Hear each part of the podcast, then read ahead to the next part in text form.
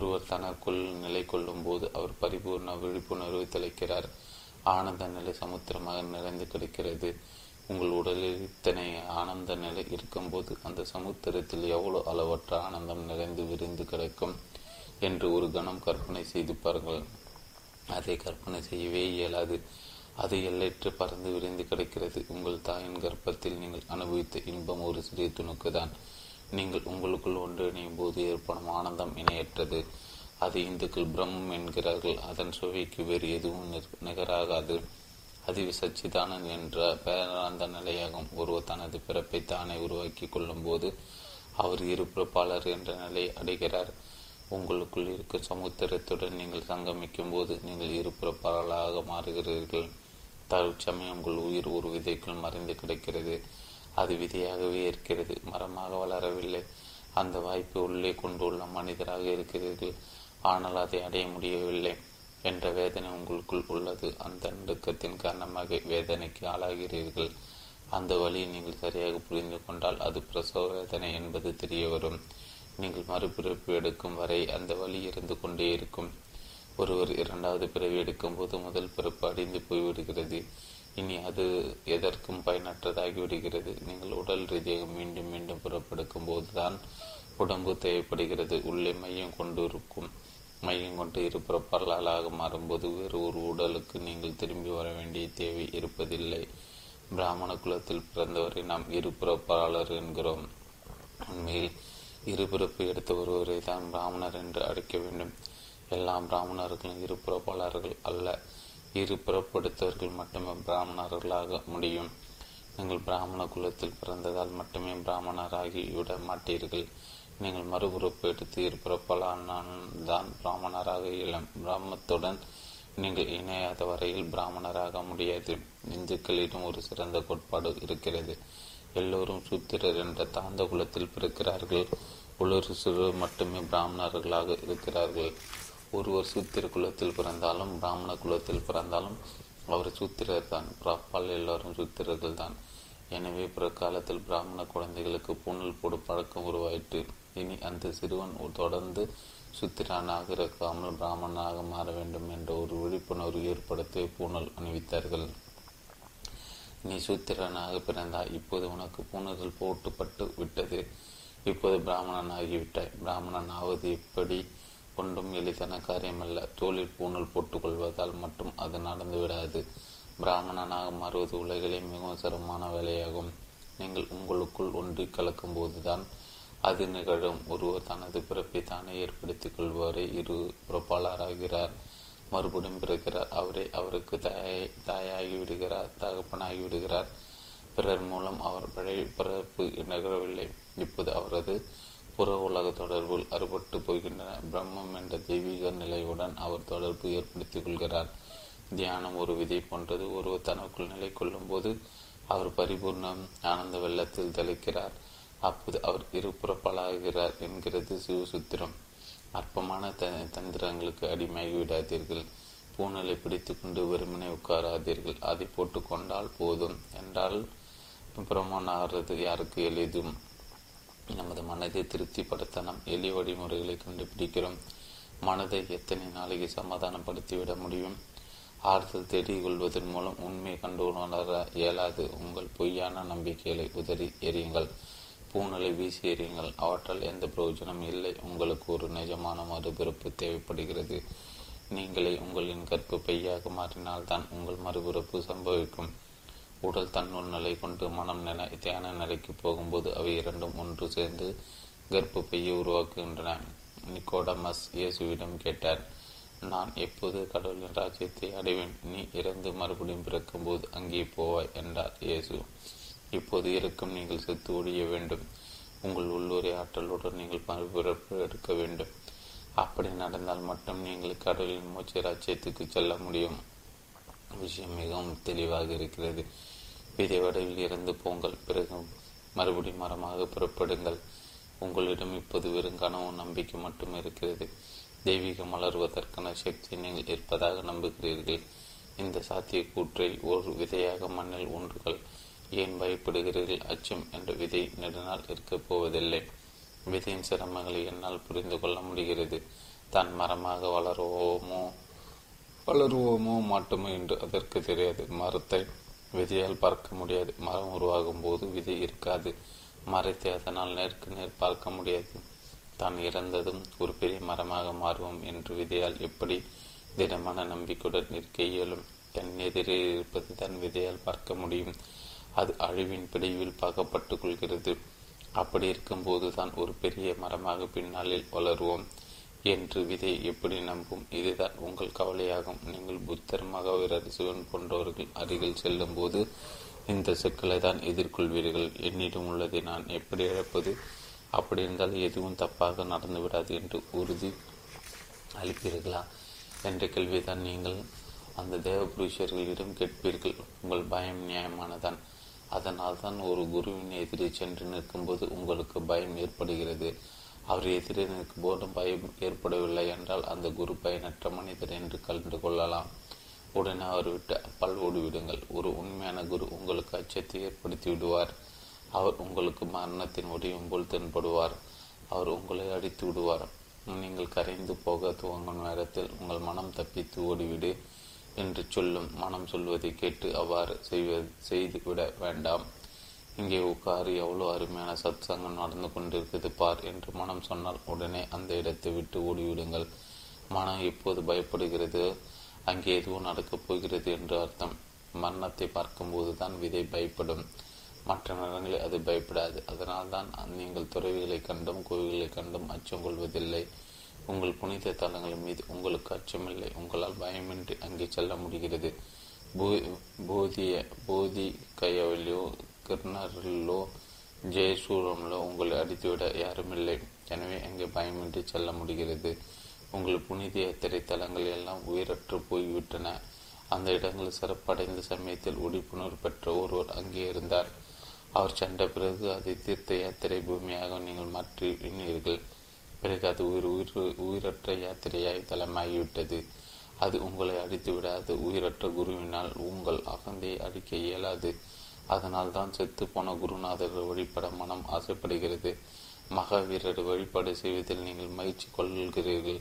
ஒரு கற்சிலை உங்களை எதுவும் செய்து விடாது என்று உங்களுக்கு நன்றாக தெரியும். அந்த சிலையை நீங்கள் காசு கொடுத்து வாங்கியிருக்கிறீர்கள். அது உங்களிடம் இருக்கிறது. எப்போது நினைத்தாலும் அதை வீசி எறிந்து விட முடியும். இந்துக்கள் புத்திசாலிகள் தெய்வ சிலைகள் அவர்கள் களிமண்ணால் செய்கிறார்கள். ஒன்று இரண்டு வாரங்கள் வழிபட்ட பிறகு அவற்றை ஆற்றில் எறிந்து விடுகிறார்கள் ஒன்றை மட்டும் நிச்சயம். தேவி சிலைகளை உருவாக்குவதும் நீங்கள் தான் அழிப்பதும் நீங்கள் தான் அந்த கல்ச்சர்களை உங்களுக்கு என்ன தீங்கு செய்துவிட முடியும்? நீங்கள் சிலைகளுக்கான வழிபாட்டு முறைகளை உருவாக்கியதும் உங்கள் சொந்த விருப்பத்தினால் தான் விருப்பத்தினால் அல்ல அவை உங்கள் விளையாட்டின் ஒரு அங்கமாக இருக்கின்றன. ஒரு பொம்மை என்பதை தவிர ஓ பெரிய அந்தஸ்து எதையும் நீங்கள் அதற்கு தரவில்லை. மகாவீரரோ ராமனோ கிருஷ்ணரோ இப்போது இங்கே இல்லை என்பதால் அவர்கள் வழிபாட்டிற்கு உரியவர்களாகிவிட்டன அப்படிப்பட்ட ஒருவர் உயிரோடு இருந்தால் அவரை கண்டு நீங்கள் பயந்து போய்விடுவீர்கள். உயிரோடு உள்ள குருவை கண்டால் உங்களுக்கு அச்சம் தோன்றிவிடுகிறது. அவர் புனிதத்தின் வடிவமாக இருக்கிறார். குருநாதரின் பெயரால் உருவாக்கப்பட்ட புனித தலங்களுக்கு செல்ல நீங்கள் ஆர்வமும் மகிழ்ச்சியும் கொள்கிறீர்கள்.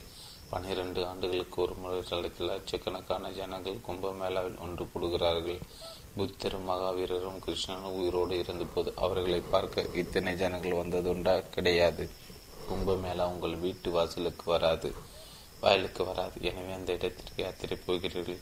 புத்தரோ மகாவீரரோ உங்கள் வீடை தேடி வந்து கதவை தட்டினால் கதவு மூடப்படுவதை அவர்கள் காண்பார்கள். நீங்கள் அவர்களை கண்டு பயப்படுகிறீர்கள். இதை போல இருந்து மரமாக வளர வேண்டும் என்று கூறுவதால் அவர்கள் ஆபத்தானவர்கள் என்கிறீர்கள். எனவே தான் நம்பிக்கை என்பது பிரதானமாக இருக்கிறது. உறுதிமொழி என்ன சொல்கிறது என்பது கவனிக்க உங்களுக்கு என்ன கிடைக்கும் என்பதற்கு உத்திரவாதம் தேவை என்று தர்க்கம் கூறுகிற அதன் பிறகுதான் உங்கள் நிலையிலிருந்து அடுத்ததற்கு காலடி எடுத்து வைக்க வேண்டும். சில பொய்யான நம்பிக்கைகள் என்ற கயிற்றால் உங்களால் கைகள் கட்டப்பட்டுள்ளன. பின்னர் வரப்போவதை விட இப்போது உங்கள் கையில் இருக்கும் பொருளே தேவாலயம் தேவலாம் என்ற எண்ணம் ஓடுகிறது. புதரில் உட்கார்ந்திருக்கும் இரண்டு குருவிகளை காட்டிலும் உங்கள் கையில் இருக்கும் ஒன்றை ஒற்றை பறவையே மேலானது என்று தர்க்க சாஸ்திரம் கூறுகிறது. உங்கள் கையில் ஒரு பறவை தான் இருக்கிறது. இரண்டு பறவை வேண்டும் என்று ஆசைப்பட்டால் கையில் இருக்கும் பறவை முதலில் இழக்க நேரிடும். எனவே தெற்கு சாஸ்திரத்தின் கூற்று சரியானதன் என்று எண்ண தோன்றும்? முல்லான சிறிது நீச்சல் கற்றுக்கொள்ள விரும்பினார். கிராமத்தில் இருந்த ஒரு ஆசனிடம் சென்று எனக்கு நீச்சல் கற்றுத்தர தர முடியுமா? என்று கேட்டார். என்னோடு வாருங்கள். நான் இப்போது ஆற்றுக்கு தான் போகிறேன் என்றார் ஆசான். என்ன அதிர்ஷ்டமோ கால் சரிக்கும் உள்ள ஆற்றுக்குள் விழுந்து விட்டார். இரண்டு மூன்று தடவை நீரில் மூழ்கி தத்தளித்து அவர் ஒருவாறு ஒருவாறு தன்னை சமாளித்து கொண்டு கரையேறினார். பிறகு எழுந்து ஓட்டம் பிடித்தார். ஆசான் அவரை விரட்டி கொண்டு பின்னால் ஓடி வந்தார். எங்கே ஓடுகிறீர்கள்? நீற்று நீச்சல் கற்றுக்கொள்ள வேண்டாமா? நீங்கள் என்று கத்தினார். முதலில் எனக்கு நீந்த கற்றுக்கொள்ளுங்கள். அதன் பிறகுதான் நான் ஆற்றில் கால் எடுத்து வைப்பேன். கற்றுக்கொள்ளாமல் என்னால் எப்படி நீந்த முடியும் என்றார் என்று கேட்டார் முல்லா. அது சாத்தியமில்லை. தண்ணீருக்குள் இறங்காமல் எப்படி நீந்த கற்றுக்கொள்வது? என்று வினாவினார் ஆசான். நீந்த தெரியாமல் நான் தண்ணீரில் இறங்கிவிட்டேன். அந்த தவறை இனி வாழ்நாள் முழு மறுபடியும் எப்போதும் செய்ய மாட்டேன் என்றார் முல்லா. தர்க்க சாஸ்திரத்தை துணைக்கு அடைத்தல் அதுவும் முல்லா மாதிரியே தான் சொல்லும். தர்க்கம் சொல்லும் கருத்து முற்றிலும் சரியானதுதான். நான் நீந்த கற்றுக்கொண்ட பிறகு நீரில் இறங்குவேன். இல்லாது போனால் அது ஆபத்தான செயலாகிவிடும். நான் நீரில் மூழ்கி போகாமல் தப்பி பிழைத்தேன். அதிர்ஷ்டமோ முதலில் நான் நன்றாக நீந்த கற்றுக்கொள்வேன். பிறகுதான் ஆற்றுக்குள் அடி எடுத்து வைப்பேன் என்ற முல்லாவின் வாதம் ஒப்புக்கொள்ளக்கூடியது என்ற தர்க்கவாதியிடம். ஒரு நாள் முல்லா நஸ்தின் சாலையோரம் நின்று கொண்டிருப்பதை நான் பார்த்தேன். அவர் மனைவி காருக்குள் அமர்ந்திருந்தார். முல்லா வெளியே நின்றபடி எப்படி கார் ஓட்டுவது என்று கற்றுக் கொடுத்து கொண்டிருந்தார். நான் சற்று நேரம் அதை அங்கே நின்று கவனித்தேன். காரை பின் தொடர்ந்து ஓடிப்படை இடது பக்கம் திருப்பு கீரை மாற்றும் போது கிளர்ச்சி அடுத்து என்றால்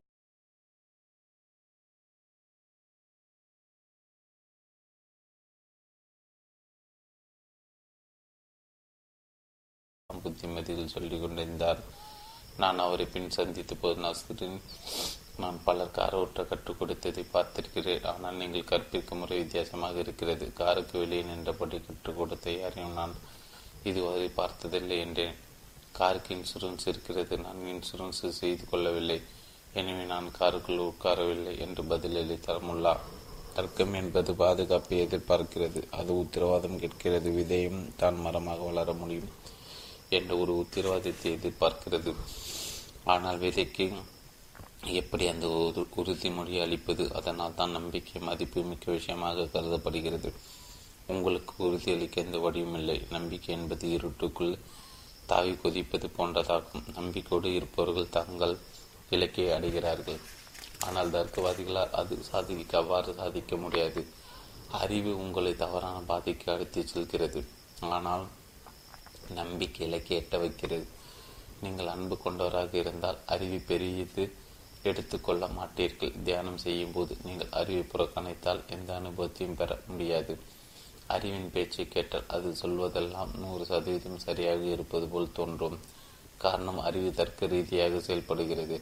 கடைசியாக ஆய்வு செய்து பார்த்தால் எல்லாம் வீணாகி போயிருப்பது தெரியும். விதி குளிக்காமல் கிடந்து இற்று போக ஆரம்பித்துவிடும். நீங்கள் எதை பெற்றிருந்தாலும் அது மதிப்புள்ள ஒன்றுதானா என்று உங்களை நீங்களே கேட்டுக்கொள்ளுங்கள். விதையிடம் என்ன இருக்கிறது? விதை முளைத்த மரமாகும் ஆகாதா என்று கேட்காதீர்கள். எதையாவது இழந்து விடுவோம் என்று விதை பயப்படுகிறதா என்று கேள்கள் இழந்து விடுவோம் என்று பயப்படும் அளவுக்கு உங்களிடம் என்ன பொருள் இருக்கிறது? அப்படி எந்த பொருளும் உங்களிடம் இல்லை. உங்களிடம் வருத்தங்கள் கவலைகள் துயரங்கள் போன்றவைதான் இருக்கின்றன. அவற்றை எதற்கு அஞ்ச வேண்டும்? ஆனந்த நிலை ஏதாவது உங்களிடம் இருக்கிறதா?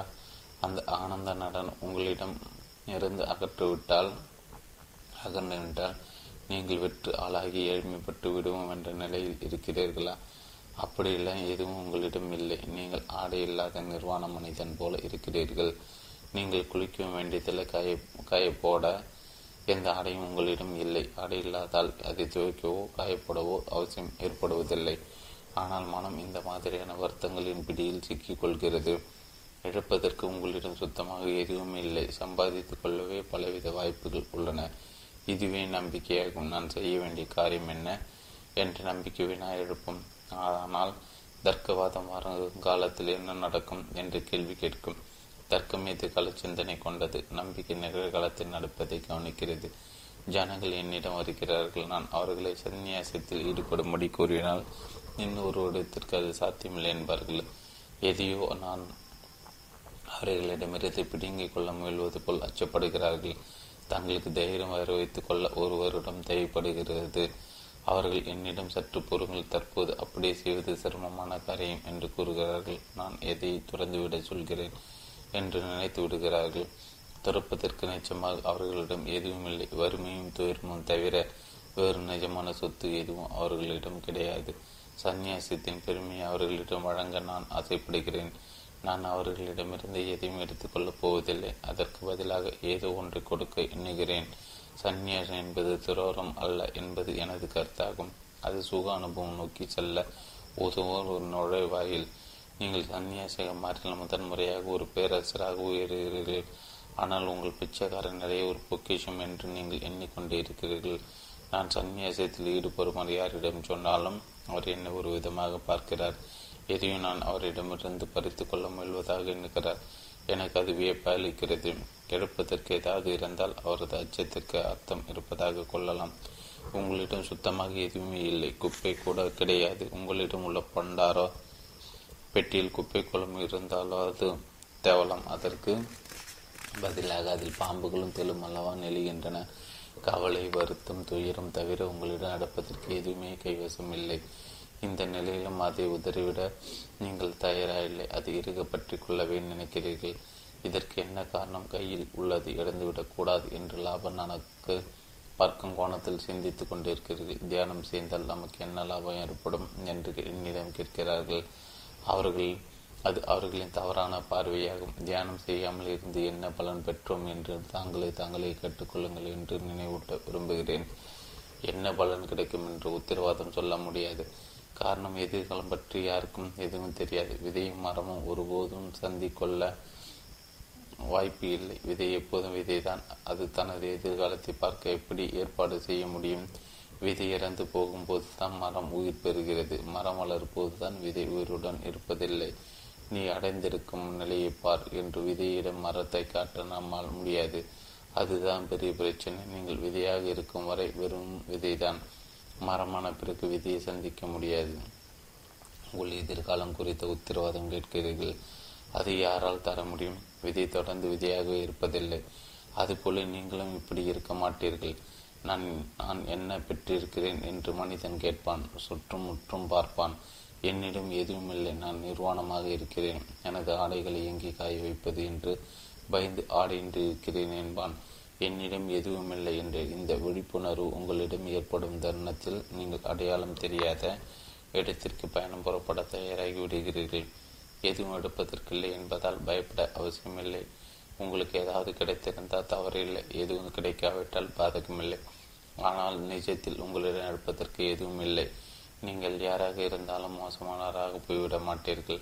உங்களால் முடியும் என்று எப்போதாவது நினைத்ததுண்டா? ஜனங்கள் இப்போதும் பயத்தில் காலம் தள்ளி கொண்டிருக்கிறார்கள். இப்போது இருப்பதை விட நிலைமை இன்னும் மோசமாகிவிட்டால் என்ன செய்வது என்று அஞ்சுகிறார்கள். முல்லா நசரிடம் ஒரு பழக்கம் இருந்து யார் எது சொன்னாலும் நிலைமை இன்னும் மோசமாகாமல் இருக்கும். இந்த அளவில் நின்றதே என்று கூறுவார். அவர் பேச்சு கேட்டு நண்பர்கள் செழித்து போய்விட்டார்கள். நிலைமை மோசமாகாமல் இந்த அளவில் நின்றதே என்று சொல்லாமல் அவர் எந்த பேச்சையும் முடிக்க மாட்டார். ஒரு நாள் முல்லாவின் வீட்டறிக்கை ஒரு அசம்பாவிதம் நடந்துவிட்டது இந்த தடவை முல்லா தனது வழக்கமான சுற்றுடரை உபயோகிக்க முடியாது என்று அவரது நண்பர்கள் நினைத்தார்கள்.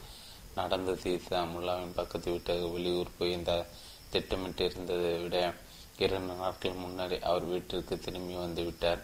வீட்டு கதவை திறந்த அவரது மனைவி வேறு ஒருவன் அணைப்பில் இருப்பதை கண்டார். உடனே துப்பாக்கி எடுத்து அவர்கள் இருவன் சுட்டு கொண்டு விட்டார். வெளியூர் சென்றிருந்த முல்லா வீடு திரும்பினார். நண்பர்கள் அவரை சூழ்ந்து கொண்டார் நடந்துள்ள இந்த சம்பவம் குறித்து நீங்கள் என்ன சொல்ல விரும்புகிறீர்களா என்று கேட்டார்கள். நிலைமை இன்னும் மோசமாகாமல் இந்த அளவில் நின்றது என்றார் கூலாகம். இதைவிட மோசமாக வேறு என்ன நடந்துவிட முடியும் என்று நண்பர்கள் எதிர்குரல் எழுப்பினார்கள். அந்த மனிதர் இன்னும் ஒரு நாளைக்கு முன்னர் வீடு திரும்பியிருந்தால் இப்போது சத்தவனுக்கு பதிலாக நான் அல்லவா செத்து போயிருப்பேன் என்றார் முல்லா. நான் உங்களுக்கு சொல்கிறேன். இது ஒன்று மோசமான நிலையல்ல. இப்போது இருக்கும் நிலையை காட்டிலும் இன்னும் மோசமான சூழ்நிலையாக இருந்தாலும் உங்களால் தாக்குப்பிடிக்க இயலும். எனவே இப்படி பேசுவதை விட்டுவிடுங்கள். நான் எதை பெற்றிருக்கிறேன்? விதை விதை எதை தன்னுள் கொண்டிருக்கிறது என்றெல்லாம் நம்பிக்கை பலவிதமாக யோசிக்கிறது விதை என்பது ஒரு வெறும் கூடுதான். அதில் எதுவும் கிடையாது. ஆனால் ஏதோ ஒன்றாக மாற்றம் பெற அதனால் இயலும். மேற்கூடு உடையும் போது தான் மாற்றம் நிகழும். நீங்களும் ஒரு மே மேற்கூடு தான் அந்த கூடு உடைப்பட அனுமதியுங்கள். பிறகு அனைத்தும் சாத்தியப்பட்டுவிடும். உங்களுக்குள் இருக்கும் தெய்வீகம் வெளிப்பட வாய்ப்பு உருவாகிறது.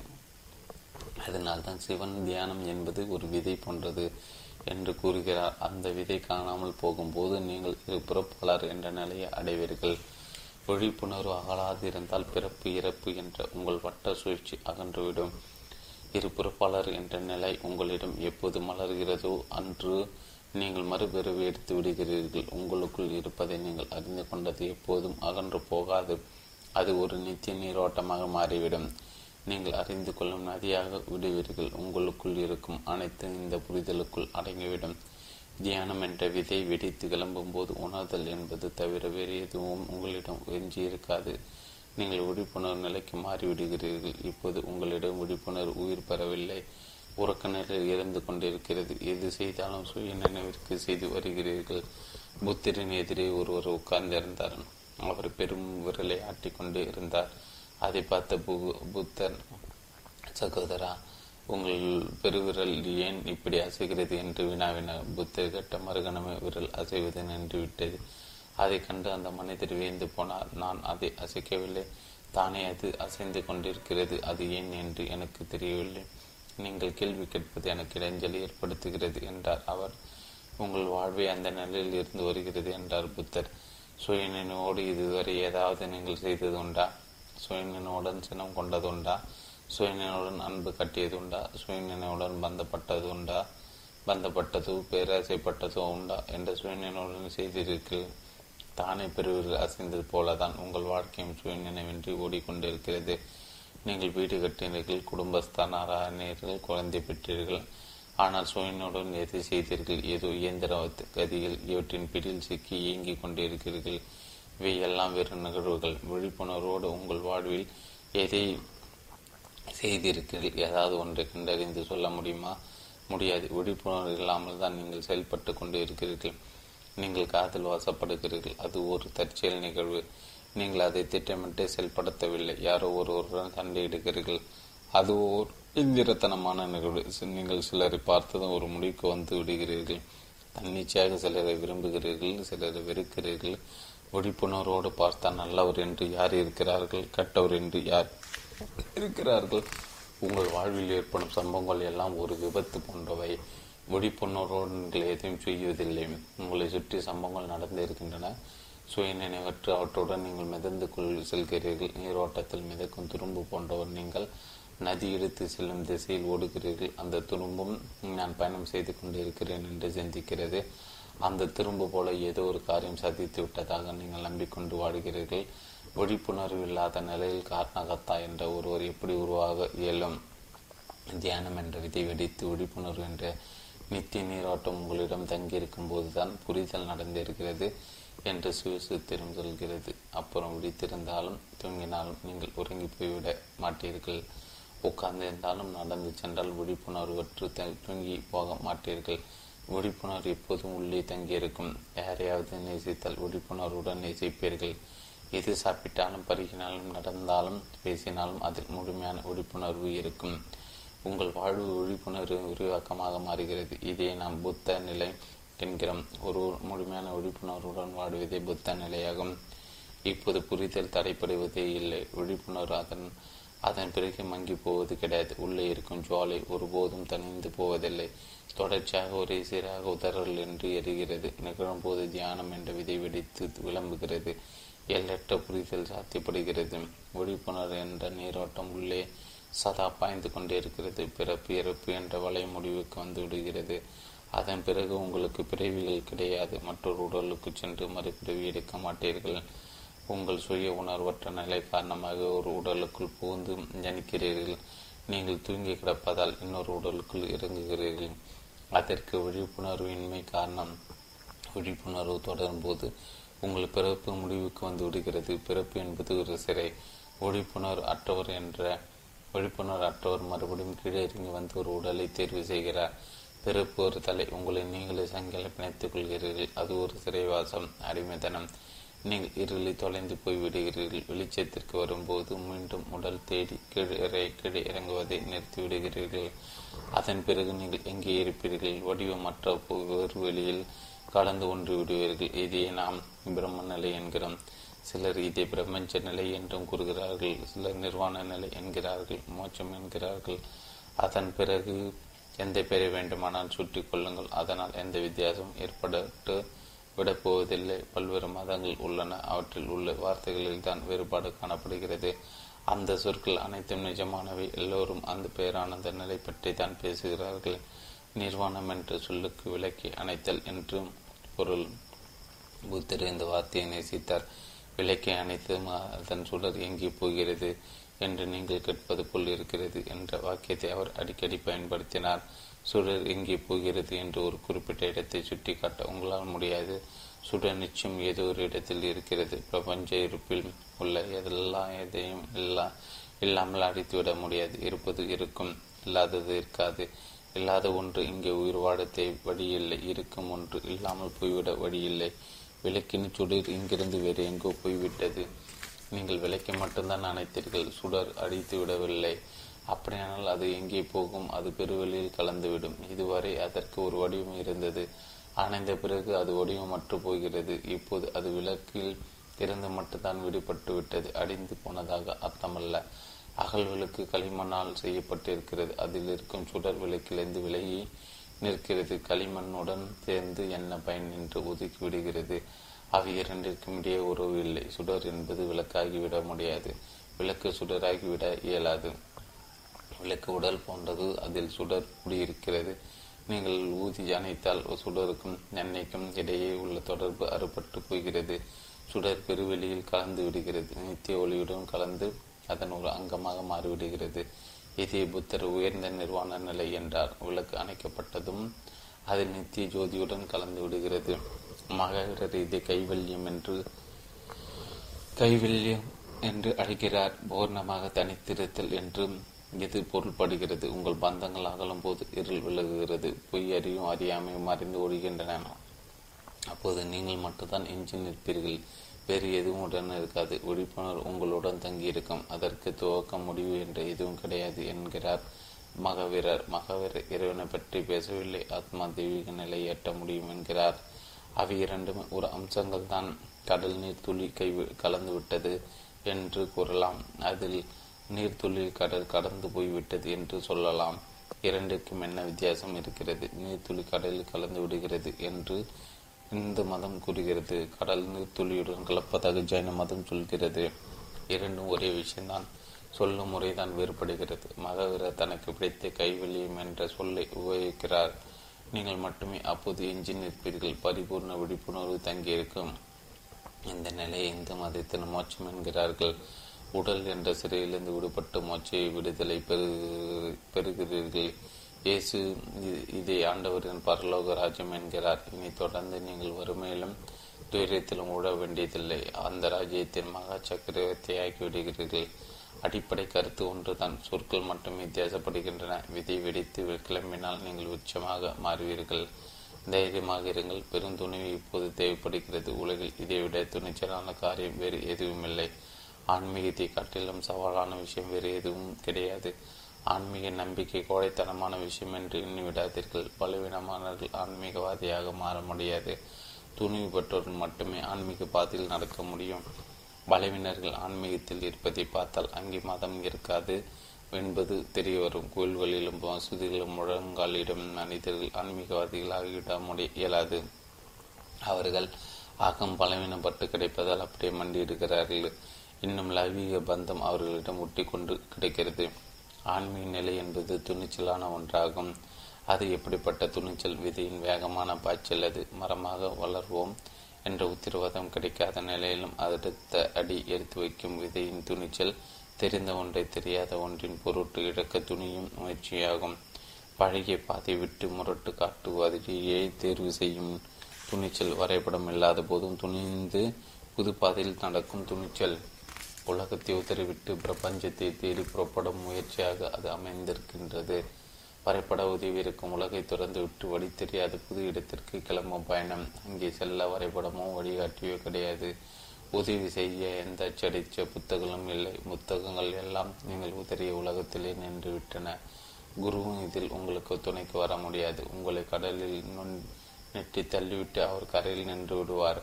ஒருவர் நீச்சல் கற்றுக் கொடுக்கும் போது என்று என்ன கற்றுக் தருகிறார் உங்களை உந்தி தண்ணீரில் தள்ளவே செய்கிறார். நாசன் அருகில் இருக்கிறார் என்று உங்களுக்கு தெரியும். அதனால் பயமின்றி நீரில் குதித்து விடுகிறீர்கள். ஆனால் நீந்த சாமர்த்தியம் உங்களிடம்தான் இருக்கிறது. தண்ணீரில் இறங்கியது கையையும் காலையும் கண்ணா பினா வென்று வீசி உதறுகிறீர்கள். ஒரு வகையில் அது நீச்சல் தான். ஆனால் திறமை இல்லாத நீச்சல். ஒரு சில நாட்கள் கையும் காலையும் எப்படி வீச போட்டு நீண்டி நீ நீரை நீந்தி தள்ளுவது நீந்துவது என்று கற்றுக்கொண்டு வருவீர்கள் அந்த திறமை உங்களுக்குள் ஒளிந்து கொண்டு இருந்திருக்கிறது உங்களுக்கு தைரியம் இருந்தால் நீங்கள் தண்ணீருக்குள் குதித்து நீந்த முயற்சிக்கலாம். யார் உதவியுமின்றி தனியாக நீரில் இறங்க நீங்கள் அச்சம் கொள்கிறீர்கள். யாராவது கரையில் நின்றால் உங்களுக்கு பயம் விலகி விடுகிறது. நீரில் மூழ்கினாலோ ஆபத்து ஏற்பட்டாலோ யாராவது காப்பாற்றுவார்கள் என்று நினைக்கிறீர்கள். ஆசான ஆற்றங்களில் நின்று தைரியம் தருகிறார். அவர் வேறு எதுவும் செய்வதில்லை. எதுவும் செய்யவும் இயலாது. நீச்சல் சம்பந்தமான அனைத்தும் உங்களுக்குள் இருக்கின்றன. உள்ளே இருந்துதான் அந்த திறமைகள் வெளிப்படுகின்றன. ஆபத்து இருக்காது என்ற உறுதி ஆசானின் தொடர்பு மூலம் வெளிப்பெறுகிறீர்கள். ஏதாவது ஆபத்து ஏற்பட்டால் கூச்சல் போடலாம். அதை கேட்டு ஆசான் வந்து காப்பாற்றி விடுவார் என்று நம்புகிறீர்கள். பயப்படாதே. நீரில் குறி என்கிறார் ஆசான். குதிக்கும் தருணத்தில் உங்கள் கை கால்கள் நடுக்குகின்றன பயமும் குழப்பமும் சூழ்ந்து கொள்கிறது. இந்த நடுக்கமே பின்னர் நீச்சல் கலையாக மாறிவிடுகிறது. நீச்சலுக்கும் நடுக்கத்தில் காய் காலை உதறுவதற்கும் இடையே என்ன வித்தியாசம் இருக்கிறது? சிறிதளவு ஏற்படும் நீச்சல் அனுபவம் தான் வித்தியாசப்படுகிறது. முதலில் சில நாட்கள் தண்ணீரில் கண்ணா பின்னா என்று கை கால்களை உதறுகிறீர்கள். பிறகு அனுபவம் மூலம் சாமர்த்தியம் வந்து விடுகிறது. உதறுவரை நிறுத்திவிட்டு சீரான வகையில் நீந்த ஆரம்பிக்கிறீர்கள். திறமையாக நீரில் நகர்ந்து செல்ல கற்றுக்கொள்ளும் போது உங்கள் தன்னம்பிக்கை அதிகரிக்கிறது. அதன் பிறகு ஆசான் இப்படி சொல்வார் இனி நான் கரையில் நிற்க வேண்டிய தேவையில்லை. நீ விரும்பினால் மற்றவர்களுக்கு இப்போது நீச்சல் கற்றுக் கொடுக்கலாம். தியான வயலாக குரு கற்றுத் தருவதும் இதே வகையில்தான். தியானத்தில் நுடைய சொல்லி உந்தி தல்கிறார் உங்களுக்கு நம்பிக்கை இருந்தால் இதை வெடித்து மரம் வளர துவங்கும். நீங்கள் தர்க்கவாதம் செய்து கொண்டிருந்தால் இலக்கில்லாமல் அலைந்து கொண்டு தான் இருப்பீர்கள். எனவே நம்பிக்கை வெற்றினோட வயலாக இருக்கிறது. அத்தியாயம் எட்டு விந்தியான நான்காம் நிலை. சிவசூத்திரம் தேவையான எண்ணெய் தந்து உடலை பூஷிப்பது போல மற்ற முன்னுணர்கள் விழிப்புணர்வு பூஷித்தால் நான்காம் நிலை உருவாகிவிடும். விழிப்புணர்வு என்ற ஆனந்த நிலையை பெற்றவர் பிரிக்க முடியாது. அதனுடன் ஆன்மாபூர்வமாக ஒன்றி போய் விடுகிறார் பிராணசக்தி என்ற உயிராற்றல் எங்கும் பரவியிருக்கிறது என்று உணரும்போது எல்லா பொருட்களும் எல்லா உயிர்களும் சமம் என்று அவர் உணர்ந்து கொள்வார். அனைத்தும் ஒன்றே என்ற மனநிலை தோன்றும்போது அவர் சிவனுக்கு சமமானவராக மாறிவிடுகிறார். விழிப்பு கனவு ஆழ்ந்த உறக்கம் என்ற உணர்வு மூன்று நிலைகள் கொண்டதாக உள்ளது. தூரியம் என்ற நான்கு நிலை இவற்றோடு ஒரு சரடு போல ஒன்று இருக்கிறது. முத்து சரத்தை இணைக்கும் சரடு போல அது கோர்த்து பிணைக்கிறது. நீங்கள் உறக்கத்தில் இருக்கும்போது ஏதோ ஒன்று உங்களுடன் இருக்கிறது. அதன் பிறகு விழிப்பு நிலை நீங்கள் கனவு நிலையில் இருக்கும்போது உங்களுக்குள் ஒருவர் ஒதுங்கி நின்று வேடிக்கை பார்க்கிறார். நீங்கள் விடுப்பு நிலையில் தினசரி கடமைகளில் ஈடுபடும் போது அந்த வேடிக்கை பார்ப்பர் உங்களுக்குள் தங்கி விடுகிறார். அது ஒரு பிணைப்பு. அதிலிருந்து விடுபட முடியாது. அது உங்கள் பிறவி இயல்பு.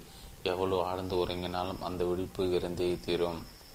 அந்த இயல்பு அனைத்து விஷயங்களையும் பிர பிரசன்னமாகிவிடும். அதை நசுக்கலாம் மறைக்கலாம் அல்லது மறைந்து போகலாம். நிச்சயமாக அதை அடிக்க முடியாது. எனவே நீங்கள் உறங்கினாலும் கனவு கண்டு கொண்டிருந்தாலும் பிடித்து கொண்டிருந்தால் தூரியம் என்ற அந்த நான்காம் நிலை உங்களுக்கு இருந்து கொண்டே இருக்கும்.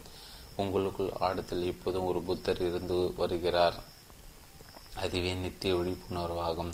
நீங்கள் தவறான வழியில் சென்றால் உங்கள் அலைச்சல் எல்லாம் வெளிச்சுற்றுதான். அவை மேற்பரப்பில் வீசும் அலைகள் போன்றவை. உங்களுக்குள் நீங்கள் தவறான வழியில் பயணிக்கவே முடியாது. உள்ளே தவறான வழிக்கு வாய்ப்பு இல்லை. எனவே தூரியம் என்ற அந்த நான்காம் நிலை அடைய வேண்டாம். அதை கண்டறிந்து கொள்ள வேண்டும். சாதனை மூலம் தூரியம் நிலை எட்ட வேண்டாம். அதை இனம் கண்டு கொண்டால் போதும். புதைந்து கிடக்கும் பொக்கிஷம் போல அது உங்களுக்குள் மறைந்திருக்கிறது. லேசாக மெல்மண்ணை அகற்றினால் போதும். நீங்கள் ஒரு பேரரசராகி விடலாம். அதை எங்கும் தேடி அலைய வேண்டியதில்லை. உங்கள் பொக்கிஷம் உங்களுக்குள்ளே இருக்கிறது. அது இருப்பதை உணர்த்தும் வெளிச்சக்கிட்டை தான் காண்கிறீர்கள். அந்த வெளிச்சம் மீது நீங்கள் கவனம் வைப்பதில்லை. நீங்கள் காலையில் இருந்ததும் இப்படி சொல்கிறீர்கள். நான் இரவில் ஆழ்ந்து உரைக்கினேன் அது ஆனந்தமாக சுய சுயமாக சுகமாகவும் இருந்தது. நீங்கள் இப்படி சொல்லும்போது உங்கள் உறக்கம் சுகமாக இருந்தது என்று கண்டு உணர்ந்தவர் யார் என்று எப்போதாவது யோசித்ததுண்டா? நீங்கள் ஆழ்ந்த உறக்கத்தில் இருந்தீர்கள். இரவின் நிலையே நீங்கள் காலை உங்களுக்கு எடுத்து சொன்னது யார்? நீங்கள் உறக்கத்தில் இருந்தபோது இரவு நடந்தது எப்படி நினைவில் இருக்க முடியும்? அது யார்? உறக்கம் ஆழமானதாகவும் புத்துணர்ச்சி தருவதாகவும் இருந்தது என்று சொன்னவர் யார்? ஆழ்ந்த உறக்க நிலையிலும் யாரோ ஒருவர் உங்களை கவனித்து கொண்டே இருக்கிறார். ஆழ்ந்த உறக்க நிலையிலும் ஏதோ ஒரு விளக்கு உங்கள் உள்ளே மினுங்கிக் கொண்டே இருக்கிறது. இங்கே முற்றிலும் இருளாக இல்லை. நடப்பதை யாரோ கவனிக்கிறார்கள். நீங்கள் இரவில் காண்கிறீர்கள். காலை காலையில் அது நினைவுக்கு வருகிறது. சில ஒளி துணுக்குகள் உங்களுக்குள் மறைந்திருக்கின்றன. விழித்திருந்த இரவில் ஒரு மோசமான கனவு வந்தது என்கிறீர்கள். அந்த பார்வையாளர் ஒதுங்கி நிற்கிறார். நீங்கள் அந்த கனவில் முழுமையாக மூழ்கி போய்விடவில்லை பார்வையாளராக இருந்து ஒதுங்கி நிற்கிறீர்கள். உங்கள் மனம் என்ற மேடையில் அந்த கனவு அரங்கேறினாலும் நீங்கள் அது பங்கு கொள்ளவில்லை. அப்படி பங்கேற்று இருந்தால் அது குறித்த ஞாபகம் ஏற்பட வடித்து வழி இருந்திருக்காது பகலில் கோபம் உங்களை ஆக்கிரமிக்கும் போது நீங்கள் உறக்க நிலையில் இருப்பதில்லை. கோபத்தின் வெளிச்ச துணுக்குகள் உள்ளே காண்கிறீர்கள். கோபம் உங்களை ஆக்கிரமிக்கும் போது அது பொங்கி எழுவதை நீங்கள் பார்க்கிறீர்கள். கோபம் உங்களை வசப்படுத்துவதற்கு முன்பே அதன் புகை மேலே எழுந்து விடுகிறது.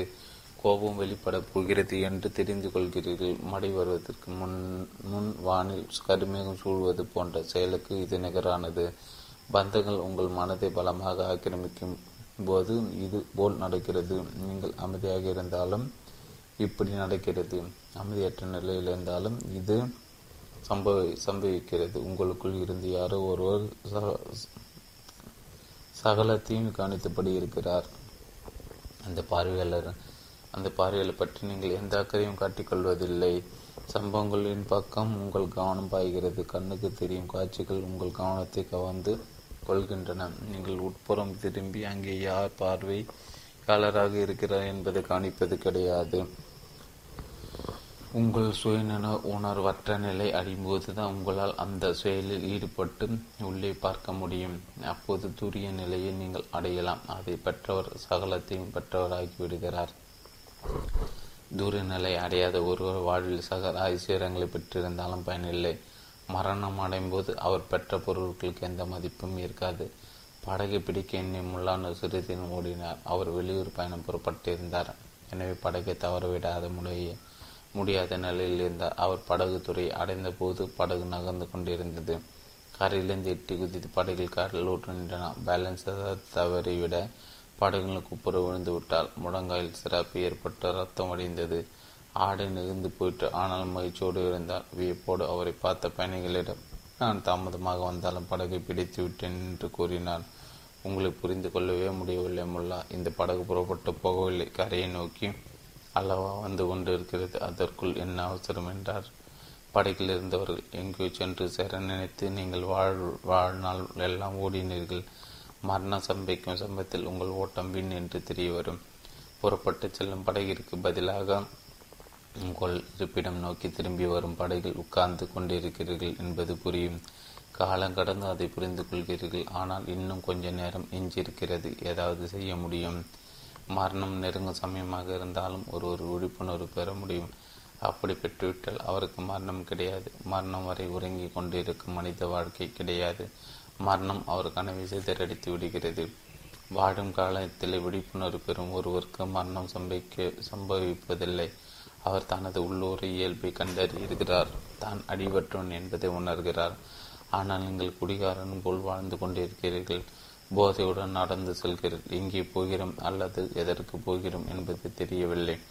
சாலையோரம் நின்று இரண்டு பிச்சைக்காரர்கள் பேசிக் கொண்டிருந்தார்கள். அவ்வழியே சென்ற நான் அதை கேட்க நேர்ந்தது. மனித வாழ்வின் நோக்கம் என்னவென்று புரியவில்லை. ஏன் உயிர் வாடுகிறோம் என்று கேட்டார் ஒருவர். அது எப்படி இருந்தால் வாழ்ந்து தொலைப்பதை தவிர வேறு என்ன நம்மால் செய்ய முடியும் என்றார் அடுத்தவர். இரண்டாவது பிச்சைக்காரரின் கருத்து உங்களுக்கு ஏற்புடையதாக இருக்கிறது. வாழ்வதை தவிர வேறு என்ன செய்ய முடியும்? அந்த வாழ்க்கை உங்கள் கையில் இல்லை. வாழ்வில் எதிர்ப்படும் சூழ்நிலைகளின் வசத்தில் அது இருக்கிறது. விழிப்புணர்வற்ற பிரதேசத்தில் அவை தங்கியிருக்கின்றன. உங்களுக்கு ஏன் காம உணர்வு தோன்றுகிறது? ஏன் குடும்ப வாழ்வை உருவாக்குகிறீர்கள்? ஏன் பேராசைப்படுகிறீர்கள்? செல்வம் சேர்க்க ஏன் ஆசை கொள்கிறீர்கள் ஏன் கோபத்தின் வசப்படுகிறீர்கள்? ஏன் எதிரிகளை உருவாக்கி கொண்டீர்கள்? ஏன் குற்றம் புரிகிறீர்கள்? ஏன் நேர்மையின்றி நடக்கிறீர்கள்? இதற்கான காரணம் எதுவும் தெளிவாக இல்லை. நீங்கள் பொம்மலாட்ட பொம்மை. யாரோ ஒரு சுத்திர ஒரு சுத்திரதாரி பின்னால் இருந்து கயிறுகள் இழுத்து உங்களை ஆட வைக்கிறார். ஆனால் அந்த நடனத்தை நீங்கள் ஆடுவதாக எண்ணி மாயில் மூழ்கி கிடைக்கிறீர்கள். உங்கள் வாழ்வை கூர்ந்து நோக்கினால் நீங்கள் வெறும் பொம்மை என்பது தெரிய வரும். எதையும் சுயமாக செய்ய முடியாது. வாழ்வில் நிஜமான அனுபவங்களை எதுவும் நிறுவதில்லை பொம்மையின் வாழ்வில் அது தனக்கு நிஜமானனாக இருந்து செயல்படுவதில்லையே. ஒரு மாலை நேரத்தில் தனது இரண்டு நண்பர்களுடன் ரயிலை பிடிக்க அவசரமாக முல்லானு சுருதீன் சென்று கொண்டிருந்தார். அந்த மூவரும் நன்றாக குடித்திருந்தனர் முல்லா கால் சறுக்கி கழி விழுந்து விட்டார். அவரால் ரயில் ஏற முடியவில்லை. மற்ற இருவரும் எப்படி ஏறிவிட்டார்கள்? ஸ்டேஷன் மாஸ்டர் முல்லாவை தூக்கி நிறுத்தினார்.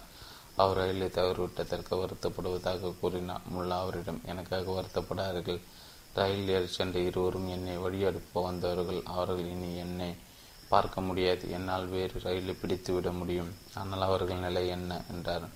ஒருவர் ஏதோ ஒன்றை அடைய முயன்று அதில் வெற்றி பெற்றுவிட்டால் அதை பெரிய விஷயமாக எடுத்துக்கொள்ள வேண்டாம். ஒருவர் ஏதோ ஒன்றை அடைய முயன்று அதை தவறவிட்டாலும் பெரிதாக எடுத்துக்கொள்ளாதீர்கள். வாழ்வில் வெற்றி பெற்றாலும் தொற்றாலும் சரி அவர்கள் சுயநினைவற்றவர்களாக இருக்கிறார்கள். வாழ்வின் இறுதி நாளில் கணக்கு வழக்குகள் பார்க்கப்படும். வெற்றி பெற்று தொற்றோர் ஏழை பணவர்கள் எல்லோரும் சமமாக கணக்கில் எடுத்துக் கொள்ளப்படுவார்கள் மரணம் சகலத்தையும் அடித்து வெற்று சிலையிட்டால் மாற்றிவிடுகிறது. மரணம் ஒருவரை மட்டும் சமமானவர் என்று எடுத்துக்கொள்ளாமல் விட்டுவிடுகிறது.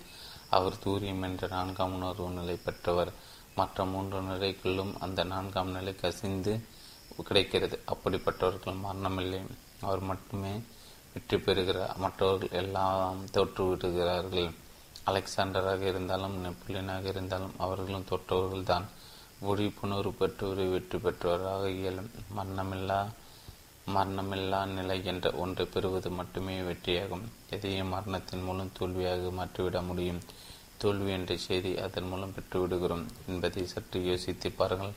மரணத்தாலும் கைப்பற்ற முடியாத பொருள் ஏதாவது உங்களிடம் இருக்கிறதா? அப்படி எதுவும் இல்லை என்பதை உணர்ந்த பிறகு காலத்தை வீணாக்காதீர்கள். அந்த அது விழித்திட வேண்டிய நேரம். உங்களிடம் மூன்று நிலைகள் உள்ளன.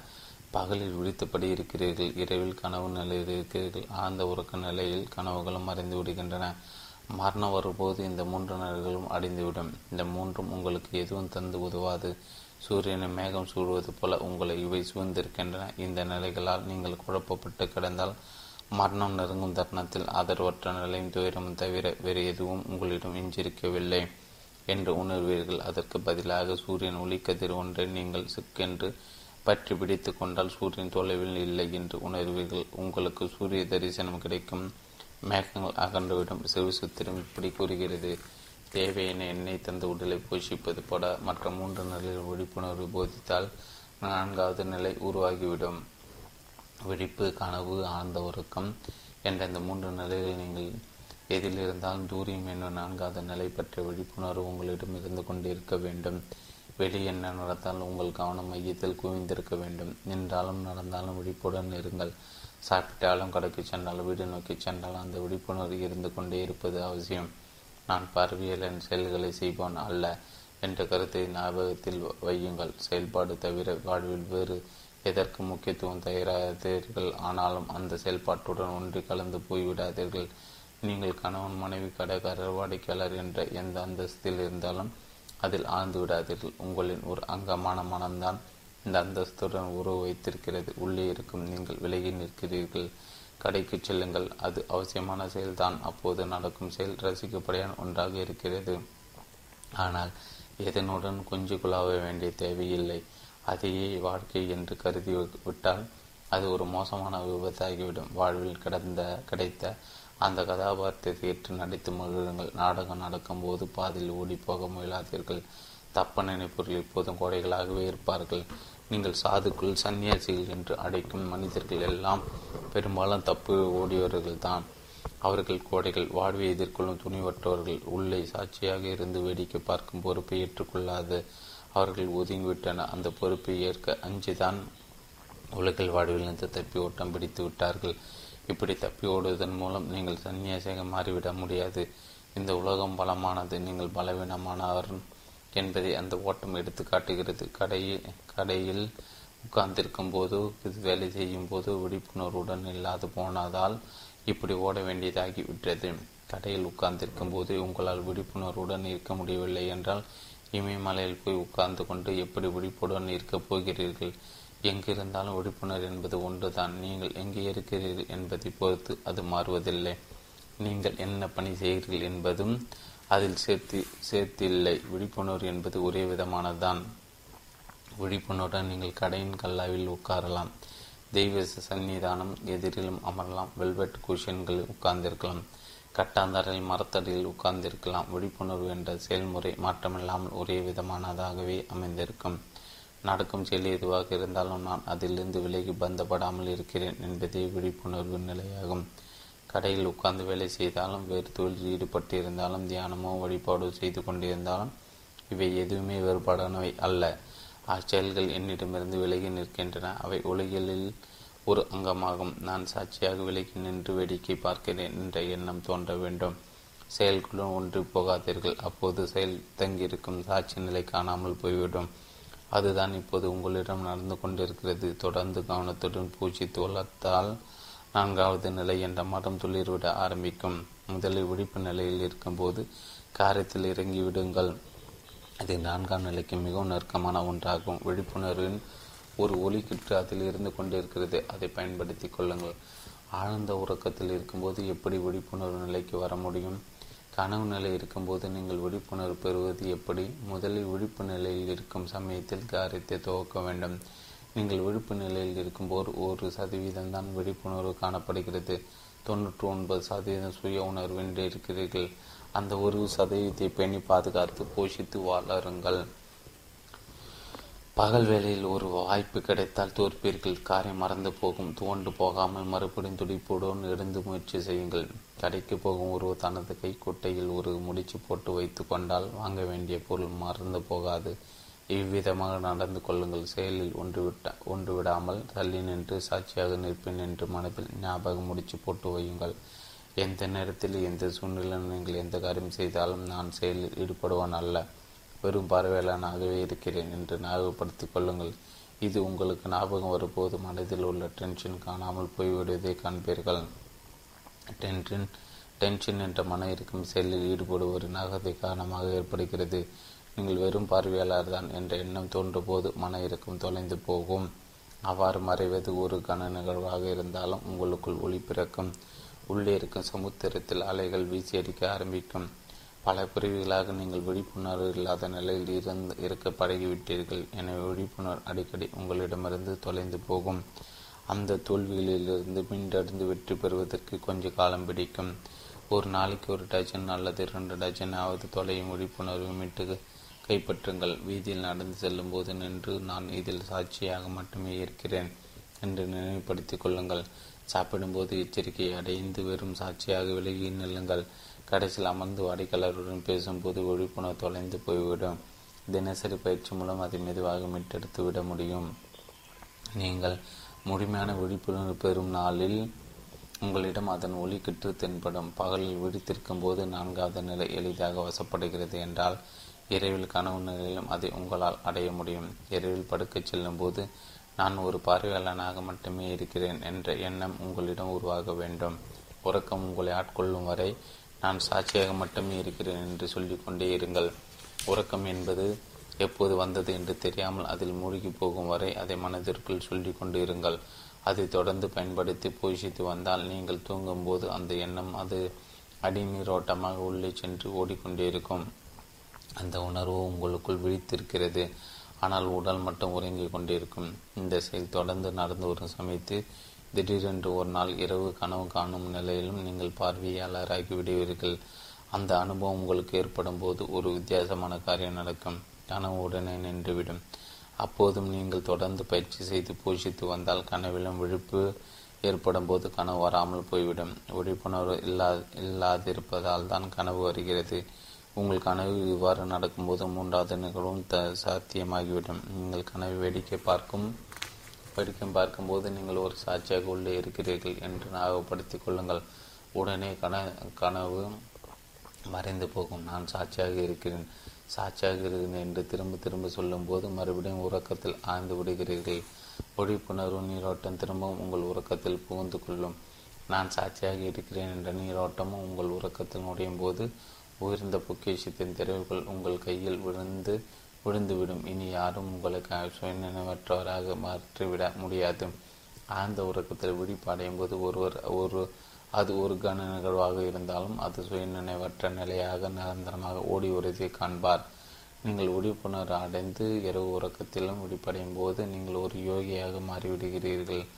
ஆசனங்கள் போட்டும் யாரும் யோகியாகிவிட முடியாது. அவை வெறும் உடற்பயிற்சிகள் தான் உடலை ஆரோக்கியமாக வைக்க ஆசனங்கள் பயன்படும். அவற்றை பயிற்சி செய்வது எந்த தவறும் இல்லை. எந்த உடற்பயிற்சிகளை யோகா என்று நீங்கள் நினைத்தால் ஏமாந்து போவீர்கள். உறங்கும் போது விழித்திருப்பதே யோகாவாகும் அப்போதுதான் யோகியாக மாற முடியும். அதுவரை யாரும் யோகியாகி விட முடியாது. மூன்று நிலைகள் ஒழிப்புடன் இருந்தால் நான்காவது நிலை உருவாகிவிடும். என்றாவது அந்த அரிய நிகழ்வு நடந்தே தீரும். உறக்கத்தில் ஒழிப்புடன் இருக்கும்போது நான்காவது நிலை எட்டி எட்டி விடுவீர்கள். அதை அடையும் போது அசைவற்று எறும் தீபச்சுடர் போன்ற தன்மை உருவாகும். உங்கள் விவேகம் புரிதல் ஆன்மா போன்ற அனைத்தும் சலனமற்றும் இருக்கும். நீங்கள் உட்கார்ந்தால் நடத்தல் விழித்தெடுத்தல் உறங்குதல் போன்றவற்றை செய்வதிலும் பெரிய மாறுதல் உருவாகிவிடும். நீங்கள் விழிப்புணர்வு காணும் நிலை நிரந்தரமாக காணாமல் போய்விடும். காரணம் விழிப்புணர்வு பெற்றவர்கள் கனவு காண்பதில்லை. நீங்கள் உறங்கும் சமயத்தில் கனவற்ற விழிப்புடன் இருப்பீர்கள். விழிப்புடன் இருந்து கனவை வெடிக்க பார்க்கும்போது அந்த கனவு மறைந்து வேறு கனவும் வந்துவிடும். ஆழ்ந்த உறக்கத்தின் சுசுபுதி என்னும் விழிப்பு நிலையுடன் இருக்கும்போது கனவு தோன்றாது. இந்த விழிப்பு நிலையில் எல்லா கனவுகளும் விலகிவிடும். அதன் பிறகு உங்களுக்கு கனவுகள் தோன்றாது. எல்லாம் மறைந்து போய்விடும். மனதில் நிறைந்திருக்கும் ஆசைகளை கனவுகளாக மாறுகின்றன. ஏதாவது ஒன்றை உங்களால் நிறைவு செய்து கொள்ள முடியாமா முடியுமா? முடியாமல் போனால் அது இரவில் கனவு வாயிலாக நிறைவடைகிறது. எல்லோரும் மகாராஜனாகி மகாராஜாக்களாகிவிட முடியாது. அந்த பதவியை அடைய கடுமை கடுமையாக போராட வேண்டும். அதற்கு பலமான போட்டி இருக்கும். எனவே வீதியில் சுற்றி திரும் பிச்சைக்காரர்கள் தூக்கத்தில் ராஜாக்களாகி விடுவது போல் கனவு காண்கிறீர்கள். நிறைவேறாத அது கனவின் மூலம் சரி செய்யப்பட்டு விடுகிறது. ராஜா பதவி சிம்மாசனத்தில் இருப்பவர் இரவில் கனவு காண்பார். தனது ராஜ்யத்தை அவர் அதில் எடுப்பது போல் கனவு வரும். பிச்சைக்காரர்கள் கனவில் அதை வசப்படுத்திக் கொள்கிறார்கள். கடைசியில் கணக்கு போட்டு பார்த்தால் இருவரும் நிலையும் சமமாக இருக்கிறது. ஒரு சூஃபின் ஞானி மீது முகாலி பேரரசு அவுரங்கசீப் கோபட் கோபம் கொண்டு விட்டார். ஞானி சிறைப்பிடித்து அரண்மனைக்கு கொண்டு வந்தார். அந்த ஞானி துன்புறுத்துவது முடியாத காரியம் என்று எல்லோரும் கூறினார்கள். அவுரங்கசீப் அதையும் பார்த்து விடுகிறேன் என்றார். அது குளிர்ந்த நிறைந்த காலம். ஞானியின் கை கால்களை கட்டி இரவில் யமுனையும் நதிகரை நதி நீருக்குள் வீரர்கள் நிற்க வைத்து விட்டனர். அரண்மனையில் இரவில் விருந்தும் கொண்டாட்டமும் கோலாகலமாக நடந்தன. காலையில் அந்த ஞானியிடம் நான் பேசிக்கொள்கிறேன் என்றார் அவுரங்கசீப். உடலில் ஆடையின்றி யமுனை குளிர் நீரில் இரவு முழுவதும் ஞானி நின்று கொண்டிருந்தார். அவுரங்கசீப் காலையில் அவரை அடைத்து இரவு நேரம் எப்படி இருந்தது என்று கேட்டார். இரவின் ஒரு பகுதி உன்னுடையது போலவே கடிந்தது. ஆனாலும் அது உன்னுடையதை விடவும் சிறப்பானதாக இருந்தது என்று பதில் தந்தான். ஞானி என்ன சொல்கிறீர்கள் எதுவும் புரியவில்லை என்றார். அவுரங்கசீப் நான் இரவில் கனவு காண ஆரம்பித்து விட்டேன். அந்த கனவில் நான் பேரரசனாக இருந்தேன். இடைவிடாமல் கேளிகையில் நடைபெறும் மாளிகையில் நான் தங்கியிருந்தேன். எனது கனவில் அந் நடந்த அந்த கொண்டாட்டங்களுக்கும் உனது மாளிகையில் நடந்த கோலாகலங்களுக்கும் இடையே எந்த வித்தியாசமும் இருக்கவில்லை. அவற்றையெல்லாம் நான் உன்னை விட நன்றாக ரசித்தேன். எனவே இரவின் ஒரு பகுதி உன்னை விட நன்றாக கடித்தேன். அடுத்து அது கூடுதல் சிறப்புடையதாகவும் இருந்தது. ஏனென்றால் அந்த காரியங்கள் நடக்கும்போது நான் விழிப்புணர்வுடன் இருந்து பார்த்து ரசித்தேன். கனவு முடிந்துவிட்டது. அதனால் நீ இன்னும் விழிப்புணர்வற்ற மனிதனாக இருந்து கொண்டிருக்கிறாய் என்றார் ஞானி. பகல் நிறைவேறாது போனவற்றை நீங்கள் இரவில் கனவு நிறைவு செய்து கொள்கிறீர்கள். உங்கள் ஆசைகள் நிறைவேற போவதற்கு பலவித காரணங்கள் இருக்கின்றன. அவற்றை நிஜமாக்கி பார்ப்பது கடினமாக இருக்கிறது. உலகில் உள்ள அனைத்து செல்வங்களும் உங்கள் வசமானாலும் உங்களுக்கு திருப்தி ஏற்படாது. டயோஜென்ஸ் அலெக்சாண்டரிடம் சொன்னார் நீ உலகம் முழுவதும் வென்று விட்டாலும் உனக்குள் நிறைய துன்பங்கள் இருந்தே தீரும். எனவே போர் செய்வது விட்டுவிடு. இப்போது பிடித்து வைத்த பகுதியிலேயே கட்டி காப்பது சிரமமாக இருக்கிறது. உலகம் முழுவதும் வென்றுவிட்டால் சங்கடங்கள் இன்னும் அதிகரித்துவிடும். அதை கேட்டு அலெக்சாண்டர் தயவு செய்து அப்படியெல்லாம் சொல்லாதீர்கள். உலகம் முழுவதும் வெல்வது என்று நினைத்து பார்த்தாலே எனக்கு கவலை வந்து விடுகிறது. அப்படி வென்றுவிட்டால் பிறகு வெற்றி கொள்ள எனக்கு வேறு உலகங்கள் இல்லையே. உலகை வென்ற பிறகும் எனது மனது திருப்தி அடையாது.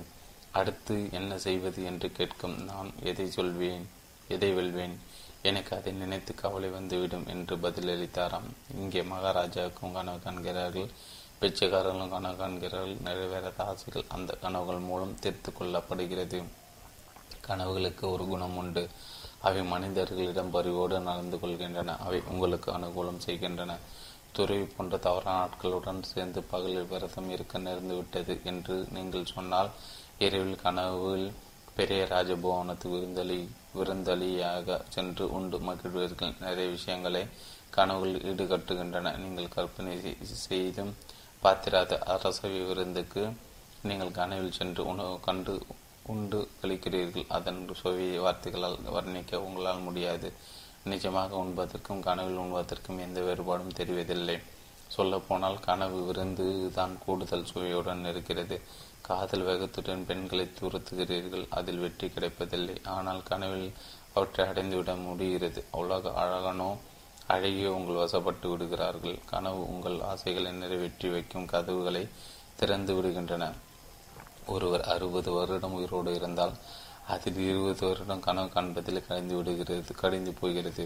அடுத்த இருபது இருபது விடுத்திருப்பதிலும் மீதமுள்ள இருபது பல்வேறு காரியங்களை செய்வதிலும் கழிந்து போகிறது. நீங்கள் இருபது வருடங்களாக ராஜாவாக இருப்பதாக கனவு காண்கிறீர்கள். நிஜமாக இருபது ஆண்டு ராஜாவாக இருந்திருக்கும் உங்களுக்கும் என்ன வேறுபாடு? எல்லா கண்களுக்கும் ஒன்றுதான். ராஜாவுக்கு இருந்த சதா ராஜா நினைவில் இருந்திட முடியாது. அவர் மனதில் ஆயிரக்கணக்கான கவலைகள் சூழ்ந்து கிடக்கும். ஆனால் நீங்கள் எந்த கவலையுமின்றி ராஜாவாக கனவில் உயர் உலா வரலாம் உறக்க நிலையில் நீங்கள் விழிப்புணர்வு பெறும்போது கனவுகள் மறைந்துவிடும். அப்போது கனவுகள் அர்த்தமற்றவைகளாகிவிடும். உறக்கத்திலும் விழிப்புணர்வோடு இருப்பவருக்கு ஆசைகள் தோன்றாது. விழிப்புணர்வின் மேல் ஒரு அங்கமாக ஆசைகள் இருக்கின்றன. ஒரு முறை முல்லான உடல் சார்ந்த நிலையில் ரயிலில் இருந்து இறங்கினார். அவர் சரியாக நடக்க முடியவில்லை. உங்களுக்கு என்ன ஆயிற்று முல்லா? என்று என் என்று நண்பர் ஒருவர் கேட்டார். நான் ரயில் பயணம் செய்ததால் வண்டி போகும் திசையை நோக்கி என்னால் உட்கார முடியாது. தளரும் அயற்சியும் ஏற்பட்டு விடுகிறது என்றார் முல்லா. அப்படி அந்த எதிரி இருப்பதும் சொல்லியும் இடம் மாற்றி அமர்ந்து கொள்வது தானே அதையும் நான் யோசித்து பார்த்தேன். ஆனால் என் எதிரி யாருமில்லை. எப்படி கேட்பது? என்று பேசாமல் இருந்து விட்டேன் என்றார் முல்லா. வாழ்வில் நீங்கள் செய்யும் பெரும்பாலான காரியங்கள் சுய நினைவற்று செய்யப்படுபவைகளாகவே இருக்கின்றன.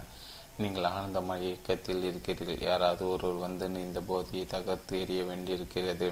எப்போது இதை ஆரம்பிப்பதை? ஒழிப்புடன் பகலில் இருக்கும்போது அந்த காரியத்தை துவங்கி விடுங்கள் என்று நாள் முழுவதும் நான் சாட்சியாக இருக்கப் போகிறேன் என்ற எண்ணத்துடன் காலையில் விடுத்திடுங்கள். காலையில் இந்த முதல் எண்ணம் தோன்றும் சமயத்தில் மனம் லேசாகவும் புத்துணர்ச்சியுடனும் இருக்கும்.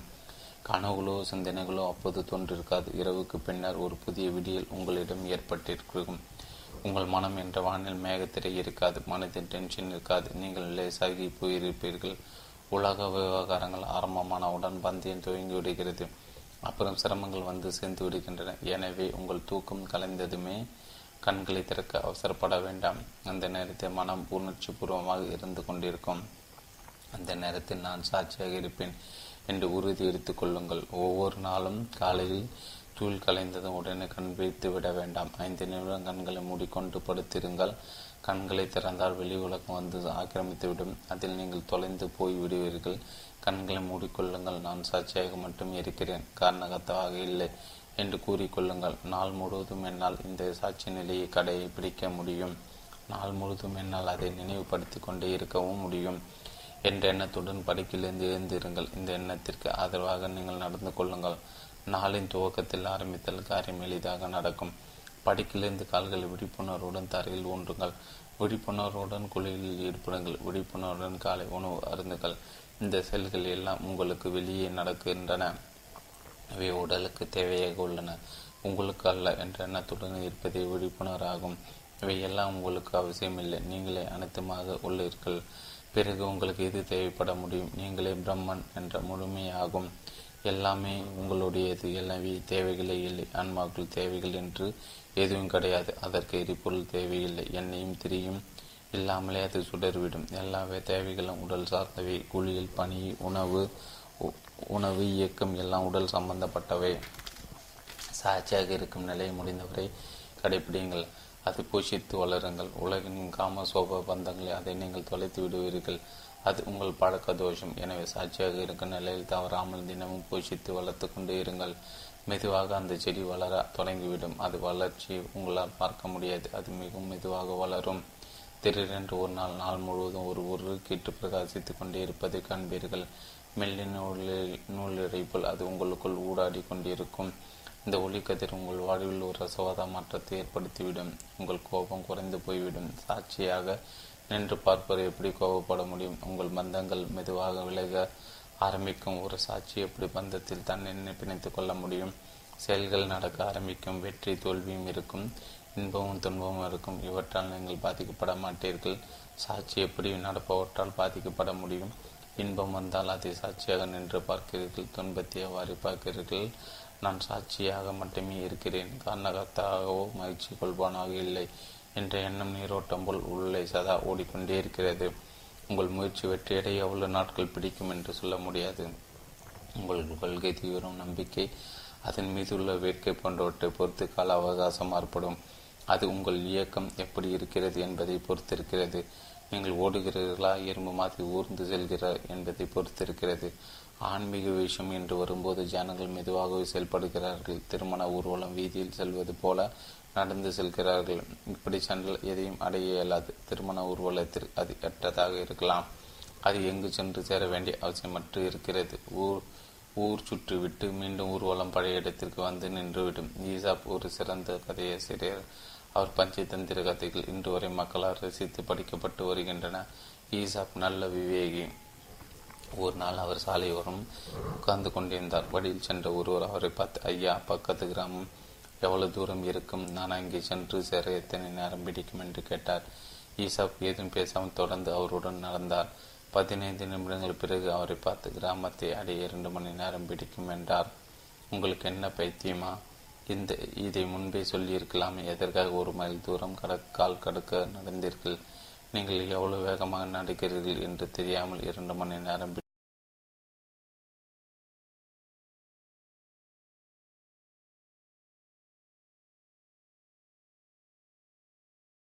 பிடிக்கும் என்று சொன்னால் என்னால் எப்படி சொல்ல முடியும்? தூரத்தை வைத்து நேரத்தை கணக்கிட்டு விட முடியாது. அது நடப்பவரின் வேகத்தை பொறுத்திருக்கிறது.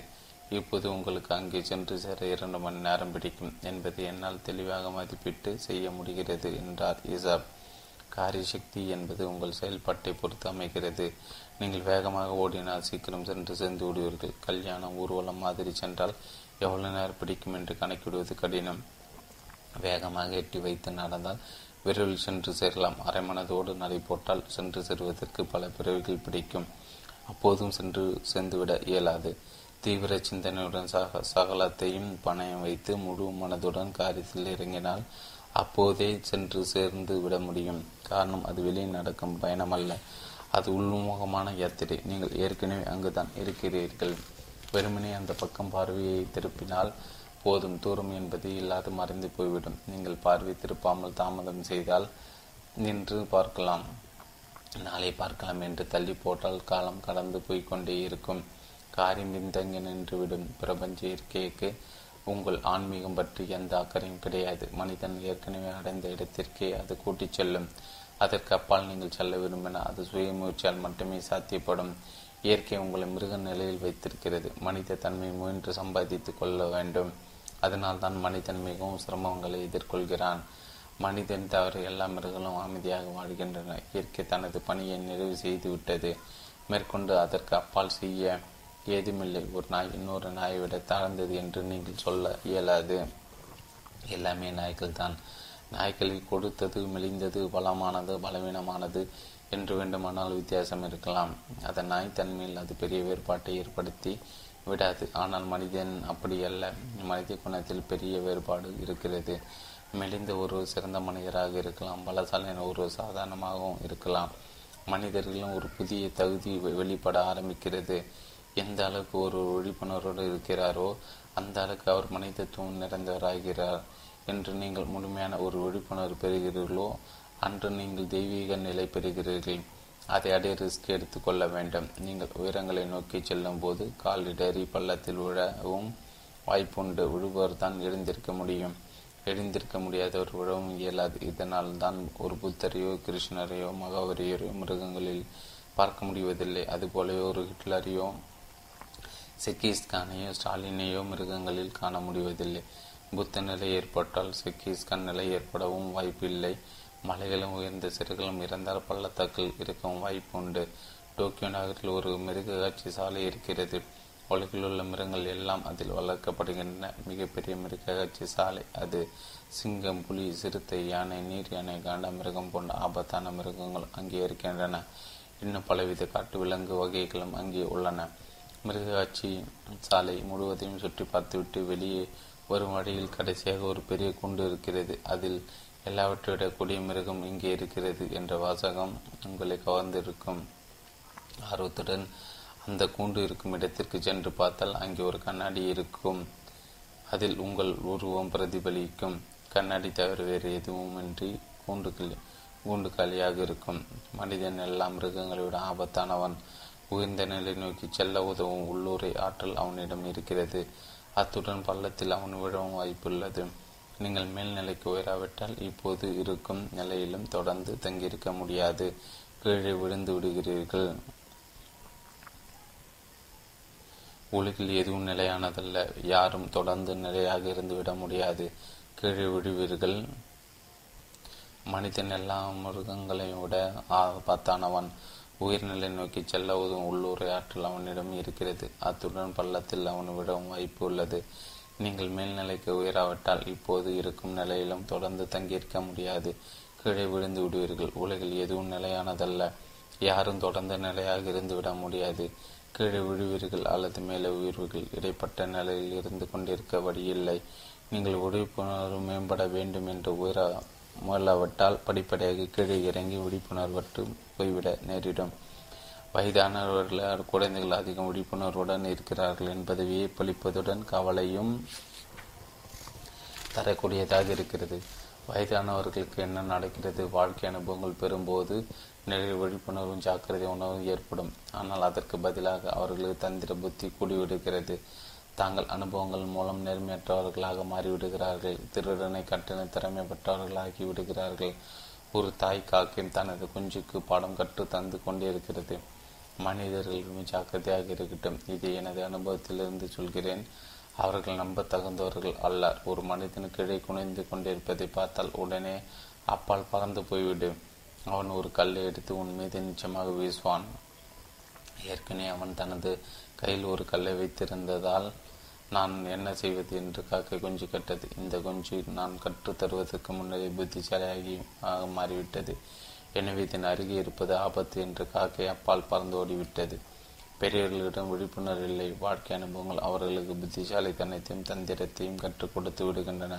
தந்திர புத்தி மூலம் அவர்கள் எதை சம்பாதித்து விட இயலும் உலகில் எதையும் சம்பாதிக்க முடியாது. அறியாமை மூலம் இருக்கவும் தந்திரம் மூலம் சம்பாதிக்கவும் இங்கே எதுவும் இல்லை. நாம் இங்கே சம்பாதித்து வைத்திருப்பதெல்லாம் மணல் வீடுகள் போன்றவை. உழுவதற்காகவே கட்டப்படுகின்றன. அவற்றை நீங்கள் கட்டாமல் விட்டுவிட்டாலும் எந்த தவறு இல்லை. குழந்தைகள் விழிப்புணர்வு நிறுத்த காணப்படுகிறார்கள். அவர்களின் கண்களை கவனிங்கள். அவை நிகழ்காலத்தில் இருக்கின்றன. எச்சரிக்கையோடு இருக்கின்றன. விழிப்புணர்வுடன் விளங்குகின்றன. குழந்தைகளை தூங்க வைக்க நாம் பலவித உபாயங்கள் மேற்கொள்ள வேண்டியிருக்கிறது. நாம் அவர்களின் விழிப்புணர்வு பல்வேறு விதங்களில் தடை செய்து விடுகிறோம். எனவே அது மங்கி போய் விடுகிறது. நாம் குழந்தைகளை வாய் விட்டு சிரிக்கவோ அழவோ அனுமதிப்பில்லை. அவர்கள் விருப்பப்படி ஓட்டவும் குதிக்கவும் அனுமதிப்பில்லை. எல்லா திசைகளிலும் அவர்களின் உயிராற்றலை தடை செய்து விடுகிறோம். முடிந்தவரை அவர்கள் உண்மையற்றும் நேர்மையற்றும் இருக்கும்படி செய்து விடுகிறோம். நான் முல்லான சிறிது மகளின் உன் வயது என்ன என்று கேட்டேன். வீட்டில் ஏழு வயது பஸ்ஸில் ஏறு போது ஐந்து வயது என்றான் அவன். அவனது தந்தை ஏற்கனவே அவனை சரியான பதில் நடக்க வைத்து விட்டார். ஒரு வீட்டிலும் நான் விருந்து சென்றிருந்தேன். மாலை நேரத்தை வீட்டு பெண்மணி தனது குழந்தையை தூங்க வைக்க முயன்றால் அந்த அறை எனது அறைக்கு அருகில் இருந்தது. தூங்கு கண்ணை இரவில் ஏதாவது வேண்டுமென்றால் பசித்தாலோ தாக அடித்தாலோ உடனே என்னை சத்தமாக கூப்பிடு. உன் அப்பா ஓடோடி வருவார் என்று குழந்தையிடம் தாய் சொல்வதை கேட்டேன். அம்மாவுக்கு விட்டால் அப்பா ஓடுவார். எல்லா அம்மாக்களும் இப்படித்தான் திறமையுடன் நடந்து கொள்கிறார்கள். பிறகு குழந்தை போய் பேசுதல் நெருமையற்ற நடத்த தந்திர்குணம் போன்று இல்லாமல் எப்படி நடந்து கொள்ளும்? நாம் குழந்தைக்கு தாய்ப்பாலையும் விஷயத்தையும் கலந்து புகட்ட துவங்குகிறோம். எவ்வளவு முடியுமோ அந்த அளவுக்கு குழந்தை தந்திரசாலியும் நேர்மையற்றவனாகவும் இருக்க வேண்டும் என்பது நமது நோக்கமாக இருக்கிறது. நமது முயற்சிகள் அந்த குழந்தை விழிப்புணர்வு பெறுவதற்கு உதவும் வகையில் இல்லை. பண்பாடு என்ற ஒரு உலகில் இருப்பது உண்மை என்றால் உண்மையான கல்வியும் இருந்தாக வேண்டும். ஒரு குழந்தைக்கு கற்றுத்தர வேண்டிய முதல் விஷயம் அவன் விழிப்புணர்வு பெற்றவனாக இருக்க வேண்டும் என்ற பாடமே ஆகும். தூரியம் என்ற நான்காவது நிலை பெறுவது எப்படி என்று கற்றுத்தரப்பட வேண்டும். அதுதான் மதிப்பு நிறைந்த பாடமாகும். மற்றவை எல்லாம் பயனற்றவை. மற்ற பாடங்கள் எல்லாம் உங்கள் தினசரி வாழ்வை நடத்துவதற்கே உதவுகின்றன. குழந்தை உலகிற்கு புதியது. காலையில் இணைந்ததும் நீங்கள் புதிதாக இருக்கிறீர்கள். அது மாதிரி குழந்தை பருவம் என்பது அதற்கு கால வேலை போன்றது எனவே குழந்தை உலகிற்கு புதியதாக உள்ளது. அந்த சரியான தருணத்தை துரியம் என்ன நான்காம் நிலை பற்றிய உணர்வை குழந்தையிடம் ஏற்படுத்தி சாட்சியாக ஒதுக்கி நிற்கும் கலை கற்றுக் கொடுத்தால் அவன் தனது முதுமை பருவத்தை அடையும் போது சிகரத்தை தொட்டு விடுவான். புத்த நிலை அவன் எய்தி விடுவான். நாம் கற்றுக்கொள்ள வேண்டிய ஒரே விஷயம் நான்காம் நிலையை அடைவதுதான். எச்சரிக்கையுடன் கவனத்துடன் விழிப்பாக இருந்து விழிப்புணர்வு பெற வேண்டும். மற்ற மூன்று நிலைகளும் இவ்வாறு விழிப்புணர்வோடு இருக்க வேண்டும்.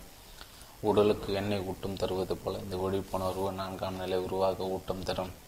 விழிப்புணர்வு என்ற இந்த ஆனந்த நிலை பெற்றவர் பிரிக்க முடியாதபடி ஆன்மாபூர்வமாக அதனுடன் ஒன்று போய்விடுகிறார் நான்காவது நிலை என்ற ஆனந்த நிலை ஒருவர் உணர்ந்துவிட்டால் அதைவிட சிறந்த ஆனந்தம் வேறு எதுவும் கிடையாது என்று புரிந்து கொள்வார். மது வகைகள் உங்களுக்கு சிறிது நேரம் மட்டும்தான் சந்தோஷம் தரும். பிறகு மகிழ்ச்சி மங்கி மறைந்து போய்விடும். நான்காம் தூரிய நிலை தரும் ஆனந்தம் என்று மங்கி மறையாது. அந்த பேரானந்த நீரோட்டம் நித்தியமானது. அதை அடைந்தவர் அந்த ஆனந்தத்தில் திளைக்கிறார். அதில் ஆனந்த நடனம் செய்கிறார்.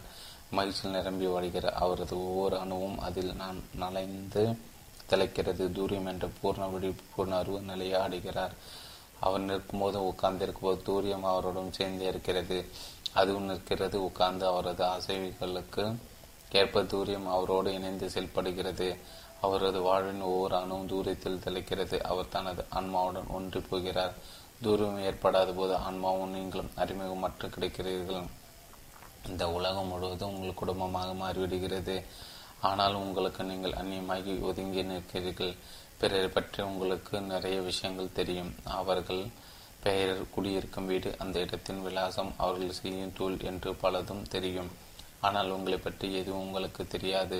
நீங்கள் உங்களை பற்றி அறிந்து கொள்ளும் வரை உங்களுடைய அறிவுக்கு எந்த மதிப்பும் கிடையாது. அந்த அறிவு மொத்தமும் அறியாமை அடிப்படையாக கொண்டதாக இருக்கிறது. மற்ற மூன்று நிலைகள் வாயிலாக நீங்கள் நன்காத நிலை பூஷித்து வளர்த்தால் வாழ்க்கை என்ற மரத்தின் வழியாக அந்த நிலை கசிந்து ஒழிசுவதை காணலாம். அந்த நிலையில் ஒரு புத்த பிறரிடமிருந்து மாறுபட்டு நிற்கிறார் நடக்க இருக்கிறார் அமர்கிறார். அவர் நிற்கும்போது அதில் விழிப்புணர்வு கலந்திருக்கும். நடக்கும்போது விழிப்புணர்வு இருக்கும். எது நடந்தாலும் சுய நினைவற்ற நிலையில் நடக்காது. பரிபூர்ணமான விழிப்புணர்வுடன் காரியங்கள் நடைபெறும். அவர் செய்யும் செயல்கள் அனைத்தும் விழிப்புணர்வு கலந்தவை. நீங்கள் இப்போது செய்யும் காரியங்கள் எல்லாம் விழிப்புணர்வு இல்லாமல் இருக்கின்றன. விவேகத்துடன் நான் செயல்படுகிறேன் என்று நீங்கள் பொய் சொல்கிறீர்கள். உங்கள் குழந்தை சட்டை கிடைத்துக்கொண்டோ கொண்டோ அல்லது சிலேட்டை உடைத்து எடுத்துக்கொண்டோ வீட்டிற்கு வந்தால் அவனை திட்டுகிறீர்கள் அடிக்கிறீர்கள். யாராவது ஏன் இப்படி செய்கிறீர்கள் என்று கேட்டால் அவனுக்கு பொறுப்பு ஏற்பட வேண்டும் என்பதற்காகவும் அவனது எதிர்கால நன்மைக்காகவும் அடிப்பதாக கூறுகிறீர்கள் விழிப்புணர்வுடன் அதை செய்வதாகவும் நினைக்கிறீர்கள். நீங்கள் உங்களுக்கு குறுக்கீடு செய்து நான் இதை விழிப்புணர்வுடன் செய்கிறேனா? என்று உங்களை நீங்களே கேட்டுக்கொள்ளுங்கள். உங்களுக்கு நிஜமாக விழிப்புணர்வு இருக்கிறதா? குழந்தை மீது வெறுமனை கோவப்பட்டீர்களா அல்லது அது செய்த தவறுக்காக படிவாங்க நினைத்தீர்களா? குழந்தை அடங்கி நடக்கவில்லை என்பதால் உங்களுக்கு கோபம் வந்துவிட்டது. உங்களுக்கு கோபம் வரும்போது நீங்கள் சுய உணர்வை இழந்து விடுகிறீர்கள். கோபம் சூழ்நிலை நினைவற்றது நீங்கள் எதை சொன்னாலும் அது சிறுவனுக்கு நன்மை செய்வதாக இருந்தாலும் அது பகுத்தறிவு சார்ந்துதான் விழிப்புணர்வு கொண்டதல்ல. முல்லா நசருதீன் தனது மகனை திட்டியபடி அடித்தார். ஒரு நாளைக்கு இரண்டை தடவை அடித்து சரிப்படுத்தாவிட்டால் நீ ஒழுங்காக செய்ய மறுக்கிறாய். நான் உன்னை போல சிறுவனாக இருந்தபோது என் தகப்பன் என்னை அடித்ததே இல்லை. சிறுவன் முல்லாயை பார்த்து உங்கள் அப்பா நல்ல மனிதராக இருந்திருக்கிறார் என்பதை அது காட்டுகிறது என்றான். நீங்கள் உங்கள் குழந்தை அடிக்கிறீர்கள் அதை குழந்தையின் நன்மைக்காக செய்வதாக நினைக்கிறீர்கள். ஆனால் அந்த குழந்தை அது வேறு விதமாக எடுத்துக்கொள்கிறது. அதை அடி அடியாக குழந்தை பார்ப்பதில்லை.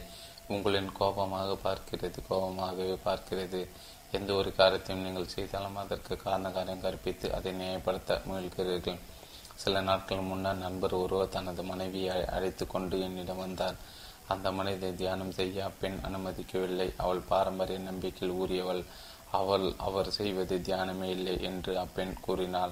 அது வெறும் மேற்பூச்சு வார்த்தை. மனப்பூர்வமாக அவள் தனது கணவன் தியானத்தில் ஈடுபடுவதை விரும்பவில்லை. எந்த கணவனும் தனது மனைவி தியானம் செய்வதை விரும்புவதில்லை. தியானம் செய்யும் போது பழைய உறவுகளுக்கு ஆபத்து ஏற்பட்டு விடுகிறது. ஒருவர் தியானத்தில் ஈடுபடும் போது அவரது காம இச்சை குறைந்து போகிறது. மனதிற்குள் ஒளிந்திருக்கும் உண்மையான காரணம் இதுதான். மற்றவை எல்லாம் ஊதட்ட அளவு வார்த்தைகள். ஒரு பெண் தனது கணவனை வீசி வீட்டிற்கு செல்லவும் அனுமதித்து விடுவார். தியானம் கற்க அனுமதிக்க மாட்டால் அதற்கு காரணம் இருக்குது அவன் பேசி வீட்டிற்கு சென்றாலும் தன்னை விட்டு விலக்கி விட மாட்டான். அவனிடம் பெண் மோகம் மிச்சம் இருக்கிறது என்று அவள் நம்புகிறாள்.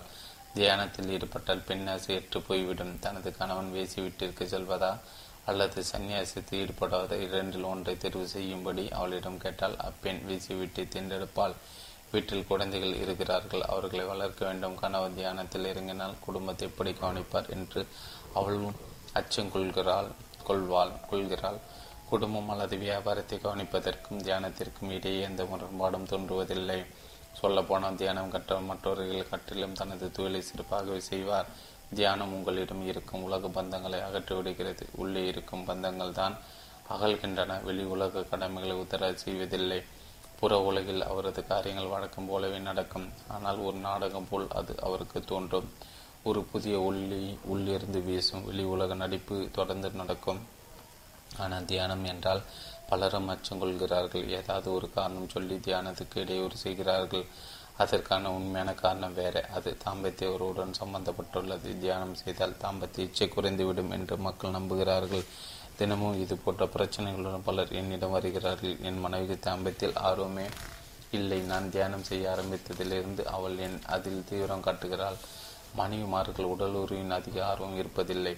அதை கணவனிடம் செல்வதற்கு எந்த இடையூறோ தடையோ பயமோ இல்லை. எனவே அதன் மீது அதிக அக்கறை தோன்றுவதில்லை. கணவன் விருப்பத்தை நிறைவேற செய்வே அதில் ஈடுபடுவதாகவும் காட்டிக்கொள்கிறார்கள். அதில் போய் கலந்திருக்கிறது. கணவன் விரும்பும்போது ஏன் அவர்கள் ஒத்துழைப்பதில்லை? பெண்கள் தங்களை சுற்றி ஒரு புனிதம் கொண்ட ஒளி வலயத்தை ஏற்படுத்திக் கொள்கிறார்கள். அதில் கணவன்மார்களும் ஒத்துழைத்து பங்கேற்க வேண்டும் என்று பெண்கள் எதிர்பார்க்கிறார்கள். ஆனால் கணவன் தியானத்தில் ஈடுபடும் போது பெண்ணுக்கு கவலை வந்து விடுகிறது. அந்த மனிதர் எங்கே திசை மாறி போய்விடுவாரோ என்று அவள் அஞ்சுகிறாள்.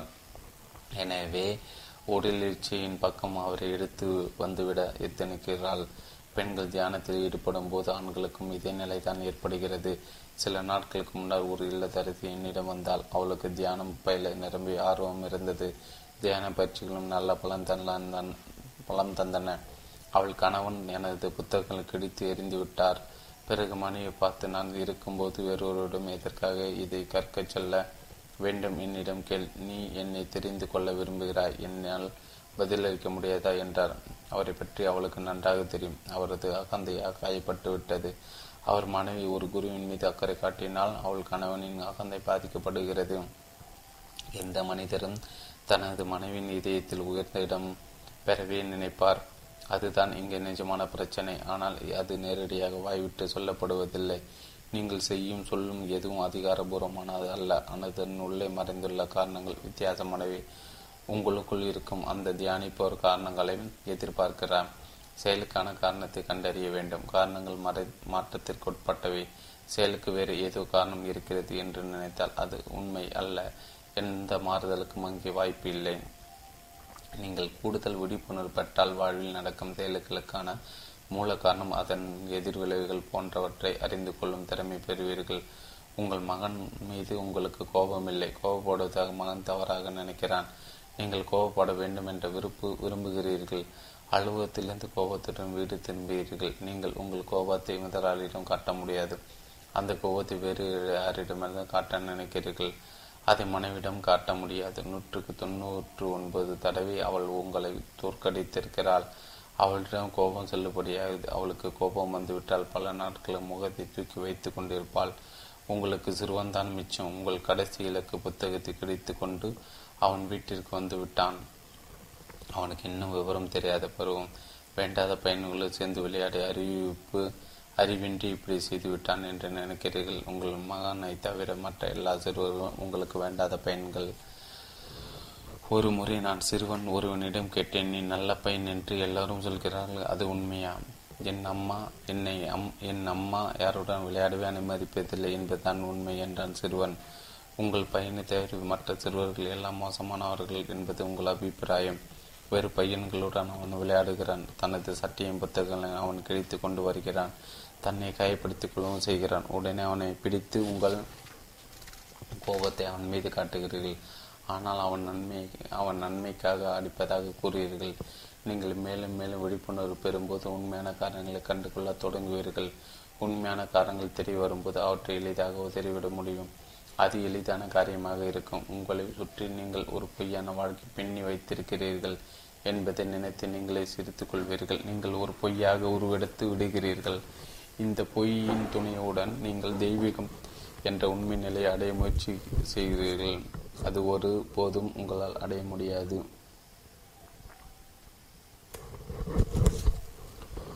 இந்த பொய் துணையுடன் நீங்கள் தெய்வீகம் என்ற உண்மை நிலையை அடைய முயற்சி செய்கிறீர்கள். அதை ஒருபோதும் உங்களால் அடைய முடியாது. சந்நியாசி என்பது உங்களை சுற்றி பிணைந்து பின்னி வைத்திருக்கும் பொய்யான வலைகளை கரைத்துக் கொள்வது என்பது எனது மன என் மனப்பூர்வமான எண்ணமாகும். அதிகாரப்பூர்வம் யதார்த்தமாகவும் நீங்கள் வாடவே வேண்டும். உங்களிடம் கெட்ட எண்ணம் இருந்தால் நீங்கள் கெட்டவராகவே இருப்பீர்கள். உங்களிடம் கோபம் இருந்தால் கோபக்காரராக இருப்பீர்கள். கோபம் அழகானது என்று காட்டுவதாக அதன் மீது வெள்ளையடித்து ஓவியம் திட்டி மாற்றம் செய்ய முயலாதீர்கள். பொண்ணுக்கு புணுகு புண்ணுக்கு புண்ணுக்கு பூசுவதில் எந்த பயனும் இல்லை. காயம் புறையோடி போகத்தான் அது உதவி செய்யும்.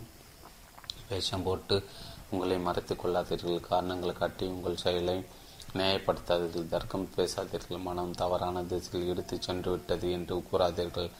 உங்கள் தவறான செயல்களுக்கு பொய் முலாம் பூசி அவற்றை நல்ல செயல்கள் போல காட்ட முயலாதீர்கள்.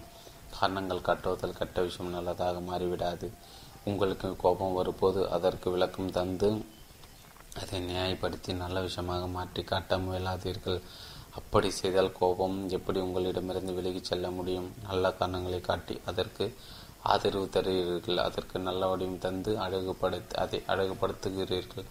கோபம் என்ற சிறைச்சாலை மலர்கள் தோரணங்கள் மூலம் அலங்கரிக்கிறீர்கள். அமைதி வீடு போல் காட்சி அளிக்க வைக்க முயல்கிறீர்கள். அதன் பிறகு உங்களுக்கு மன திருப்தி ஏற்பட்டு விடுகிறது. நோய் ஆரோக்கியமானது என்று கருதி சுவீகாரம் செய்து கொள்கிறீர்கள். பிறகு அதை உங்களிடமிருந்து விரட்டி அடிக்கவே முடியாமல் போய்விடுகிறது. ஒரு சாதக பயிற்சிகள் மூலம் விழிப்புணர்வு பெற தொடங்கும் போது தனது பகல் நேர விழிப்பு நிலை பொய்யானது என்று கண்டுகொள்வார். அவரது கனவுள் ஏற்குமாறானவை திரித்து காட்டப்படுபவை. உறக்கம் நிம்மதியற்ற நிலையாக இருக்கிறது. விழிப்பு கனவு ஆழ்ந்த உறக்கம் ஆகிய மூன்று நிலைகளும் ஓய்வும் நிம்மதியும் இருப்பதில்லை. எப்போதும் குழப்பமாகவே இருக்கிறது. அவர் உண்மையை அறியும் போது பொய் காரணங்களை உதறி விடுவார் அப்படி உதரும் போது உண்மை வெளிச்சத்திற்கு வரும். அவருக்குள் விழிப்புணர்வு உருபெற ஆரம்பிக்கும். இரவு நேரம் வெயிலில் கடுமையான புயல் வீசி கொண்டிருந்தது. ஆழ்ந்து உறங்கிக் கொண்டிருந்த தனது கணவனை அந்த பெண் பாதத்துடன் உசுப்பினால் எழுந்திருங்கள் சீக்கிரம் வீடு இடிந்து விழுந்து விடும் போல் இருக்குது. அது பற்றி கொலைப்படாமல் பேசாமல் தூங்கு. இது நமது சொந்த வீடு அல்லவே. வாடகை தானே நாம் குடியிருக்கிறோம். என்றான் அவள் கணவன். அந்த மனிதரைப் போல தான் நீங்களும் இருக்கிறீர்கள். வீடு உங்களுக்கு சொந்தமானதாக இல்லாது இருக்கலாம் அதை இடிந்து தலையில் விடும்போது நீங்கள் செத்து போக நேரி நேரிட்டுவிடும். உங்களை சுற்றி நீங்கள் கட்டியுள்ள பொய்மை சுவர்கள் உங்கள் சொந்த சு சரக்காக இல்லாது போகலாம். அவற்றில் பலவற்றை நீங்கள் கடன் வாங்கியிருக்கிற சில விஷயங்களை உங்களுக்குள் குருவிடமிருந்து பெற்றீர்கள் வேறு சில விஷய விஷ வேறு சில மத நூல்களிலிருந்து எடுக்கப்பட்டிருக்கின்றன. இன்னும் சில இந்த சமுதாயத்திலிருந்து பெறப்பட்டு அவை எல்லாம் உங்களுடையவையாக இல்லாதிருந்தாலும் இடிந்து மேலே விழும்போது நீங்கள் உயிர் உயிர் திழைந்து தான் தீர வேண்டும். அந்த பொய்கள் உங்களை சுற்றி சூழ்ந்து நிற்கின்றன. அந்த பொய்கள் பயனுள்ளவையாக இப்போது தோன்றலாம். உங்களை நல்ல விதமாக காட்டிக்கொள்ள அவை உதவுகின்றன. அந்த பொய்களின் துணையோடு அழகாக போஸ் கொடுத்து கொண்டு இருக்கிறீர்கள். ஆனால் உள்ளே வழியால் தவிக்கிறீர்கள். வெளியே புன்னகித்தபடி காட்சி தருகிறீர்கள். இவை எல்லாமே பொய்யானவை. வழியால் கஷ்டப்படும் நீங்கள் அழுத்து கண்ணீர் சிந்தினாலும் நல்லதான் நீங்கள் பொய்யை மறைக்க பூச்சிய சாயங்களையும் பல பலப்பையும் அடித்து விடுங்கள். நீங்கள் நிஜமானவராக இருந்தால் மட்டும் உண்மையை உணர முடியும். நீங்கள் உங்கள் விழிப்புணர்வு பூஜித்து வளர்க்கும் போது பொய்யான சாயங்கள் கழுவப்பட்டு விடும். இவ்வாறு கழுவப்படும் செயலுக்கு தான் சந்நியாசம் என்று பெயர். நீங்கள் எந்த அளவுக்கு உங்களுக்கு நேர்மையாக இருக்கிறீர்களோ அந்த அளவுக்கு உங்களிடம் ஒட்டியுள்ள பொய்மை நோய்களை விரட்டி அடிப்பது எளிது. நோய் என்று பொய் வேஷம் போட்டால் அதை அகற்றுவது கடினம். வேஷம் என்பது புற்றுநோயால் பிடிக்கப்பட்டுள்ள ஒருவர் அதை ஏற்றுக்கொள்ள பயப்படுவதற்கு நிகரான ஒரு செயலாகும். அந்த நோயால் தனக்கு நட்பட்ட சளி தொல்லை தவிர வேறு எதையும் எதுவுமில்லை என்று வாதாடுவார். சளி தொல்லைக்கு வைத்தியம் பார்த்து கொண்டால் புறநோயிலிருந்து எப்படி விடுபட முடியும்? எத்தனை காலம் உங்களை நீங்களே ஏமாற்றிக் முடியும்? குந்தி குந்தி தனது சீடர்கள் சாதகரின் பிராதான பணி பற்றி பேசும்போது ஒன்று குறிப்பிடுவது வழக்கம். தனது பிரச்சனை என்ன என்பதை அவர் கண்டறிய வேண்டும்.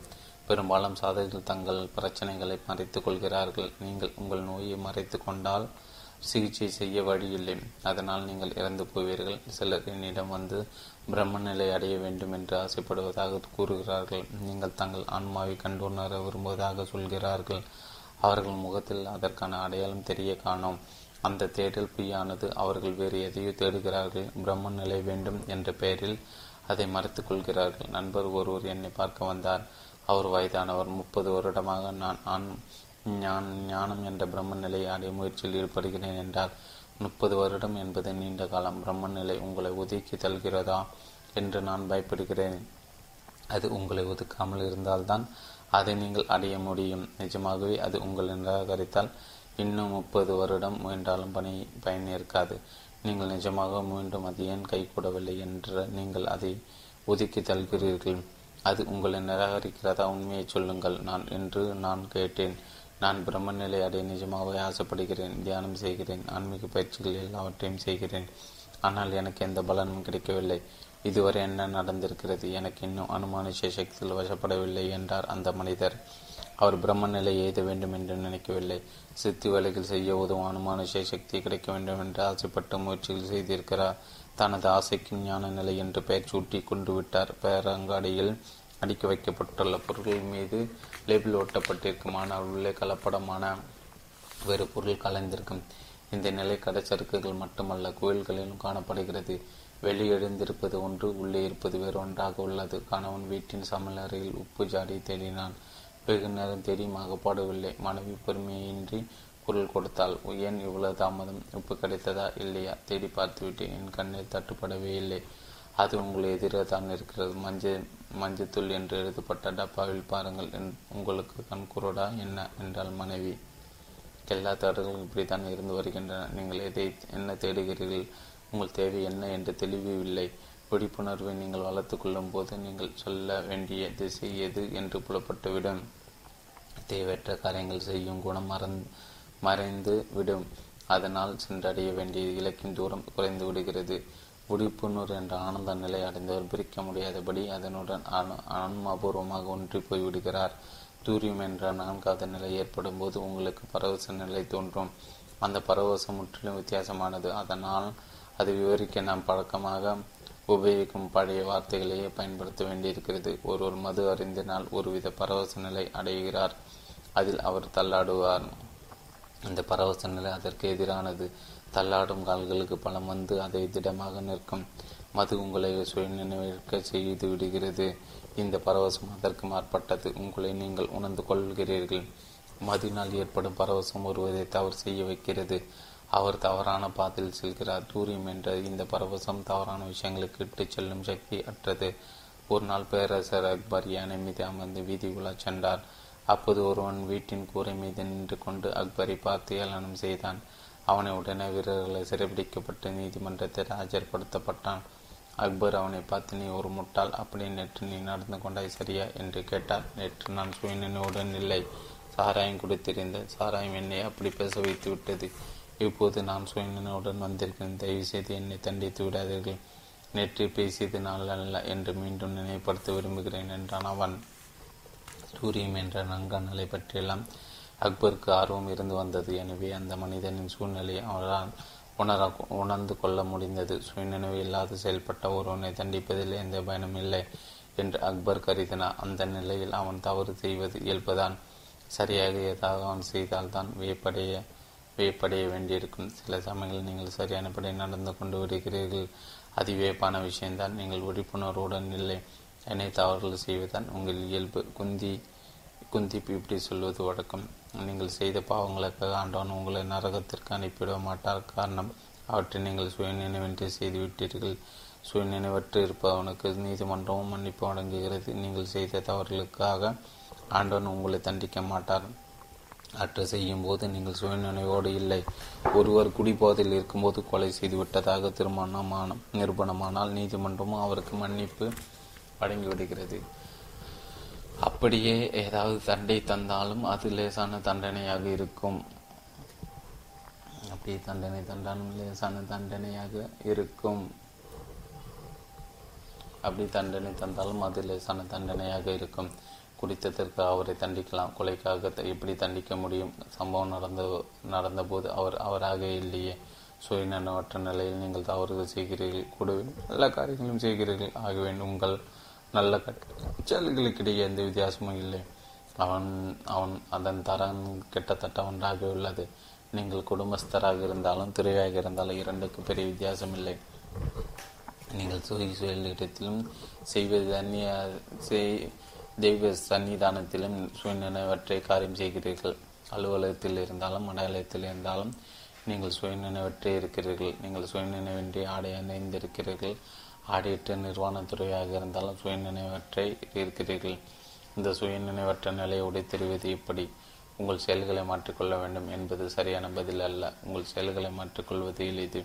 ஒரு செயலில் சுயநினைவற்ற நிலையில் இருந்தால் அதே நிலை மற்ற காரியங்களும் இருந்தே தீரும். ஒருவர் சந்தோஷத்துடன் நான்காவது நிலை போஷித்தால் அது அவரது ஆன்மாக்குள் நுழைந்துவிடும்.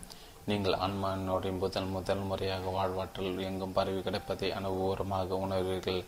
பிராணசக்தி என்ற வாழ்வாற்றல் எங்கும் பரவி இருக்கிறது என்று உணரும்போது எல்லா பொருட்களும் எல்லா உயிர்களும் சமம் என்று அவர் உணர்ந்து கொள்வார். ஒருவர் தனக்குள் உள்மமாக செல்லும் போது தனது ஆன்மாவை அறிந்து கொள்கிறார். அந்த ஒளி எங்கும் பரவி கிடைக்கிறது என்றும் அவர் உணர்வார். உங்களை நீங்கள் உணராத வரை எல்லோரும் எதிரிகளாக கருதீர்கள் உங்களை நீங்கள் உணரும் தருணத்தில் உங்களுக்கு ஒளி வீசும் தீபம் எல்லோரினாக கோவிலும் சுடர் விழுவதை காண்பீர்கள். உங்கள் பார்வையில் சமத்துவம் ஏற்படுவதை காண்பீர்கள். அதற்கு பிறகு எதிர்களும் கிடையாது நண்பர்களும் கிடையாது. எனது உனது என்ற பிரிவினையும் கிடையாது. நீங்கள் அனைத்திலும் கலந்திருக்கிறீர்கள். ஒன்றே சம சர்வமாகவும் இருக்கிறது. நீங்கள் கண்டு உணர்ந்த அந்த பிராண சக்தி என்ற வாழ்வாற்றல் எங்கும் பரவி நிற்பதாக சுசூத்திரம் சொல்கிறது. அந்த ஒளி எல்லா விளக்குகளையும் சுடர்விடுகிறது அந்த சமுத்திரம் ஒவ்வொரு துளியிலும் கலந்து நிற்கிறது. சில விளக்குகள் கருப்பு நிறத்தில் இருக்கலாம் சில சில சிவப்பு நிறத்தில் இருக்கலாம்.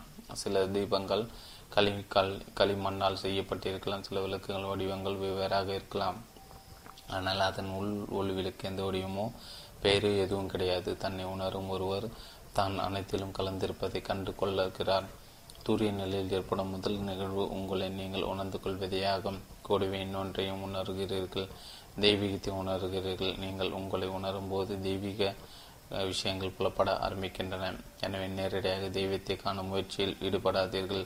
அதில் எந்த பலனும் ஏற்படாது. எல்லாம் கனவாகிவிடும்.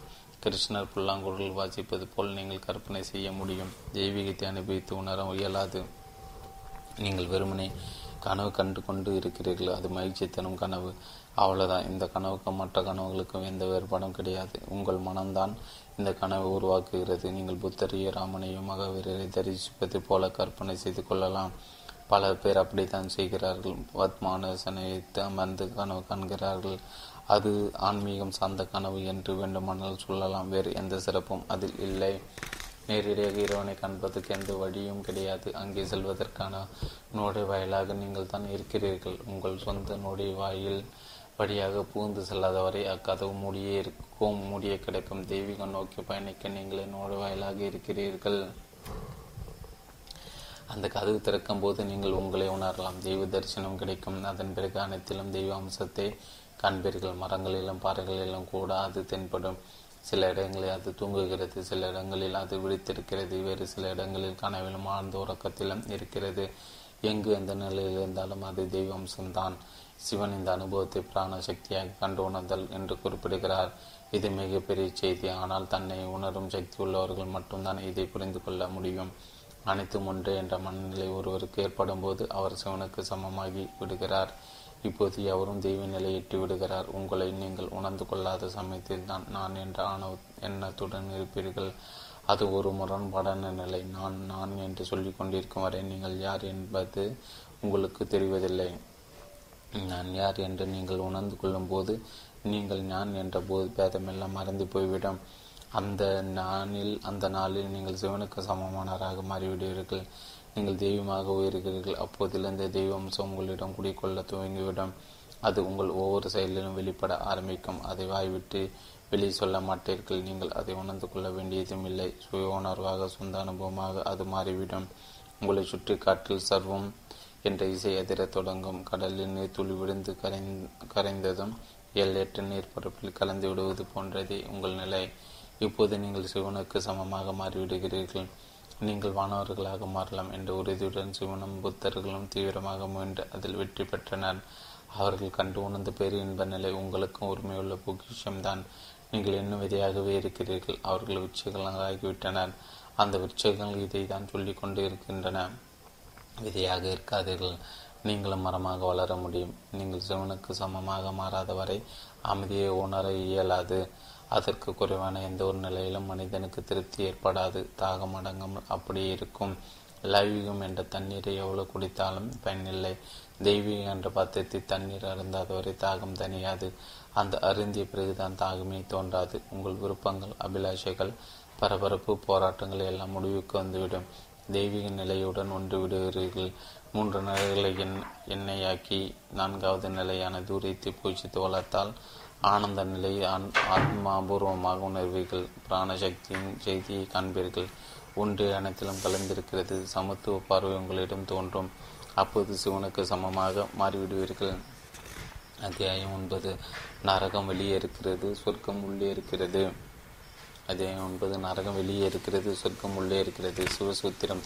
சிவனுக்கு சமமான ஒரு மனதிலிருந்து வெளிப்படும். ஒவ்வொன்றும் மந்திர உச்சாரணம் தான் வழிபாடு தான் ஞானம் அடைந்த சிவநிலைக்கு சமமான ஒரு அளிக்கும் கொடையாகும். சிவநிலைக்கு சமமான உள்முக ஆற்றல்களின் எஜமானராக இருக்கிறார். அவர் அறிவின் ஆதார ஊற்றாக இருக்கிறார். சிவநிலைக்கு சமமானவர் ஆதார ஆற்றல்கள் பொங்கி வாடியும் போது ஏற்படும் ஆனந்தமே அவரது உலகமாகும். விழிப்புணர்வு பெற்றவர் தான் தேர்வு செய்துள்ள வழிமுறைகளின் துணையோடு நித்திய பரவொலியில் கலந்துவிட இயலும். உபாசனை என்பது நீங்கள் என்ன சுலோகம் உச்சரிக்கிறீர்கள் என்பதை பொறுத்தல்ல. நீங்கள் என்ன ஸ்திதியில் இருக்கிறீர்கள் என்பதை பொறுத்ததாகும். வழிபாடு என்பது நீங்கள் என்ன செய்கிறீர்கள் என்பதை பொறுத்தல்ல. நீங்கள் என்ன நிலையில் இருக்கிறீர்கள் என்பதை அது பொறுத்திருக்கிறது. நீங்கள் என்ன செய்கிறீர்கள் என்பதை அவைத்து அதை ஆன்மீகம் என்று கொண்டுவிட முடியாது. ஆன்மீகம் உங்கள் ஆன்மா சார்ந்த விஷயம். உங்கள் உள் மையத்தில் அன்பு நிலை கொண்டிருந்தால் வெளியே உங்கள் பிரார்த்தனை புலப்படும். உள்ளே அமைதி நிலை கொண்டிருந்தால் வெளியே தியானம் வசப்படும். உள் மையத்தில் விழிப்புணர்வு இருந்தால் உங்கள் வாழ்வில் தூய்மை பிரகாசிக்கும் எதிர் திசை இயக்கம் சாத்தியமா சாத்தியமில்லை. வெளி மாற்றங்கள் செய்ய தொடங்கலாம் அது உள்ளே உங்கள் உள்ளே எந்த மாற்றத்தையும் உருவாக்காது. ஆனால் உள்ளே மாற்றம் நடந்தால் வெளியிலும் தானே மாற்றம் ஏற்பட்டுவிடும். காரணம் வெளிப்புறம் என்பது உங்கள் நிழலாகும். நிழலில் மாற்றம் செய்தால் உள்ளே எந்த மாற்றமும் ஏற்படாது. உள்ளே மாற்றம் செய்தால் வெளியே தானே மாறுதலை ஏற்படுத்தி கொண்டுவிடும். வெளிப்புறம் மாற்றங்கள் செய்யும் முயற்சியில் ஜனங்கள் வாழ்வை வீணடித்துக் கொள்கிறார்கள் என்பது கவனத்தில் கொள்ள வேண்டிய ஒன்று. தங்கள் பழக்க வழக்கங்களை மாற்றிக்கொள்ள பெரிய அளவில் சிரமங்களை எடுத்துக்கொள்கிறார்கள். வெளியில் பழக்க வழக்கங்களை மாற்றினால் எதுவும் நடந்து விடாது. நீங்கள் நீங்களாக தான் இருப்பீர்கள். திருடனாக இருந்தால் நீங்கள் துறையாக மாறிவிடலாம். நீங்கள் செல்வம் சேர்த்தால் தான தர்மங்கள் செய்யலாம். ஆனால் உள்ளே நீங்கள் மாற்றமின்றி பழைய ஆலையாக தான் இருப்பீர்கள். உங்கள் கணக்குகளுக்கு பணம் மதிப்புள்ள பொருளாக தென்படும். திருடும் போது பணத்தை எப்படி பார்த்தீர்களோ அப்படியே தர்மம் செய்யும் போது பார்ப்பீர்கள். திருடும் போது அது பெரும் மதிப்புள்ள ஒன்றாக தெரிந்தது. தர்மம் செய்வது அதே அதே மதிப்புடன் பார்க்கிறீர்கள் பணம் என்பது தூசு போன்ற அற்பமான பொருள் என்ற எண்ணம் இன்னும் உங்களுக்கு ஏற்படவில்லை. தூசை யாராவது தானமாக கொடுப்பார்களா நீங்கள் கொடுத்ததை ஒருவர் பெற்றுக்கொள்கிறார். நீங்கள் ஏதோ மதிப்புள்ள ஒரு பொருளை தந்து இருக்கிறீர்கள் எனவே அவர் நன்றியுடன் நடந்து கொள்ள வேண்டும் என்று எதிர்பார்க்கிறீர்கள் அல்லவா? பணம் மதிப்பற்ற பொருளாகிவிட்டால் அதை பெற்றுக்கொண்டதற்காக அவருக்கு அல்லவா நீங்கள் நன்றி தெரிவிக்க வேண்டும்?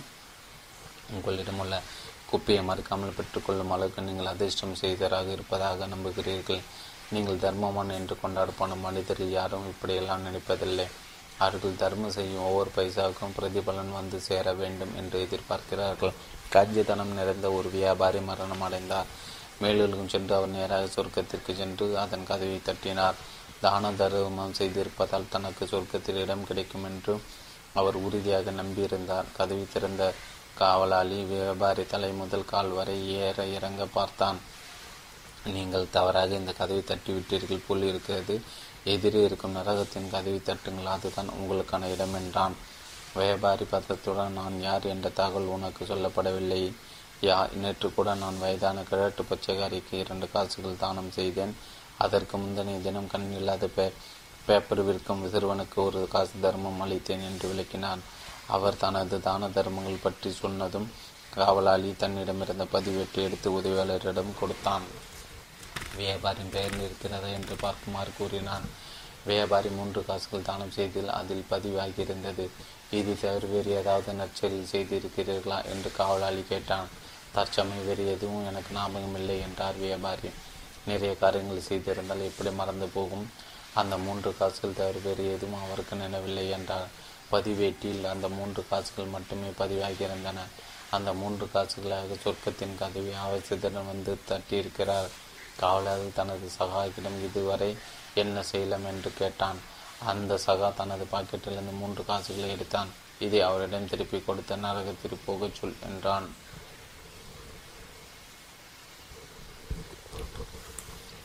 இதை அவரிடம் திருப்பி கொடுத்த நரகத்திற்கு போகச் சொல் என்றான். பணத்தின் சக்திக்கு அடக்க அடங்கி சொர்க்கத்தின் கதவில் திறந்து கொள்ளுமா? நீங்கள் பணத்தை பதுக்கி வைத்தாலோ அல்லது தான தர்மம் செய்தால் எல்லாம் ஒன்றுதான். பணம் பற்றி உங்கள் மதிப்பீட்டில் எந்த மாற்றமும் இல்லை. நீங்கள் லௌகிக உலகில் வாழ்ந்தாலும் அதிலிருந்து விடுபட்டு தப்பி ஓடினாலும் உலகத்தின் முக்கியத்துவம் உங்கள் கண்களுக்கு ஒரே விதமாகவே தென்படுகிறது ஏதாவது ஒன்றின் பக்கம் நீங்கள் பார்வை திருப்பினாலும் முகத்தை திருப்பி அதை ஒதுக்கி தள்ளினாலும் சரி உங்கள் பணத்தில் எந்த மாற்றமும் நிகழாது. உங்கள் மையத்தில் மாறுதல் ஏற்படாதவரை எதுவும் பயனில்லை. உங்கள் வெளி நடவடிக்கையில் சீர்திருத்தம் தேவையில்லை. அது உள்ளே ஆன்மாவில் நிகழ வேண்டும். உள்ளே மாறுதல் நடக்கும்போது சகலமும் மாற்றமடைந்துவிடும். இந்த சிறு சூத்திரங்கள் உங்கள் உள்முக மாறுதலுக்கானவை. என்னை ஒவ்வொரு சூத்திரத்தையும் கவனத்துடன் புரிந்து கொள்ள முயலுங்கள். அதன் ஒரு சிறு துணுக்கு உள்ளே நுழைந்து விட்டாலும் உங்களுக்குள் அதை அணையாத நெருப்பாக மாறிவிடும். உங்களுக்குள் வெடிமருந்து இருந்தால் அதை தீப்பற்றிக்கொள்ளும் இப்போது உங்களிடம் உள்ள வெடிமருந்து ஈரத்தில் நனைந்து கிடைக்கிறது. நெருப்பு அதன் மீது பட்டாலும் வெடிக்காது. நெருப்பு அணைந்து போய்விடும். நீங்கள் உண்மையை கெட்டு தெரிந்து கொள்ளவில்லை என்பது உங்கள் பிரச்சனை அல்ல. அதை அணைத்து எரிய விடாமல் செய்யும் சாமர்த்தியத்தை நீங்கள் பெற்றிருக்கிறீர்கள் என்று கூறி கூறியாக வேண்டும். உங்களிடம் உள்ள வெடி மருந்து நமத்து போயிருக்கிறது. நெருப்பு பொறி விழுந்தாலும் அது தீப்பற்றி கொள்ள மறுக்கிறது. நெருப்பு தான் அணைந்து போகிறது. உங்களால் அந்த வெடிமருந்தை எப்படி நமத்து போக வைக்க முடிந்தது? உங்கள் அறிவு அதிகரிக்கும் போது வெடிமருந்து ஈரப்பட்டு போகிறது. உங்களுக்கு அறிவு அதிகமாகும் போது தெரிந்து கொள்ள வேண்டும். தெரிந்து கொள்ள மட்டும் செய்கிறீர்கள். உணர்தல் நடப்பதில்லை. எனவே உங்கள் உள்ளே இருக்கும் உணர்தலுக்கான பொறி அணைத்து விடுகிறது. அறிவுணர்தலை உள்ளே நுழைய அனுமதிப்பில்லை. வாசல் நின்று வாசல் நின்று வடிமறித்து தடுத்து வாசல் நின்று வடிமறுத்து தடுத்து விடுகிறது. அறிவுபூர்வமான நிலையில் இருக்கும்போது நீங்கள் சுய நினைவற்று காணப்படுகிறீர்கள். அறிவு மூலம் கிடைக்கும் வித்யா கர்வம் வெடிமருந்தின் உள்ளூரை ஆற்றலை ஆற்றலை காட்டிலும் சக்தி குறைந்தா அதிகமா என்று அதி அறிவிட்டு கடினம் என்பதை நினைவில் வையுங்கள். வித்யா கர்வத்தை போல் போல் வேறு எதுவும் நுட்பமான வகையில் உங்களுக்கு அகந்தி ஏற்படுத்துவதில்லை. உங்களிடம் உள்ள செல்வம் இந்த அளவுக்கு ஆணவத்தை நிச்சயம் உருவாக்காது. காரணம் செல்வம் களவாடப்பட்டு கூடும். கம்யூனிஸ்டுகள் ஆட்சி கைப்பற்றினால் இது வேண்டுமானாலும் நடக்கலாம். தொடர்ந்து நீங்கள் செல்வந்தராக இருப்பீர்கள் என்று உறுதியாக சொல்ல முடியாது. செல்வந்தராக உறுதியாக சொல்ல முடியாது. ஆனால் உங்கள் அறிவை களவாட இயலாது. அதை யாரும் உங்களிடமிருந்து பிடுங்கி கொண்டு விட முடியாது. நீங்கள் சிறையில் தள்ளப்பட்டாலும் அறிவு உங்களுடன் இருக்கும். அதனால் தான் ஒரு செல்வந்தனிடம் கல்வி கற்ற பண்டிதர் அதிக கர்வத்துடன் இருக்கிறார். இந்த தீவிரமான வேகம்தான் உங்கள் உள்ளே இருக்கும் வெடிமருந்தை நமத்து போக வைத்து விடுகிறது. இந்த கருவத்தை நீங்கள் உதறினால் வெடிமருந்து காய்ந்து ஈரமாக கண்டுவிடும். உண்மையின் ஒரு சிறு துளி நெருப்பு வந் இருந்தாலும் போதும். அது உங்களை மாற்றியமைத்து விடும். அதற்கு அதிகமான நெருப்பு தேவையில்லை. வெடிமருந்து தயார் நிலையில் இருந்தால் ஒரு நெருப்பு பொறி அதையே பற்ற வைத்துவிடும் மருந்து ஈரமாகி கிடந்தால் பெரிய நெருப்பும் அதை எரிவூட்ட இயலாது. இந்த சூத்திரங்கள் நெருப்பு பொறியை போன்றவை உங்கள் அறிவை அப்பால் ஒதுக்கி வைத்துவிட்டு இதையெல்லாம் புரிந்து கொள்ளுங்கள். அறிவின் துணையோடு இது புரிந்து கொள்ள முயன்றால் அதில் நீங்கள் வெற்றி பெற மாட்டீர்கள். சிவனுக்கு சமமானவராக நீங்கள் மாறிவிடுவீர்கள் என்று கடந்த சூத்திரத்தில் பார்த்தோம். அப்படிப்பட்ட ஒரு உச்சரிக்கும் ஒவ்வொரு சொல்லும் வழிபாட்டு மந்திரம் போன்றது. அந்த சொற்கள் என்ன என்பது ஒரு பிரச்சனையே அல்ல. அவர் உச்சரிக்கும் ஒவ்வொரு சொல்லும் மந்திரம் போன்றது. ஏனென்றால் அவர் மனதில் ஆசை இருள் மற்றும் உலகம் என்ற எதுவுமே கிடையாது. அவரோட மன ஒளியாக ஜுவாலையாக இருக்கிறது. எனவே அப்படிப்பட்ட ஒரு மனதில் இருந்து வெளிப்படும் ஒவ்வொன்றும் மந்திர உச்சாடனும் தான் வழிபாடு தான். சிவனுக்கு சமமான ஒரு மனதிலிருந்து வெளிப்படும் ஒவ்வொன்றும் மந்திர உச்சாடன்தான் வழிபாடு தான் என்று சிவசூத்திரம் கூறுகிறது. அப்படிப்பட்ட மனதிலிருந்து பிரார்த்தனை மட்டும்தான் வெளிப்படும். வெளிச்சிலிருந்து இருள் எப்படி வெளிப்பட இயலும்? அன்பிலிருந்து வெறுப்பு வெளிப்பட முடியுமா? பாசத்திலிருந்து கோபம் எப்படி வெளிப்படும்? எனவே அப்படிப்பட்ட ஒருவர் சொல்லும் ஒவ்வொரு சொல்லும் ஜபமாகும். உங்கள் வாயிலிருந்து என்ன வெளிப்படுகிறது என்பதை பொறுத்து தான் தேவரின் பரலோக ராஜ்யம் என்பது வந்து சேரும். உங்கள் வாய்க்குள் என்ன சொல்கிறது என்பதை பொறுத்தல்ல. அது இது இயேசுவின் புகழ்பெற்ற வாக்காகும்.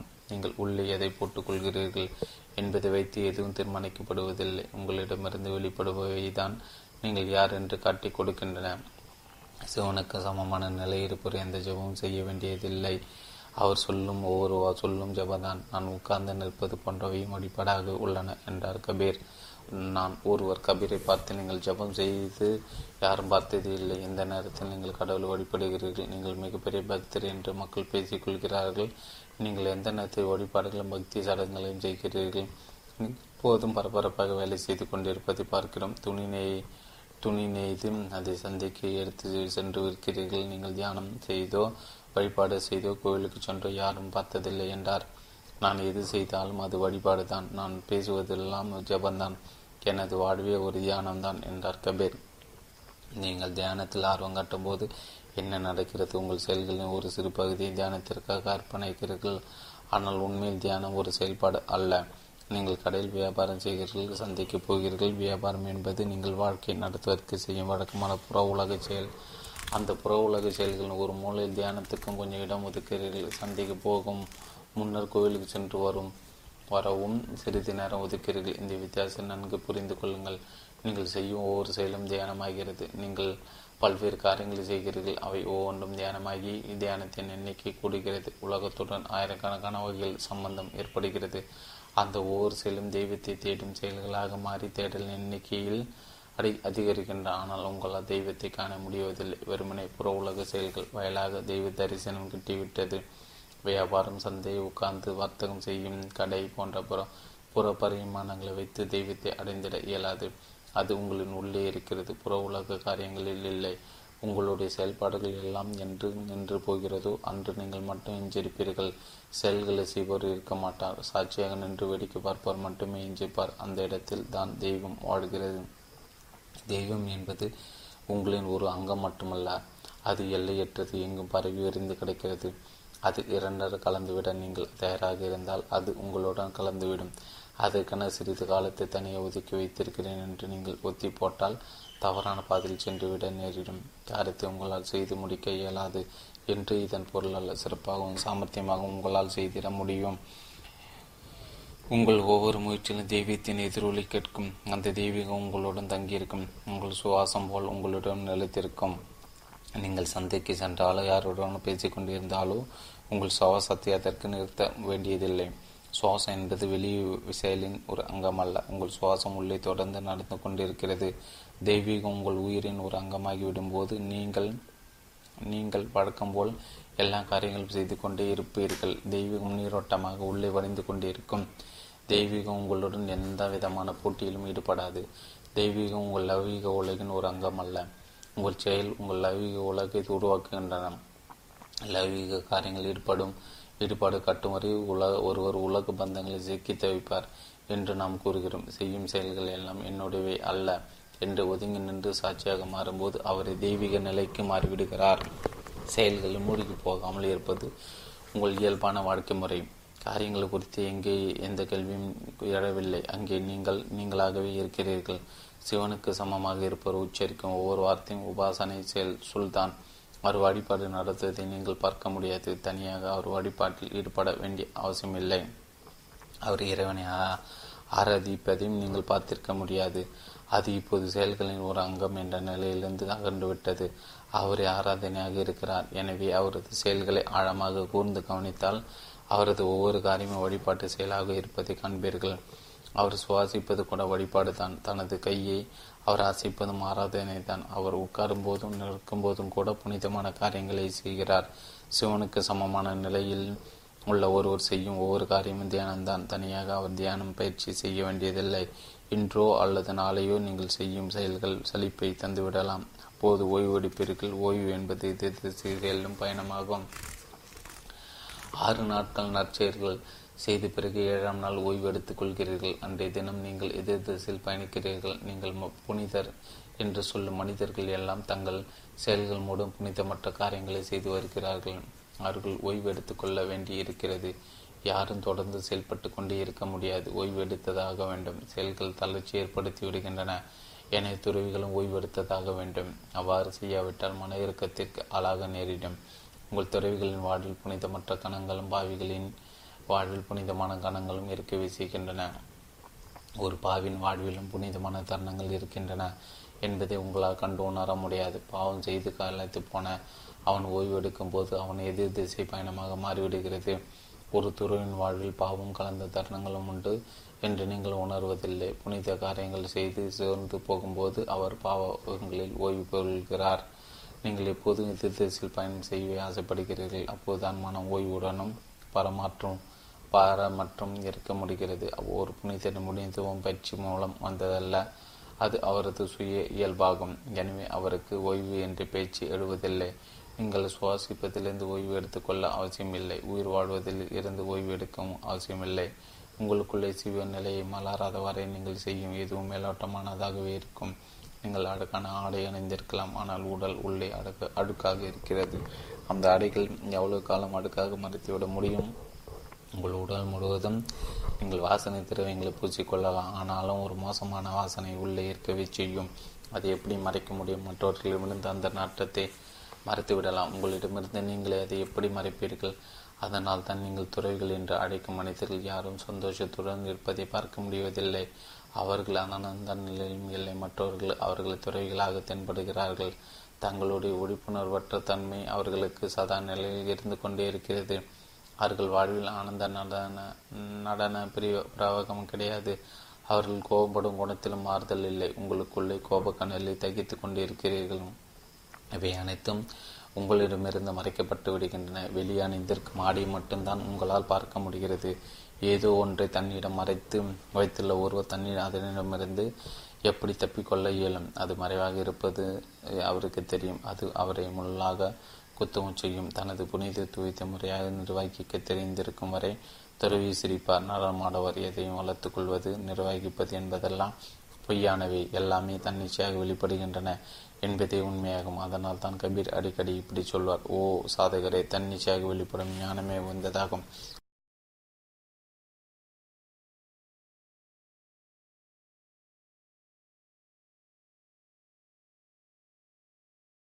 தன்னிச்சையாக கிட்டும் ஞான நிலைக்கு எந்த நிர்வாகம் தேவையில்லை. அதை நிர்வகிக்க வேண்டிய வந்தால் நீங்கள் விரைவில் சோர்ந்து போவீர்கள். இன்றோ நாளையோ அல்லது அதற்கு அடுத்த நாளோ நிச்சயம் அந்த ஞானமே ஒரு சுமையாக மாறிவிடும். ஞானம் என்ற பேரானந்த நிலை எப்போது இயல்பான தன்னிச்சையான ஒரு விந்தியாக மாறும்? நீங்கள் சிவனுக்கு சமமானவர் என்ற உணர்வு ஏற்படும் போது நீங்கள் தன்னிச்சையாக ஞான பெறும் சம்பவம் நிகழும். இது எதிர்காலத்தில் சாதிக்க வேண்டிய குறிக்கோள் என்று கருதிவிட வேண்டாம். உங்களால் புரிந்து கொள்ள முடிந்தால் அந்த கணத்தில் ஞானம் பெறுதல் நடந்தேறிவிடும் செய்து முடிக்க வேண்டிய ஒரு பணியாக இருந்தால் மட்டுமே அதற்கு அவகாசம் தேவைப்படும். ஆனால் அது அது பணி அல்ல. மனதால் உணர்ந்து கொள்ளுதல் செயல்கள் மூலம் செய்ய வேண்டிய வேலை அல்ல. கண்டுணர்தல் போதும். தனது சட்டை பையில் வயிறும் இருக்கிறது என்ற உணர்வு இல்லாதவன் சாலையோரம் சென்று பிச்சை எடுக்கிறான். அப்போது ஒருவன் அவனை பார்த்து அட முட்டாளே என் இப்படி பிச்சை எடுத்துக் கொண்டு திரிகிறாய்? உன் சட்டை பையில் இன்னும் பொருள் வைரமாக இருக்கலாம் என்கிறான். பிச்சைக்காரன் அதன் பிறகுதான் தன் வைரத்தின் மதிப்பு கவனத்தை திருப்புகிறான். உன் நிலையும் அது போலவே இருக்கிறது. சிவானந்த நிலை எப்போதும் உங்களிடமே இருந்து வருகிறது. அது உங்களின் நித்திய பொக்கிஷம். அதை அடைய நீங்கள் தாமதிக்க வேண்டிய அவசியமில்லை.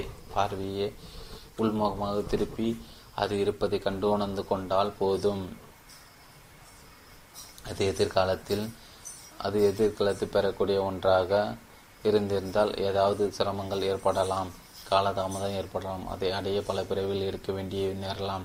ஆனால் அது உங்களுக்குள் இருக்கிறது. சிவநிலை என்பது எட்டி பிடிக்க வேண்டிய ஒன்றல்ல அது கண்டறியப்பட வேண்டிய ஒன்றாகும். வெங்காயத்தை உரி உரிக்க ஆரம்பித்தால் என்னாகும்?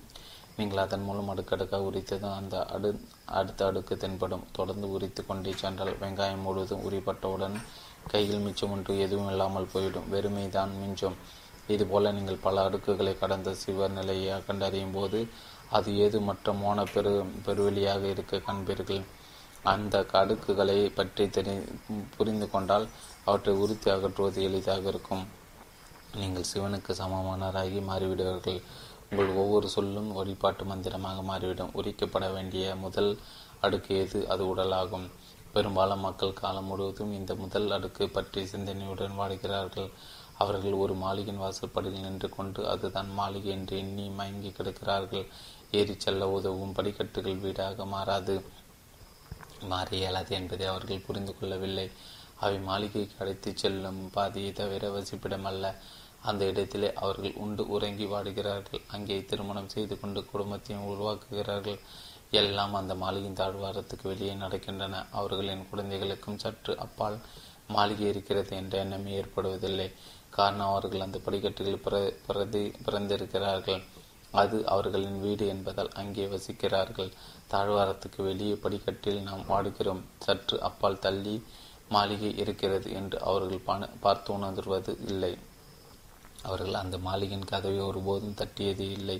இப்படி பல பிறவிகளாக தட்டு தட்டுவாரியின்றி கிடப்பதால் அந்த கதவுகள் ஏகதேசம் அடைப்பட்டே போய்விட்டன. அந்த கதவு இப்போது சுவரை போன்று காட்சியளிக்கிறது. எனவே கதவு எங்கிருக்கிறது என்று கண்டறிவதே சிரமமாக உள்ளது.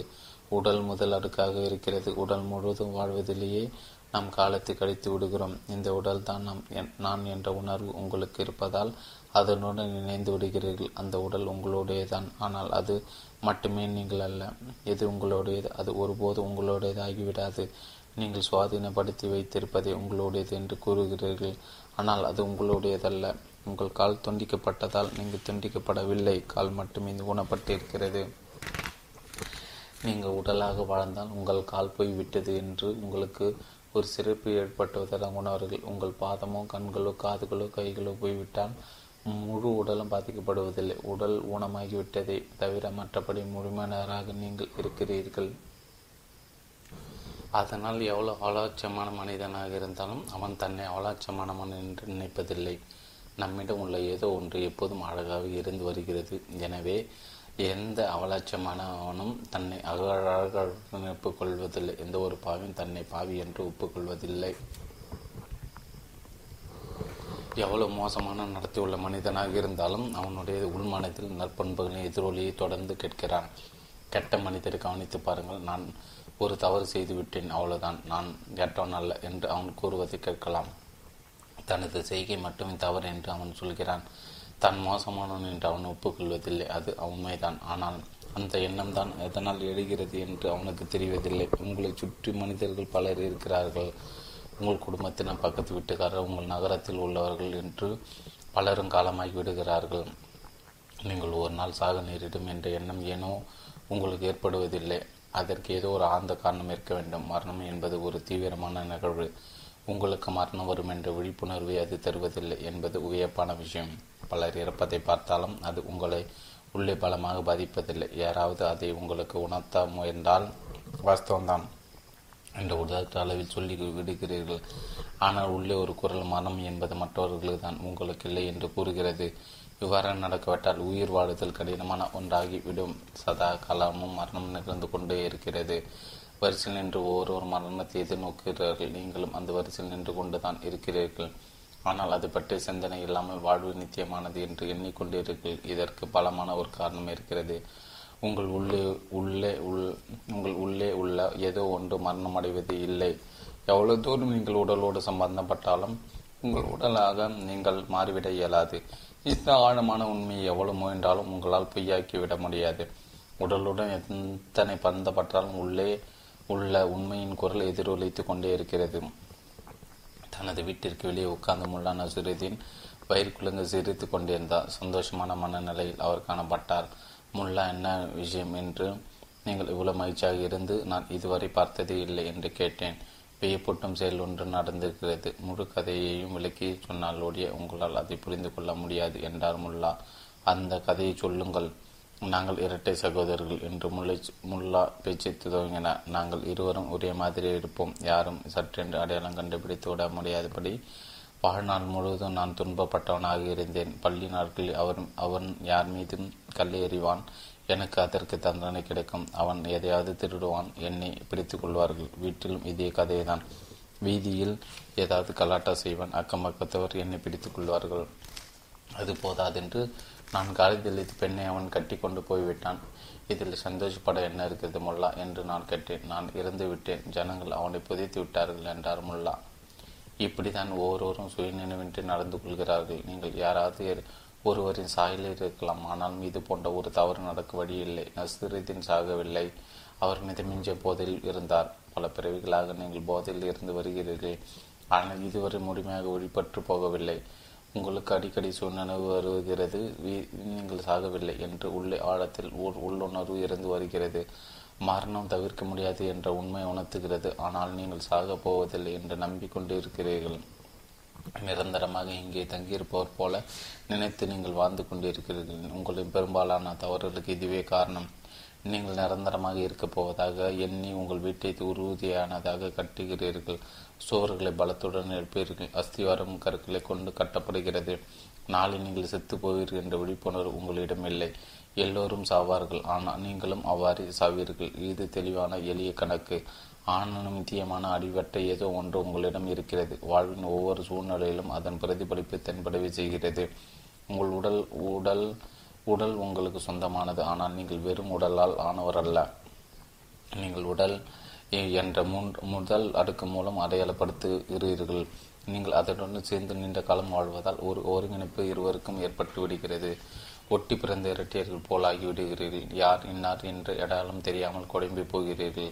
உங்களுடைய நிஜமான முகத்தை ஞாபகப்படுத்திக் கொள்ள இயலவில்லை. அந்த தவறுக்கு ஆதரவும் கிடைக்கிறது. வெளியிலிருந்து உங்களை பார்ப்பவர்கள் உடலை மட்டும் காண்கிறார்கள். உங்கள் உடலை பார்ப்பதில்லை. அந்த உடல் தான் உங்கள் உள் உங்கள் முகம் என்று அவர்கள் நினைத்து விடுகிறார்கள். அப்படி நினைப்பவர்கள் ஏகப்பட்டவர்கள் இருக்கிறார்கள். அப்படியல்ல என்று எண்ணுபவர்கள் நீங்கள் ஒருவர் மட்டும்தான். அவர்களின் இந்த ஒட்டுமொத்த எண்ணம் உங்கள் மீது ஆதிக்கம் செலுத்த ஆரம்பிக்கிறது. உங்கள் உடல் அழகற்று இருந்தால் நீங்கள் அழகற்றவர் என்கிறார்கள். உடல் கவர்ச்சியாக இருந்தால் நீங்கள் அழகான மனிதர் என்று பாராட்டுகிறார்கள். உடல் தம்முதிர்ந்தால் வயதானவர் என்கிறார்கள். உடல் இளமையாக இருந்தால் இளைஞர் என்கிறார்கள். இப்படி சொல்பவர்கள் எண்ணிக்கை பெரிதாக இருக்கிறது. நீங்களோ ஒற்றையாளராகவோ இருக்கிறீர்கள். அவர்கள் ஒட்டுமொத்த நம்பிக்கை உங்களிடம் படைந்து விடுகிறது. அவர்கள் யார்? ஒருவரும் உங்கள் ஆழ்மாவை பார்ப்பதில்லை. உபநிஷத்தில் ஜனக மகாராஜா பற்றி ஒரு கதை உள்ளது. அவர் நாட்டில் உள்ள அறிவாளிகளில் பலர் தனது அரசவைக்கு அழைத்தார் வேதசாஸ்திரங்கள் பண்டிதம் பாண்டித்தியம் பெற்றவர்களுக்கு அழைப்பிதழ்கள் அனுப்பி வைக்கப்பட்டன. சில முக்கியமான விஷயங்கள் குறித்து தெளிவான விளக்கங்கள் பெற்ற மன்னர் விரும்பினார். சரியான விளக்கம் தருபவருக்கு பொன்னும் பொருளும் பரிசாக ஏற்பாடுகள் செய்யப்பட்டிருந்தன. நிறைய சிறர்களும் இறந்த புகழ்பெற்ற கல்வி மன்னர்களுக்கு மட்டுமே அழைப்பிதழ் அனுப்பியிருந்தார் மன்னர் நூல்கள் எழுதியவர்களும் கல்வியாளர்கள் என்று பாராட்டப்பட்டவர்களும் வாதாடும் திறன் பெற்றிருந்த புலவர்களும் அந்த அறிவொலி பட்டியலில் இருந்தனர் அந்த சு அந்த குழுவில் ஒருவருக்கு மட்டும் அடிப்பிதழ் அனுப்பப்படவில்லை. அவரை நிராகரித்து விட்டார்கள். அந்த மனிதரின் பெயர் அஷ்டோகரர் அவரது உடல் ஊனப்பட்டு எட்டு இடங்களில் கோணலாக இருந்தது. அவரை பார்த்தாலே முகம் சுழிப்பீர்கள் எப்படி அங்ககீனம் உள்ளவர்கள் எவ்விதம் ஞானம் பெற்றிட முடியும் என்று கருதி ஒதுக்கி தள்ளப்பட்டார். ஆனால் அவரது தகப்பனாருக்கு அழைப்பிதழ் அனுப்பப்பட்டிருந்தது ஏதோ ஒரு காரணத்திற்கு ஜனகரின் அவையில் விழாவில் கலந்து கொண்டிருந்த தனது தந்தை வெற்றிக்கு அழைத்து வர வேண்டியிருந்தது. அதற்காக அஷ்டவக்கர் அரசவைக்கு சென்றார்.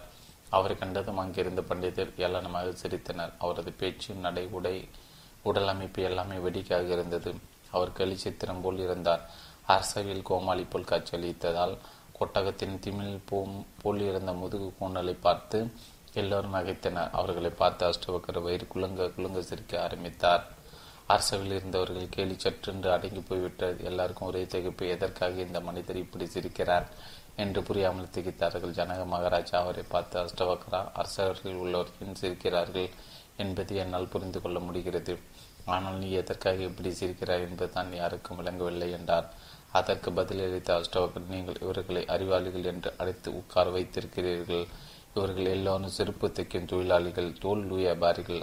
அவர்களால் உடலையும் மேலே உள்ள தோலையும் மட்டுமே பார்க்க இயலும். நான் அவர்கள் எல்லோரையும் விட கோணல் கோணலின்றி நேராக இருக்கிறேன். அவர்கள் தான் கோணல் மாணலான நிலையில் இருக்கிறார்கள். தன்னை உணர்தல் இந்த ஆத்ம ஞானம் இவர்களிடம் கெட்டறிய முயல்வது மணலிலிருந்து எண்ணெய் எடுக்க முயல்வது போன்ற காரியமின்றி வேறு இல்லை. ஆத்மா ஞானம் பற்றி அறிந்து கொள்ள வேண்டுமென்றால் என்னிடம் வாருங்கள் ஜனகரே என்றார். அஷ்டவக்கர் சொன்னது முற்றிலும் சரியானதான். புற கண்கள் வெளி தோட்டத்தை மட்டும் பார்க்கின்றன. புற கண்களால் நீங்களும் தொல்லைப்படுகிறீர்கள். உங்களை சுற்றி நாலாபுறமும் கண்கள் இருக்கின்றன. அவை உங்கள் உடலை மட்டுமே பார்க்கின்றன. உடல் அழகாக இருந்தால் நீங்கள் அழகானவர் என்று மதிப்பிடுகிறீர்கள். உடல் விவகாரமாக இருந்தால் நீங்கள் விவகாரமானவர். சுற்றி இருப்பவர்களின் குரல் பலமாக ஒலிக்கிறது. அவர்களின் நம்பிக்கைகள் உறுதியாக உள்ளன. அவர்கள் மெஜாரிட்டி நீங்கள் மைனாரிட்டி அவர்களால் நீங்கள் தோற்கடிக்கப்படுவதில் எந்த வியப்பும் இல்லை. நீங்கள் உடலால் ஆனவர் தான் என்று உங்களுக்குள் எண்ணம் எழுது எழுவதிலும் ஆச்சரியப்பட ஒன்றுமில்லை. இதில் ஆச்சரியப்பட வைக்கும் விஷயம் என்னவென்றால் அந்த கண்களிடமிருந்து தப்பி ஓடிட ஓடிவிட நீங்கள் அவளாக இருக்கிறீர்கள். நான் வெறும் உடலால் மட்டும் ஆனவன் அல்ல என்ற கருத்தை நீங்கள் ஏற்கவும் செய்கிறீர்கள். சமூகத்திலிருந்து விலகி நிற்பது என்பது இதுதான். சமூக விடுதலை என்பது இமயமலை நோக்கி ஓடிவிடுவதல்ல விடுதலை என்பது சுற்றிலும் உள்ள கண்கள் என்ன செல் சொல்லுகின்றன என்பதை ஏற்காது உதறி விலகுவதேயாகும் அது மிகவும் சிரமமான காரியம். எல்லாரும் ஒன்றை திரும்ப திரும்ப சொல்கிறார்கள். அது பொய்யாக இருந்தாலும் நாளடைவில் உண்மை போல் தோன்ற ஆரம்பித்து விடுகிறது. நீங்கள் ஆரோக்கியமான மனிதராக இருக்கலாம். கிராமத்தில் உள்ள எல்லோரும் ஒன்று சேர்ந்து நீங்கள் நோய் வைப்பட்டிருப்பதாக கூறினால் உங்களுக்கு நிஜமாக நோய் வந்தது போலாகிவிடும். வழியில் பார்க்கும் ஒவ்வொருவருக்கும் உங்கள் உடல் நலம் நன்றாக இல்லை என்றால் உங்களுக்கு நிஜமாக உடல் நலம் அற்று போய்விடும். அந்த சொல் ஒரு சக்திமிக்க மந்திரமாக மாறிவிடுகிறது. பல பேர் சேர்ந்து கொண்டு ஒன்றை வற்புறுத்தினால் அதிலிருந்து விடுபடுவது சிரமம். உங்கள் உடல்தான் நீங்கள் என்று உலகம் கூறுகிறது. மனிதர்கள் மட்டுமின்றி கற்களும் பாறைகளும் பூமியும் வானமும் இதை சொல்கின்றன. ஒரு முள் குத்தினால் அது உங்கள் உடலில் பாய்கிறது. உயிரில் அல்ல. ஒருவர் உங்களை கல்லால் தாக்கினால் உடலில் இருந்து ரத்தம் அடிக்கிறது. உயிரில் இருந்தல்ல. கூடங்கற்கள பாறைகள் பூமி வானம் எல்லாம் உங்கள் உடலை நீங்கள் என்று சொல்கின்றன. திரும்ப திரும்ப சொல்லப்படும். இதிலிருந்து விடுபடுவது எளிதல்ல. நீங்கள் ஒன்றை ஒற்றை ஆளாக இருக்கிறீர்கள். எல்லாமே எதிராக இருக்கின்றன. நீங்கள் மட்டும் தனித்து இருக்கிறீர்கள் நீங்கள் உங்களுக்குள்ளே இருக்கிறீர்கள். மீதமுள்ள உள்ள விலகம் வெளியே வருகிறது. ஆனாலும் அவர்கள் சொல்வதில் தவறில்லை. உங்களின் மேல் அடுக்கான உடலை மட்டுமே அவர்கள் பார்க்க இருக்கிறார்கள். உங்கள் அக்கம் பக்கத்தோர் வீட்டை சுற்றியுள்ள வேலியை மட்டும் பார்க்கிறார்கள். வீட்டில் இருக்கும் அறைகளை அல்ல உங்கள் வேலிதான் உங்கள் வீடு என்று அவர்கள் நினைத்து கொண்டிருக்கிறார்கள். அவர்கள் பக்கமிருந்து பார்த்தால் அந்த எண்ணம் சரிதான். ஆனால் அந்த கூற்றை நீங்கள் நம்ப தொடங்கும் போதுதான் ஏமாற்றம் ஏற்பட துவங்குகிறது. சமூகத்திலிருந்து விடுபடுவது என்பது அந்த புற கண்களின் பார்வை ஆதிக்கத்திலிருந்து விடுபடுவதே ஆகும் சமூகத்தின் கண்களின் பார்வையிலிருந்து விடுபட்டவர் தெளிவு பெறுவார் தான் இந்த உடலுக்கு இருக்கிறோம். எந்த உடலாக நான் உடலாக இல்லை என்று உணர்ந்து கொள்வார். முதல் அடுக்கை உதறி அதிலிருந்து விடுபடும் முயற்சியை துவக்குங்கள். மெதுவாக அதே சமயம் உறுதியான மனதுடன் செயல்படுங்கள். நீங்கள் வெறும் உடலால் ஆனவர் அல்ல என்பதை நினைவில் கொள்ளுங்கள். அதை அனுபவித்து பாருங்கள். அதை வெறுமனை சொல்லிக் கொண்டிருக்க வேண்டாம். முதல் குத்தினால் அது உங்கள் பாதத்தை வைத்து தைத்திருக்கிறது. கால் மட்டும் வலிகிறது நீங்கள் வெறும் பார்வையாளராக இருக்கிறீர்கள். நீங்கள் சுயநினைவற்று இருக்கும்போது முள் தைத்தால் வழி தெரிவதில்லை. ஆகவே தான் ஒரு டாக்டர் அறுவை சிகிச்சை செய்ய வேண்டியிருந்தால் நோயாளிக்கு மயக்க மருந்து கொடுத்து விடுகிறார். அன்பிற்கு தன் பிறகு கை அவர் கையை வெட்டலாம் காலை வெட்டலாம் முழு உடலை வெட்டலாம். எந்த வழியும் தெரியாது. நீங்கள் வெறும் உடலாக இருந்தால் அந்த வழி உணர்வு உணர்ந்திருப்பீர்கள். நீங்கள் உடலல்ல சுயநினைவு இருக்கிறீர்கள். அறுவை மருத்துவர் உடலுக்கும் உணர்வுக்கும் இடையே தொடர்பு ஏற்படுத்துகிறார். உங்களை சுயநினைவற்று போக வைக்கிறார். இப்போது உங்கள் உடலை என்ன வேண்டுமானாலும் செய்யலாம். என்ன நடக்கிறது என்று உங்களுக்கு எதுவும் தெரியாது. வாழ்வு மற்றும் மரணம் பற்றி பலர் ஆய்வு செய்திருக்கிறார்கள். அவர்கள் அனுபவங்களுக்கு நான் உறுதி சான்றளிக்க இயலும். நீங்கள் இறந்து நான்கு மணி நான்கு நீங்கள் இறந்து நான்கு ஐந்து நாட்கள் வரை உங்களுக்கு மரணம் ஏற்பட்டது. பற்றி உணர்வோட்டம் உங்களிடம் இருக்காது. நீங்கள் இறந்து விட்டதை உணர்ந்து கொள்ள உங்களுக்கு குறைந்தது மூன்று நாட்கள் பீடிக்கும். நீங்கள் சுய நினைவற்று போயிருக்கும் நிலையில் மரணம் வருகிறது உடல் உதிர்ந்து போகிறது. வெளியுடன் வெளி உடலின் சாயலில் உங்களுக்கு ஒரு அரை அக உடல் உட இருக்கிறது. அது உங்களிடமே இருக்கிறது. என்ன நடந்தது என்று உணர்ந்து கொள்ள உங்களுக்கு மூன்று நாட்கள் பிடிக்கின்றன. சில சமயங்களில் நீங்கள் இறந்து விட்டதை உணர இன்னும் அதிக நாட்கள் பிடிக்கலாம். அதுவரை நீங்கள் உங்கள் வீடு நண்பர்கள் வட்டாரம் என்று சுற்றி அலைந்து கொண்டிருப்பீர்கள். உங்கள் ஆவி மூன்று நாட்கள் சுற்றி அலையும். அது குழப்பத்தில் இருக்கும். என்ன நடந்தது? என்னை யாரும் அடையாளம் கண்டு கொள்ளவில்லை ஏன்? என்று தாறுமாறு தடுமாறுவீர்கள். உங்கள் வீட்டு வாசலில் நிற்பீர்கள். மனைவி துயரத்துடன் அழுது கொண்டே உங்களை கடந்து செல்வாள். உங்களை கண்டு கொள்ள மாட்டாள். என்ன நடந்தது என்று உங்களால் புரிந்து கொள்ள முடியவில்லை. நீங்கள் எப்போதும் போலவே இருக்கிறீர்கள். எந்த குறைபாடும் ஏற்படவில்லை. ஆடைகள் மட்டும் அகற்றப்பட்டு விட்டன. வேறு எந்த மாற்றமும் இல்லை. நீங்கள் இருப்பது கண்ணுக்கு தெரியாத சூட்சும உடல். நீங்கள் மரம் அடைந்து விட்டதை உங்களால் புரிந்து கொள்ள உணர்ந்து கொள்ள முடிவதில்லை. பர்டோ என்று அழைக்கப்படும் சில செயல்முறைகள் தீபத்தில் நடைமுறையில் உள்ளன. மரணமடையும் நிலையில் உள்ள மனிதருக்கு புத்த துறவிகள் இந்த செயல்முறையை நடைமுறைப்படுத்துகிறார்கள். இது பார் இப்போது நீ உன் உடலை உறுதித்து விடப் போகிறாய். உன் உடல் உன்னிடமிருந்து விடப்படப் போகிறது என்ற விழிப்புணர்வு உனக்கு முழுமையாக ஏற்பட வேண்டும். அழிப்போகும் இந்த உடல் உன்னுடையதல்ல சூட்சம் உடல் தான் உன்னுடையது. புற உடலை நீ துறந்ததும் எந்த கற்பையில் சென்று நீ ஜனிக்கலாம் என்று தீர்மானிக்கும் வாய்ப்பு உனக்கு ஏற்படுகிறது. இந்த அறிவுரைகளில் செத்து கொண்டிருக்கும் மனிதனுக்கு பாட்டோ செயல்முறையில் வழங்கப்படுவது வழக்கம். திபெத்திய கலாச்சாரத்தை தவிர வேறு கலாச்சாரம் எதுவும் மரணம் குறித்து உளவு விரிவாக ஆய்வு செய்வது செய்ததில்லை. செத்து கொண்டிருக்கும் மனிதனுக்கு புத்த தெரிவுகள் இந்த அறிவுரை அளிக்கிறார்கள். தனது உடலை அவன் உதிர்க்கும் கடைசி தருணம் வரை துறவிகள் பேச்சு அவன் கவனிக்கிறான். அவன் இறந்த பிறகும் துறவிகள் பேசுவார்கள். அவர்கள் பேச்சை யார் கவனிக்கிறார்கள் என்று நீங்கள் வியப்படையலாம். பேச்சை நிறுத்துங்கள் என்று நீங்கள் கூறலாம். அவன் இன்னும் இறந்து போய்விடவில்லை என்ற துறவிகளுக்கு தெரியும். அவன் தொடர்ந்து பேசுகிறார்கள். உடலிலிருந்து உயிர் பிரிந்த பிறகும் துறவிகள் பேச்சு கேட்டுக்கொண்டு தான் இருக்கின்றன.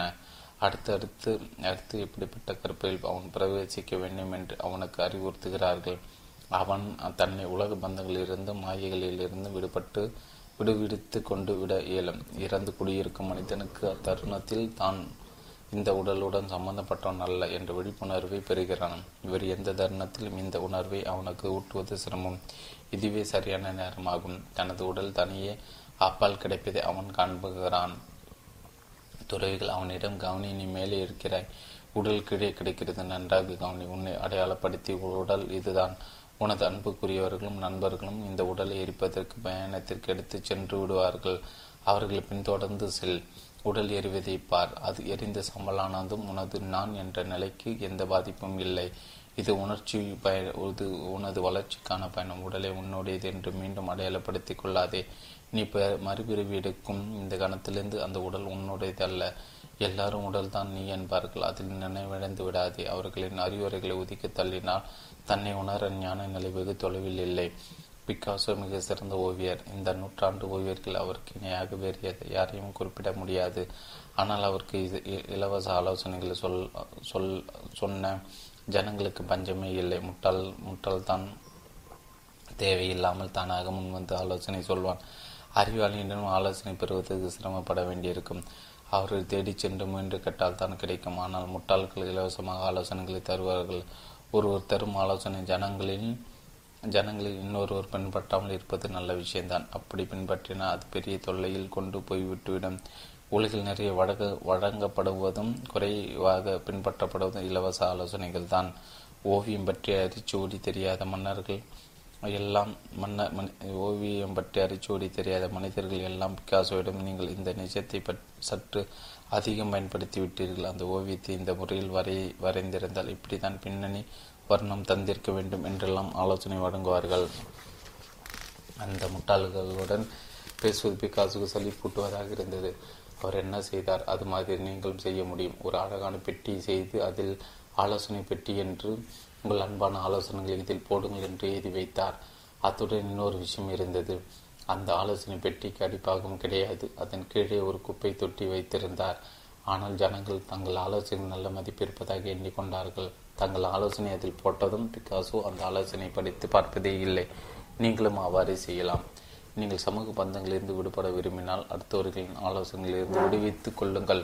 உங்களுக்கு அவர் உங்களுக்கு வெளியே இருக்கிறார்கள்.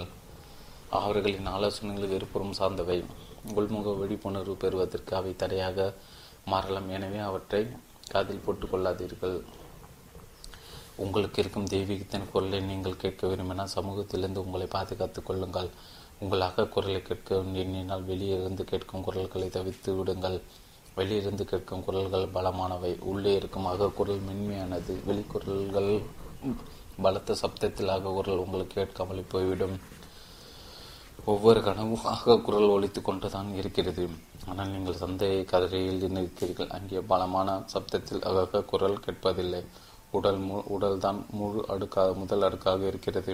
சிக்கலை தீர்க்க ஒரே ஒரு சாவிதான் உள்ளது. அது சகல விதமான பூட்டுகளையும் திறந்துவிடும் வல்லமை பெற்ற மாஸ்டர்கி உடல் பற்றிய விழிப்புணர்வு தான் அந்த சாவியாகும். நீங்கள் நடந்து செல்லும்போது உடல் நடக்கிறது என்று உணருங்கள். நீங்கள் நடக்கவில்லை என் பசியாக போது உடலுக்கு பசிக்கிறது. உங்களுக்கு அல்ல எப்போதும் இந்த விழிப்புணர்வுடன் இருங்கள். எப்போதும் இந்த விழிப்புணர்வுடன் இருங்கள். தாகம் ஏற்பட்டால் அது உடலுக்கு தான் உங்களுக்கல்ல மெதுவாக இந்த விழிப்புணர்வு உங்களுக்கும் உடலுக்கும் இடையே ஒரு இடைவெளி ஏற்படுத்துவதை உணர்வீர்கள். இந்த விழிப்புணர்வு மனதில் ஆழமாக பதியும் போது உங்களுக்கும் உடலுக்கும் இடையே உள்ள இடைவெளி அதிகரித்து கொண்டே செல்லும். இரண்டுக்கும் இடையே எல்லையற்ற இடைவெளி உருவாகிவிடும். உங்கள் விழிப்புணர்வு ஆழமாக மனதில் தங்கும்போது உங்களுக்கும் உடலுக்கும் இடையே உள்ள பாலம் உடைப்பட்டு போகிறது. தொடர்பு அருந்து போகிறது. ஒரு நாள் வெகு ஆழத்தில் உங்கள் உடல் ஒரு கூடு போல் கிடப்பதை பார்ப்பீர்கள். நீங்கள் உயிராகவும் உடல் மரணமாகவும் மர உடல் மரணமாகவும் முறையே இருக்கின்றன. நீங்கள் உணர்வாகவும் உடல் பரு பொருளாகவும் இருக்கின்றன. உடல் அணுக்களின் தொகுப்பாக உள்ளது. இன்றோ அல்லது நாளையோ அது இல்லாமல் போய்விடலாம். அது சதா மாறிக்கொண்டே இருக்கிறது. எந்த ஒன்றின் தொகுப்பாகவும் நீங்கள் இல்லை. பிரிக்க முடியாத விழிப்புணர்வாக இருக்கிறீர்கள். வெங்காயம் உரிப்பது போல உங்கள் உரிப்பது போல உடல் என்ற முதல் அடுக்கு விடுபட்டதும் இரண்டாவது அடுக்கு வெளிப்பட ஆரம்பிக்கும்.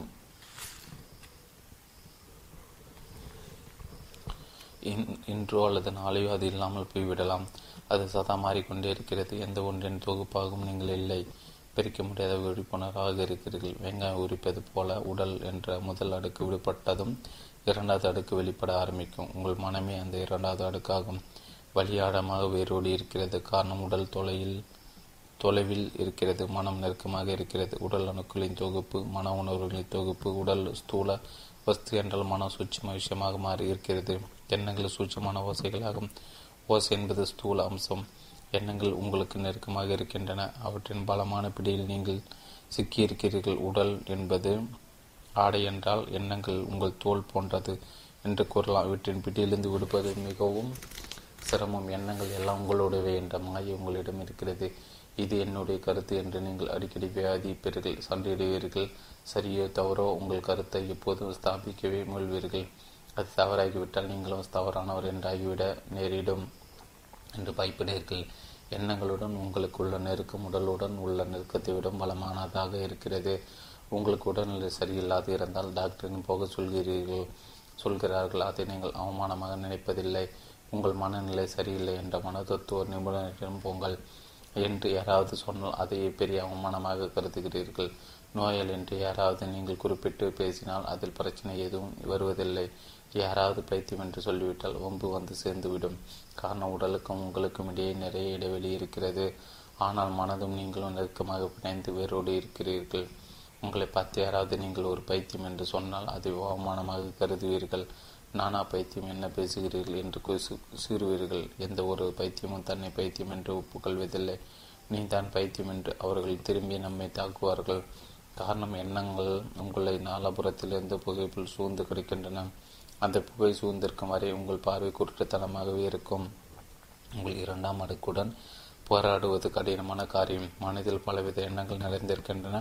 அந்த எண்ணங்கள் எப்படிப்பட்டவை என்பது முக்கியமல்ல. அவை நல்லவையா கட்டவையா சரியானவை தவறானவை என்று பார்க்க வேண்டியது இல்லை. அவை மத நூல்கள் கட்டதன் மூலம் வந்து சேர்ந்திருக்கலாம். பாரம்பரியமாகவோ தானாகவோ வந்திருக்கலாம். இந்த எண்ணங்கள் நான் அல்ல என்று உணர்ந்து கொள்ளுங்கள். எண்ணங்கள் எல்லாம் ஏதோ ஒரு வகையில் தகடனாக பெற்றவைதான். சமூகம் அவற்றை உங்களுக்கு தந்திருக்கிறது. ஜனங்களும் அடங்கியிருக்கிறார்கள். படிப்பு மூலம் சிலவற்றை பெற்றிருக்கிறீர்கள். உங்களுக்குள் இருப்பதை நீங்கள் கற்று உணரவில்லை. சுய நினைவற்று இருக்கிறீர்கள். எண்ணங்கள் உங்களை சுற்றி மித மிதம் மிதக்கின்றன. குப்பைகள் ஆற்று நீரில் மிதப்பது போல அவை சுற்றிலும் மிதக்கின்றன. நீங்கள் குப்பை அல்ல நதியாக இருக்கிறீர்கள். விழிப்புணர்வு என்ற நதியாக இருக்கிறீர்கள். எண்ணங்கள் என்ற அடுக்கையும் நீங்கள் மெதுவாக உரித்து அகற்றிவிட வேண்டும். ஏதாவது ஒரு எண்ணம் உங்களை பிடித்து ஆக்கிரமித்து கொண்டால் நீங்கள் அந்த எண்ணமாக மாறிவிடவில்லை. என்பதை ஞாபகத்தில் வையுங்கள். அவை வெறுமனே உங்களை சூழ்ந்திருக்கும் தூசுதான். கண்ணில் தூசு படுவது போல்தான் எண்ணங்கள் உங்கள் மீது படிந்திருக்கின்றன. எந்த எண்ணத்துடன் அதிகமாக பந்தப்பட்டு கொள்ளாதீர்கள் எண்ணங்களின் பிடியிலிருந்து நம்மை விடுவித்துக் கொள்வதற்கு மக்கள் நடத்தும் யுத்தம் போல் ஒரு யுத்தம் உலகில் வேறு எதுவும் கிடையாது. எல்லா யுத்தங்களும் சச்சரவுகளும் வன்முறைகளும் தமது எண்ணங்களை அடையாளப்படுத்தி கொள்ள நடக்கின்றன. ஒருவர் இந்துவாகவும் ஒரு ஜைனராகவும் ஒருவர் முகமதியாருக்கும் ஒரு கம்யூனிஸ்டாகவும் ஒருவர் சோசியலிஸ்டாகவும் பலவிதமாக இருக்கிறார்கள். இவர்கள் எல்லோரும் தங்கள் எண்ணங்கள் மூலம் அடையாளப்படுத்துகிறார் படுத்தப்படுகிறார்கள். நீங்கள் தெய்வீகமானவராக மட்டுமே இருக்கிறீர்கள். இந்துவாகவோ ஜானியராகவோ பௌத்தராகவோ முகமதியராகவோ இல்லை. உங்கள் தனித்துவம் சிவநிலை கொண்டதாக உள்ளது. பயனற்ற விஷயங்களுடன் நீங்கள் பிணைந்து கிடக்கிறீர்கள். தெய்வீகத்தை விட இந்துவாக அல்லது முகமதியராக இருப்பது தான் முக்கியம் என்று நினைக்கிறீர்கள். நீங்கள் முகமதியராகவோ இந்துக்களாகவோ இருப்பது மசூதி அல்லது கோவிலுக்கு செல்லும் படிக்கட்டு போன்றதாகும். உலகம் உங்களுக்குள் என்ன நிறைந்து கிடக்கிறது என்று பார்த்து மதத்தை அபகரித்து கொண்டு விடுகிறது. மதங்கள் சண்டைகளை உருவாக்குகின்றன. காரணம் மதங்கள் எண்ணங்களால் உருவானவை. உலகில் ஒரே ஒரு மதம் தான் இருக்கிறது. அதுதான் சூழ்நிலை என்பதாகும். நீங்கள் தெய்வீகமானர் என்பதுதான் நிஜமான மதமாகும். அது எந்த சண்டையையும் ஏற்படுத்தாது. எண்ணங்கள் இல்லாதவராக இருக்கும்போது எப்படி சண்டை வரும்? அங்கே எப்படி வெறுப்பு தோன்றும்? எப்படி எதிர்பார்ப்பு உருவாகும்? உடல் உங்களை மற்றவர்களிடமிருந்து பிரித்து விடுகிறது. எண்ணங்கள் இதே காரத்தை இன்னும் பலமாக செய்கின்றன. இதர் முரண்பட்டதாக தோன்றினாலும் ஒன்று புரிந்து கொள்ளுங்கள். உங்களிடமிருந்து எது உங்களை பிரிக்கிறதோ அதுவே உங்களை மற்றவர்களிடமிருந்து பிரிக்கிறது. உடல் உங்களை உங்களிடமிருந்து பிரிக்கிறது. கூடவே மற்றவர்களிடமிருந்து உங்களை பிரிக்கிறது. எண்ணங்கள் இன்னும் பலமாக உங்களை உங்களிடமிருந்து பிரிக்கின்றன. உங்கள் மனம் உடல் என்ற இரண்டு அடுக்குகளையும் நீங்கள் என்று உதறி தள்ளுகிறீர்களோ அன்று உங்கள் இயற்கை இயல்புடன் தோன்றி வேறொன்று விடுவீர்கள். தூய வாழ்க்கை இந்த தடையை சுவரும் இல்லாது அங்கே இருக்கிறது அதை கண்டறியும் போது சகலத்துடன் நீங்கள் ஒன்றிணைந்து போய்விடுவீர்கள். இரண்டு வகையான தெய்வீகம் கிடையாது என்பதெல்லாம் பிரிவினைக்கு வழியே இல்லை. வெளியே உள்ள தெய்வீகம் உள்ளே உள்ள தெய்வீகம் ஒன்று சேர்ந்து விடுகின்றன. வெளியே உள்ள ஆதாயமும் உள்ளே உள்ள ஆகாயமும் ஒன்று சேர்ந்து விடுகின்றன. குறுக்கு சோறுகள் தகர்த்து விழுந்து விடுகின்றன. உடல் என்ற பாத்திரத்தை அடையாளப்படுத்தும் சோறுகள் இல்லாது போகின்றன. ஒவ்வொரு அடுக்கையும் அகற்றும் பணியில் ஈடுபடுங்கள். நீங்களாக இல்லாத ஏதோ ஒன்றை அடையாளப்படுத்துவதே அடுக்குகளின் பணியாகும். நீங்களாக இல்லாத ஒன்றை கொண்ட இந்த அடையாளத்தை அகற்றுங்கள். அதுவே தியானமாகும் தியானம் அதற்கு சாவியாக இருக்கிறது. மெல்ல மெல்ல உண்மையில் நீங்கள் யாரோ அது மட்டும் எஞ்சி நிற்கும். வெங்காயத்தின் எல்லா அடுக்குகளும் உரிக்கப்பட்டு விட்டன. வெறுமைதான் உங்கள் கையில் எஞ்சி நிற்கிறது. அந்த வெறுமை அகன்று விழுந்தது அதுவே தெய்வீகமான சிவநிலையாகும். நாம் சிவனை வழிபடுவதற்காக உருவாக்கியுள்ள வடிவத்தை கவனிந்திருக்கிறார்களா? அது பூஜ்யம் போட்டு கொலை வடிவமாக இருக்கிறது. காரணத்தோடு தான் நாம் அந்த வடிவத்தை அமைத்திருக்கிறோம். சிவனுக்கு முக அடையாளம் கிடையாது. சிவம் என்பது வெறுமையின் அடையாளம். நீங்கள் உள்ளுக்குள் ஆழமாக உள்ளே சென்றால் இதே வடிவம்தான் வெறுமை நிலை உங்களுக்குள் இருந்து வெளிப்படுவதை காண்பீர்கள் நீங்கள் இப்போது சிவனுக்கு மிகவும் அருகில் சென்று விட்டீர்கள். நீங்கள் பிரகாசிக்கும் வெறுமையாக மாறும்போது ஏற்படும் ஒளிவிளக்கு வடிவமோ பெயரோ எதுவும் இருக்காது. அப்போதிலிருந்து நீங்கள் எது சொன்னாலும் பேசினாலும் அது ஜப மந்திரமாகிவிடும். இப்போதைய நிலையில் நீங்கள் எது பேசினாலும் அது வஞ்சக சொல்லாக இருக்கிறது. இப்போது உங்கள் ஆன்மீக காரியங்கள் முறையானவைகளாக இல்லை. அது தவிர வேறு எவ்விதமாக நீங்கள் நடந்து கொள்ள இயலாது. ஒரு தவறிலிருந்து உங்களை பாதுகாத்து கொள்ள ஆயிரம் தவறுகள் செய்கிறீர்கள். சிறப்பான காரியம் என்று நீங்கள் இப்போது செய்யக்கூடியது எதுவுமில்லை. முதலில் உங்கள் அடையாளத்தை துறந்து விடுங்கள்.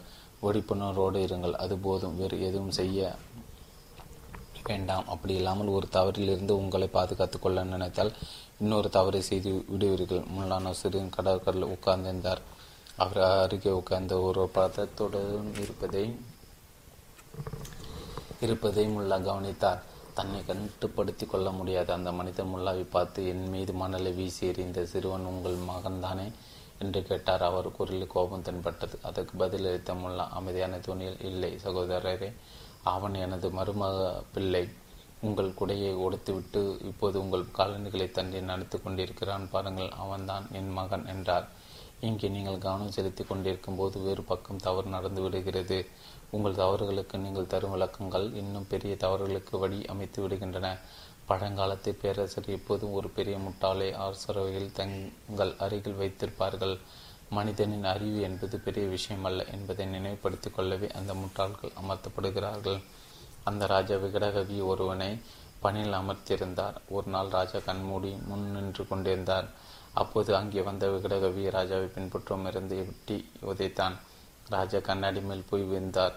கண்ணாடி கீழே விந்து உடைந்தது ராஜாவுக்கு காயம்பட்டு ரத்தம் வடிந்தது. ராஜா விகடகவியை பார்த்து நானும் எத்தனையோ முட்டாள்களுடன் பழகியிருக்கேன் உன்னை போல ஒரு முட்டாளை நான் இதுவரை கண்டதில்லை. ஏன் இப்படி செய்தாய்? நீ செய்த கிறுக்குத்தனமான இந்த வேலைக்கு கிறுக்குத்தனமாறு ஒரு நல்ல பதில் தந்தாக வேண்டும். இல்லாவிட்டால் உன்னை தூக்கில் உன்னை தூக்கிலே தூக்கிலேற்றி விடுவேன் என்றார் இந்த முட்டாள் விதுஷகன் ராஜாவை பார்த்து மேன்மை மிக்க அரசியை கண்ணாடி அரசியர் நிற்பது போல எனக்கு தோன்றியது தென்பட்டது. அதனால் உங்களை அத்திசை நோக்கி தள்ளினேன் என்றான். யாரும் இதைவிட கிறுக்குத்தனமான பதில் தர முடியாது என்பதை உணர்ந்த ராஜா விஷயங்களுக்கு மன்னிப்பு வழங்கின நீங்கள் இருட்டில் நின்று கொண்டிருக்கிறீர்கள் நீங்கள் செய்யும் தவறு என்ன காரணம் காட்டினாலும் அது மற்றொரு தவறுக்கு வழிவகுத்து விடுகிறது. இவ்வாறு தவறுகள் செய்ய விஷவட்டத்தை உருவாக்கிக் கொள்கிறீர்கள். தவறுகள் நடக்காமல் இருக்க வேண்டும் என்று ஆசைப்படுகிறீர்கள். கோயிலுக்கு செல்வதற்கு முன்பு கோயிலுக்கு போகிறீர்கள். நீங்கள் ஒருபோதும் கோவிலை அடைவதில்லை. கோவில் உங்கள் வியாபார ஸ்தலமாகி விடுகிறது. உங்களை பாதுகாத்துக் கொள்ள விரும்புகிறீர்கள். ஆனால் வேறு எங்கு பிடிபட்டு விடுகிறீர்கள். செயல்கள் வெறிபுறமாக நடக்கவில்லை. உள்ளே நகர்கின்றன. நீங்கள் இருட்டில் இருக்கிறீர்கள். எங்கே சென்றாலும் அங்கே தொல்லை இருந்தே தீரும். ஒரு முறை முள்ள கைது செய்யப்பட்ட சிறையில் அடைக்கப்பட்டார். நான் அவரை பார்க்க விரும்புகிறேன் நாங்கள் பழைய நண்பர்கள் என்பதால் பார்க்க போக வேண்டியிருந்தது. நீங்கள் நல்ல அறிவாளி ஆயிட்டே எப்படி பிடிப்பட்டீர்கள் என்று அவரிடம் கேட்டேன். என்னத்தை சொல்லட்டும். நான் செய்த தவறினால் திருடும் போதும் பிடிபட்டு விட்டேன் என்றார் முல்லா. என்ன நடந்தது? மூன்று மாத காலம் நான் சிரமப்பட்டு அந்த பணக்காரன் வீட்டிலிருந்து நாயுடன் சிநேகம் செய்து கொண்டேன். என்னுடைய அதிர்ஷ்டம் பாருங்கள் வீட்டுக்குள் நுழையும் போது இருட்டில் படித்திருந்த பூனை வாழை மிதித்து விட்டேன். என்று விளக்கினார் அவர் இதுபோல தான் நம் வாழ்நாள் முழுதும் வீணடித்துக் கொண்டிருக்கிறோம். நாயை சிநேகிதம் பிடித்து கொண்டு பூனை வாழை மிதித்து விடுகிறோம். பா பார்த்தறிய உங்களுக்கு கண்கள் இல்லை. இருட்டில் அங்கும் இங்கும் ஓடி தடவுகிறீர்கள். நீங்கள் விரும்பிய வெளிச்சம் அதுவா? என்பதே கேள்வியாகும். இங்கே வெளிச்சம் இருக்கிறது என்பது கேள்வி கேள்வி. இருட்டில் என்றும் நீங்கள் திரும்பி வர முடியாது. அங்கே வெளிச்சம் இருந்தால் கதவு இருக்கும் இடத்தை கண்டறிந்து அதன் வழியே வெளியே வந்து விடலாம். தனது நடவடிக்கைகளை மாற்றிக்கொள்ள ஒருவன் விரும்புவது இருட்டில் பொருட்களை அள்ளி எடுப்பதற்கு நிகரான காரியம். பட்னி கிடக்கும் ஒருவர் நிறைய சாப்பிட அள்ளி எடுக்கும்போது இது போல தான் நடந்து கொள்கிறார்.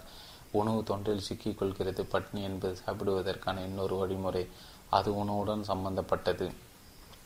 நேற்று என்ன செய்தாரோ அதற்கு எதிரான காரியத்தை அவர் இன்று செய்கிறார். குறிப்பிட்ட ஒரே திசையில் அவர் பார்வை இருக்கிறது. பார்த்தது கிடைக்காத போது அந்த பார்வை எதிர் திசைக்கு திரும்பி விடுகிறது உங்கள் கண்களை மூடிக்கொண்டால் நீங்கள் எல்லாவற்றையும் மூடி வைத்து விடலாம். உங்கள் பாதை தவறானதால் நீங்கள் காணாமல் போக மாட்டீர்கள். உங்கள் கண்கள் மூடியிருந்தால் மட்டுமே நீங்கள் காணாமல் போவீர்கள். உங்கள் கண்களை திறந்து கொள்ளுங்கள். நான் கண் என்று குறிப்பிட்டது உங்கள் விழிப்புணர்வை ஆகும். உங்கள் சுயநினைவற்ற நிலை விடுபட்டு விழிப்புணர்வு நிலை வளர வேண்டும். தூக்கத்தில் நடக்கும் வியாதி உள்ளவன் போல் நடந்து போகாதீர்கள். விழிப்போடு செல்லுங்கள். விழிப்புணர்வு பெறும் அந்த கணத்தில் நீங்கள் சிவ நிலைக்கு போய்விடுவீர்கள் அப்படிப்பட்டவர் உச்சரிக்கும் ஒவ்வொரு வார்த்தையும் ஜப மந்திரமாக இருக்கும். ஞான மடத்தில் அவர் அளிக்கும் கொடையாகும். அவர் பணம் எதையும் அளிப்பதில்லை. பணம் ஒரு குப்பை. பணம் கொடுத்தால் எந்த பயனும் இல்லை. அவர் கொடுப்பதில் உள்ள விஷயம் என்ன? பயனற்ற ஒற்றை பிறருடன் பகிர்ந்து கொள்வதில் அர்த்தமில்லை என்று அவர் நினைக்கிறார். உங்கள் உடலுக்கு ஒரு உபச்சாரணம் செய்யவில்லை. மதிப்புமிக்க ஒரு பொருளை மட்டுமே அவர் உங்களுக்கு தருகிறார். அதுதான் ஞான ஒளி. அது அவர் அளிக்கும் கொடையாகும். சற்று கவனிங்கள் இது போன்ற விஷயங்களுக்கு நீங்கள் எந்த கணக்கு வழக்கும் வைத்து பராமரிப்பதில்லை. ஆனால் ஜெயினர்களிடம் கேட்டு பாருங்கள். அவர்கள் விரிவான முறையில் கணக்கு வைத்திருக்கிறார்கள். மகாவீரர் எத்தனை யானைகள்? குதிரைகள் ரதங்கள் ரத்தின கற்கள் பொன்னாவரங்கள் போன்றவற்றை தானமாக வழங்கின என்று கூறுவார்கள். அவர்கள் எண்ணிக்கை மிகப்படுத்தி சொல்கிறார்கள். இவர்கள் சொல்வது இவர்கள் சொல்வது போல் அத்தனை பொருட்கள் அவரிடம் இல்லை. காரணம் அவர் ஒரு சிறிய ராஜ்யத்திற்கு அரசராக இருந்தார். அவர் பெரிய பேரரசு அல்ல. ஒரு மாவட்டத்தின் அளவே அது இருந்தது. எனவே ஜெயினர்கள் சொல்வது போல் எவ்வளவு யானையும் குதிரையும் அவரிடம் இருந்திருக்காது. அவர்கள் கணக்குப்படி பார்த்தால் மகாவீர் ஒரு பெரிய பேரரசின் சக்கரவர்த்தியாக இருந்திருக்க வேண்டும். அவர்கள் காட்டும் கணக்கு முற்றிலும் தவறானது. அவர் நிலை சிக்கிம் சிக்கிம் நாட்டு மன்னரின் அளவுக்கு மேலானதல்ல. மகாவீரர் காலத்தில் சுமார் இரண்டாயிரம் ராஜ்யங்கள் இந்தியாவில் இருந்தன. மகாவீரர் என்று உள்ள மாவட்ட துணை ஆட்சியர் அந்தஸ்துக்கு மேம்பட்டவர் அரசராக இருந்திருக்க முடியாது.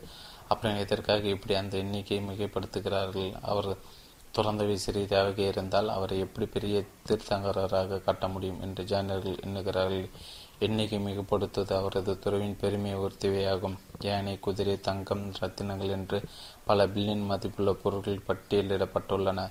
இந்த குருட்டு ஜனங்களுக்கு அவரிடம் இவ்வளவு பொருட்கள் கிடையாது என்று தெரிவதில்லை. அவர் பகிர்ந்து கொண்ட நிஜமான வைரம் ஞான நிலை என்பதேயாகும். இந்த பட்டியலில் குறிப்பிட்ட குறிப்பிடப்படவே இல்லை. ஆசை என்ற லென்ஸ் வழியாக நீங்கள் பார்வையை ஓட விடுகிறீர்கள். உங்களுக்கு பிடித்ததை மட்டும் பார்க்கிறீர்கள். ஞானம் பெறுதல் என்ற வார்த்தையை உங்களுக்கு மதிப்புள்ள ஒன்றாக தோன்றவில்லை. நான் ஒரு கையில் புகழ்பெற்ற வைரத்தையும் மறு கையில் ஞானத்தையும் வைத்துக்கொண்டு எது வேண்டும் என்று கேட்டால் எதை தேர்ந்தெடுப்பீர்கள்? ஞானத்தை எப்போது வேண்டுமானால் தேர்ந்தெடுத்து கொள்ளலாம். அதற்கு என்ன அவசரம்? அதை அடைய பல பிறவிகள் இருக்கின்றன. ஆனால் மிகப்பெரிய இந்த வைரம் மீண்டும் அது எனக்கு தட்டுப்படுமா இல்லையோ? யார் கண்டது என்று தயக்கமில்லாமல் வைரத்தை தேர்வு செய்வீர்கள். பொருட்களின் மீது உங்களுக்கு ஆசை இருக்கிறது. அதனால் எந்த பயனும் கிடையாது. நீங்கள் குருடராகி கிடக்கிறீர்கள். சிவனுக்கு சமமான நிலையில் உள்ள ஒருவரிடம் பிறரிடம் பகிர்ந்து கொள்ள ஒரு பொருள்தான் இருக்கும். அது ஞானமாகும். தன் கண்டறிந்த மற்றவர்களிடம் அவர் பகிர்ந்து கொள்கிறார். அவர் அனுபவித்த ருசியை உங்களுக்கு அடங்குகிறார் தன்னையை பகிர்ந்தளிக்கிறார். செல்வத்தை கொடுக்கவில்லை. தன்னையை தருகிறார். தனது உள்முக ஆஸ்திக்கு உங்களையும் பங்குதாரருக்கு ஆகிறார் வெளிப்புற ஆஸ்திகள் இனி அவருக்கு ஒரு பொருட்டானவை அல்ல. நீங்கள் ஏழையாக இருந்தாலும் இளவரசாக மறந்தாலும் அதில் அவருக்கு எந்த வித்தியாசமும் இல்லை. படுக்கில் சுகமாக படுத்து உயிர் விட்டாலும் பசியோடு சாலையோரம் செத்து போனாலும் இரண்டும் ஒன்றுதான். வாடும்போதும் சாகும்போது விழிப்புணர்வு இருந்தீர்கள் என்பதுதான் முக்கியம். எல்லாம் இதே சார்ந்தே இருக்கிறது. உங்கள் வாழ்வின் வெளிப்பாடு இந்த உணர்வு விழிப்புணர்வை பொறுத்தது. வாழ்வின் சாரத்தை அது முடிவு செய்கிறது. மற்ற எதற்கும் எந்த அர்த்தமும் கிடையாது. சிவநிலைக்கு சமமானவன் ஞானத்தை கொடையாக உங்களுக்கு தருகிறார். சிவநிலைக்கு சமமான உள்முக ஆற்றலின் எஜமானராக இருக்கிறார். அவர் அறிவின் ஆதார ஊற்றாக இருக்கிறார். ஞானமடைதல் உங்களை உள்முக ஆற்றலுக்கு எஜமானனாக மாற்றுகிறது. அது உங்கள் வாழ்வை ஒளிபெற செய்யும். உங்களிடம் விவேகம் பிரகாசமும் தோன்றும். இந்த புரிதல் ஏற்படும் நாளில் நீங்கள் முழுமையானராக விழித்தெழுவீர்கள். நீங்கள் எப்போதும் ஒரு பேரரசாக இருப்பதை உணர்வீர்கள். நீங்கள் ஒரு பிச்சைக்காரர் என்று உங்களை நினைத்து கொண்டிருப்பதை எண்ணி சிரிப்பீர்கள். தூக்கத்தில் மூச்சு திணறுவது போன்ற உணர்வுடன் காலத்தை ஒட்டி கொண்டிருந்ததை எண்ணி வியந்து போவீர்கள். நீங்கள் பல தடவை இரவில் துர்க்க கனவு கண்டிருப்பீர்கள். உங்கள் முழுவதும் அப்படித்தான் இருந்து கொண்டிருக்கிறது. சில சமயங்கள் உங்கள் மார்பின் மீது கையை வைத்து கொண்டு தூங்குகிறீர்கள். யாரோ மார்பின் மீது ஏறி உட்கார்ந்திருப்பதாக நீங்கள் நினைத்து விடுகிறீர்கள். உங்கள் கையை தவிர மார்பில் வேறு எதுவும் இல்லை. தூக்கத்திலிருந்து பிடிப்பது விடித்ததும் தான் அதை உணர்வீர்கள். தூங்கும்போது யாரோ உங்கள் மார்பின் மீது ஏறி நிற்பது போலவும் யாரோ பரங்கல்லை தூக்கி வைத்து விட்டது போலவும் எங்கோ மலையின் உச்சியிலிருந்து பாதாளம் நோக்கி வீசி எறிந்து விட்டது போலவும் தோன்றும். பயத்தில் உடல் வியத்து போகும். திடுகிட்டு விடுத்துக் கொள்வீர்கள். மார்பின் மீது உங்கள் கைதான் இருக்கிறது. பரங்கள் எதுவுமில்லை என்று அறிந்து திகைப்பும் வியப்பும் அடைவீர்கள். கனவில் சில விஷயங்கள் எவ்வளவு வேகைப்படுத்தப்பட்டு விடுகின்றன என்று பாருங்கள். உங்கள் சொந்த கையை பாறையாகவும் மலையாகவும் கனவில் மதிக்க மிகப்படுத்தப்பட்டு விடுகிறது. கட்டிலில் இருந்து கைகள் கீழே தொங்கிவிடப்படும் போது நீங்கள் மலை மீது இருந்து விசப்படுவதாக எண்ணி விடுகிறீர்கள். சில பரிசோதனைகளை செய்து பாருங்கள். தூங்கிக் கொண்டிருக்கும் ஒருவரின் கனவுகளை நீங்கள் தூண்டிவிட முடியும். தூங்கும் மனிதன் பாதத்தின் அருகே சிறிய தீ ஜுவாலைகளை கொண்டு போய் காட்டுங்கள். உடனே அவர் தன் பாலைவனத்தில் நடந்து செல்வதாக கனவு காண்பார் வெப்பத்தினாலும் தாகத்தினாலும் உயிர் போய் கொண்டிருப்பதாக நினைப்பார். உடல் வேர்த்து கொட்டும். அதே மாதிரி தன் பாதத்தில் நீங்கள் ஒரு ஐஸ் கட்டி வைத்து பாருங்கள்.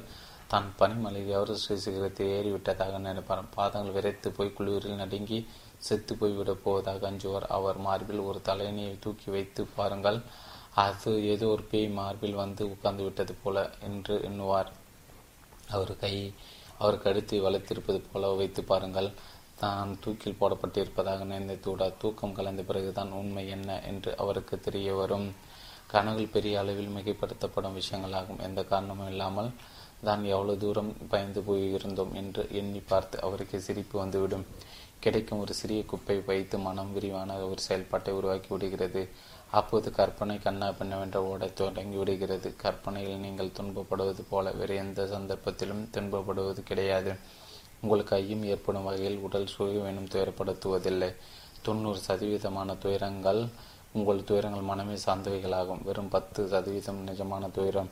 பத்து சதவீதம் உள்ள நிஜமான துயரங்கள் உங்களால் திருத்துக்க முடியாது போனதுக்கான அந்த தொண்ணூறு சதவீத கனவுகள் தொண்ணூறு சதவீத கற்பனைகளை விலக்கி வைக்கும்போது பொய்யான துயரங்கள் அகன்றுவிடும். அதன் பிறகு வாழ்வில் உள்ள நிஜமான பத்து சதவீத கஷ்டங்களுக்கு தானே ஒரு தீர்வு கிடைத்துவிடும். அவற்றை அகற்றிவிட முடியும். அதிலிருந்து வெளியே வருவதற்கு ஒரு பெரிய வழி இருக்கிறது. உலக துன்ப உங்கள் துன்பங்களை விட நீங்கள் பெரியவர். அந்த துன்பங்களை நீங்கள் படிக்கட்டுகளாக மாற்றிவிட முடியும்.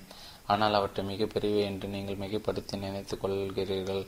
உங்களை மிகவும் சிறியராக நினைத்து விடுகிறீர்கள். உங்கள் நடுக்கம் ஏற்படு ஏற்பட்டு விடுகிறது. எதுவும் செய்ய இயலாது என்று எண்ணிவிடுகிறீர்கள்.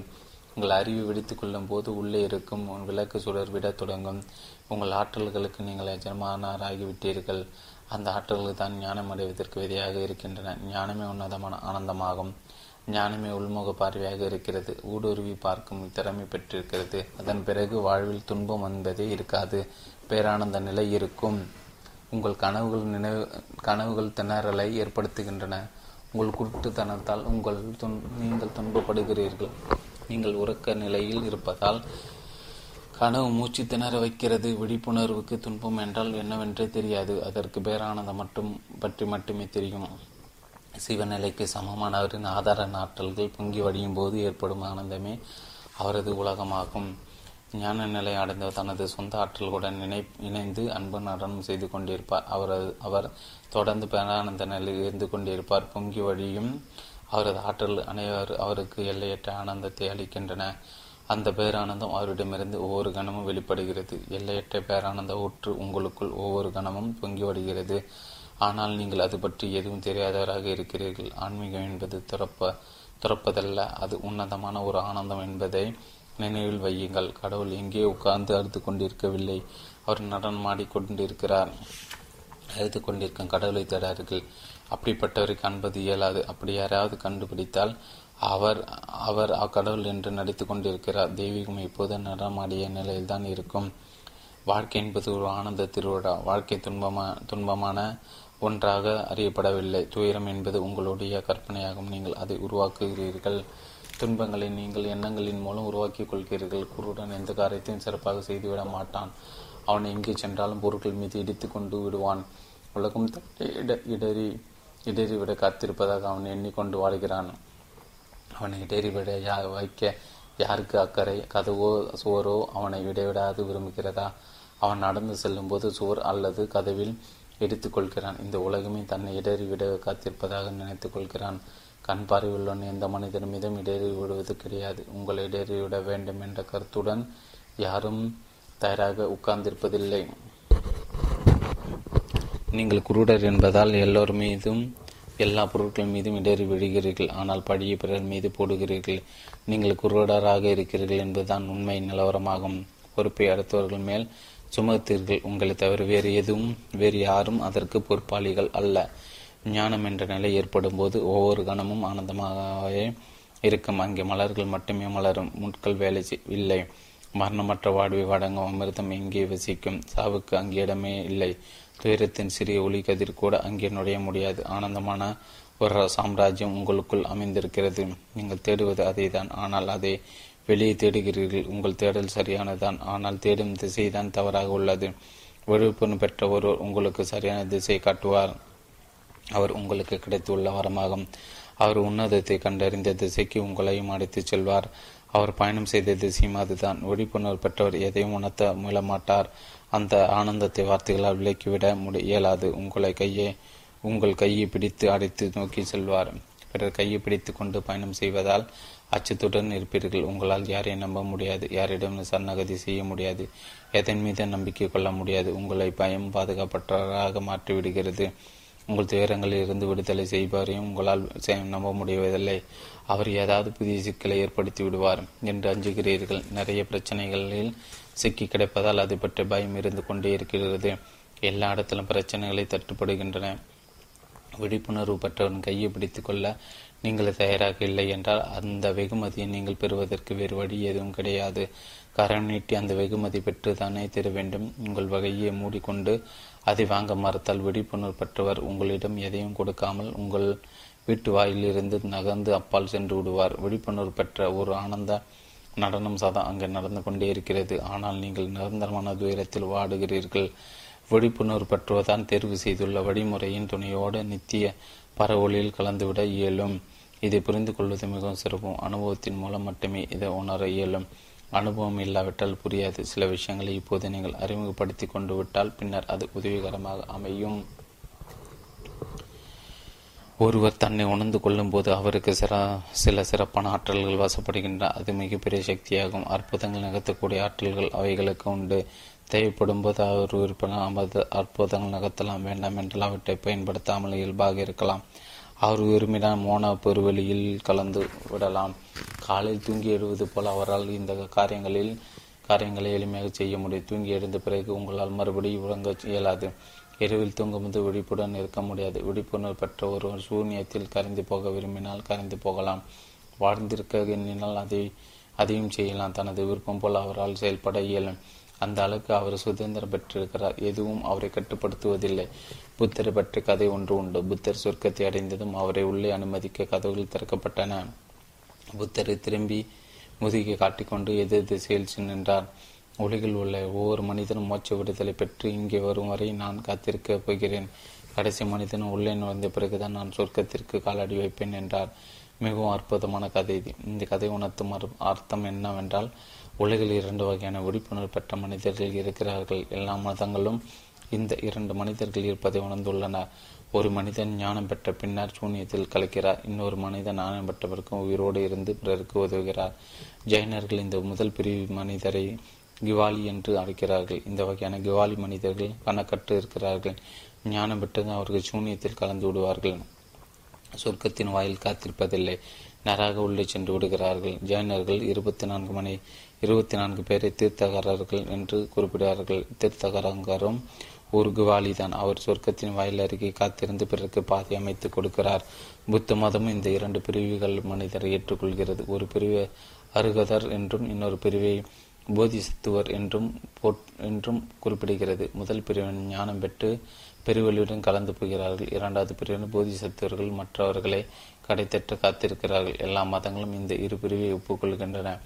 நீங்கள் உன்னதமான மோன நிலை அடைந்து பிறருக்கு உதவ காத்திருந்தால் அது இதயம் சார்ந்த விஷயமாக ஆசை என்றாகிவிடுகிறது. இந்த ஆசை இல்லாவிட்டால் நீங்கள் சூன்ய வெளியில் உடனே கலந்து விடுகிறீர்கள் எனவேதான் பெரிய குருநாதர்கள் தங்கள் சீடர்களிலிருந்து சிலரை தேர்வு செய்து அவர்களை தீர்த்த தீர்த்தங்கரர்களாகவும் போதிசத்துவர்களாகவும் மாற்றுகிறார்கள். பிறருக்கு உதவும் அன்புள்ளம் அவர்களிடம் நிறைந்திருப்பதே இதற்கு காரணம் கடைசி நிலையில் இரண்டு குணங்கள் மட்டுமே எஞ்சி நிற்கின்ற அன்பும் ஞானமும் அந்த குணங்களாகும். இந்த இரண்டு குணங்கள் உள்ளவர் தான் உங்களை சுற்றி இருக்கிறார்கள். ஞானம் பெற்றவர்கள் காற்றில் கறந்து காணாமல் போய்விடுவார்.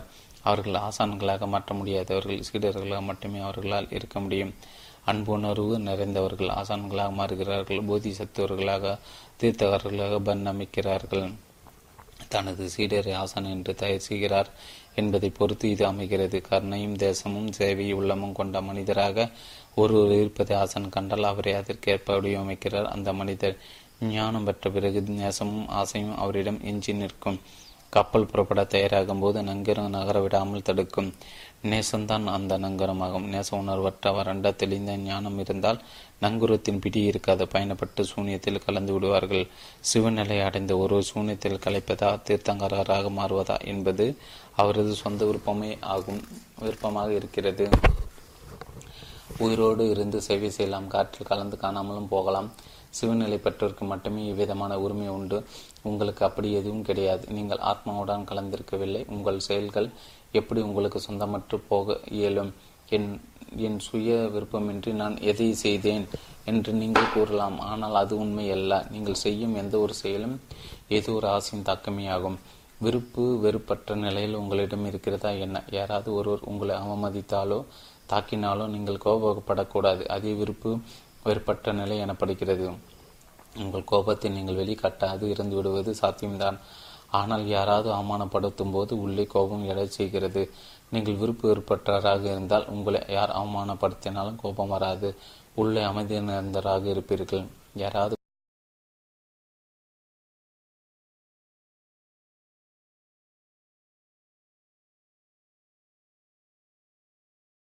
வேடிக்கை பாருங்கள். என்ன நடந்துவிடும்? எதற்காக பயப்பட வேண்டும்? மகிழ்ச்சி ஏன் தள்ளி நின்று வேடிக்கை பார்க்கக்கூடாது சந்தோஷத்தை தள்ளி நின்று வேடிக்கை பார்த்தால் அதிக நேரம் அது மகிழ்ச்சியானதாக இருக்காது.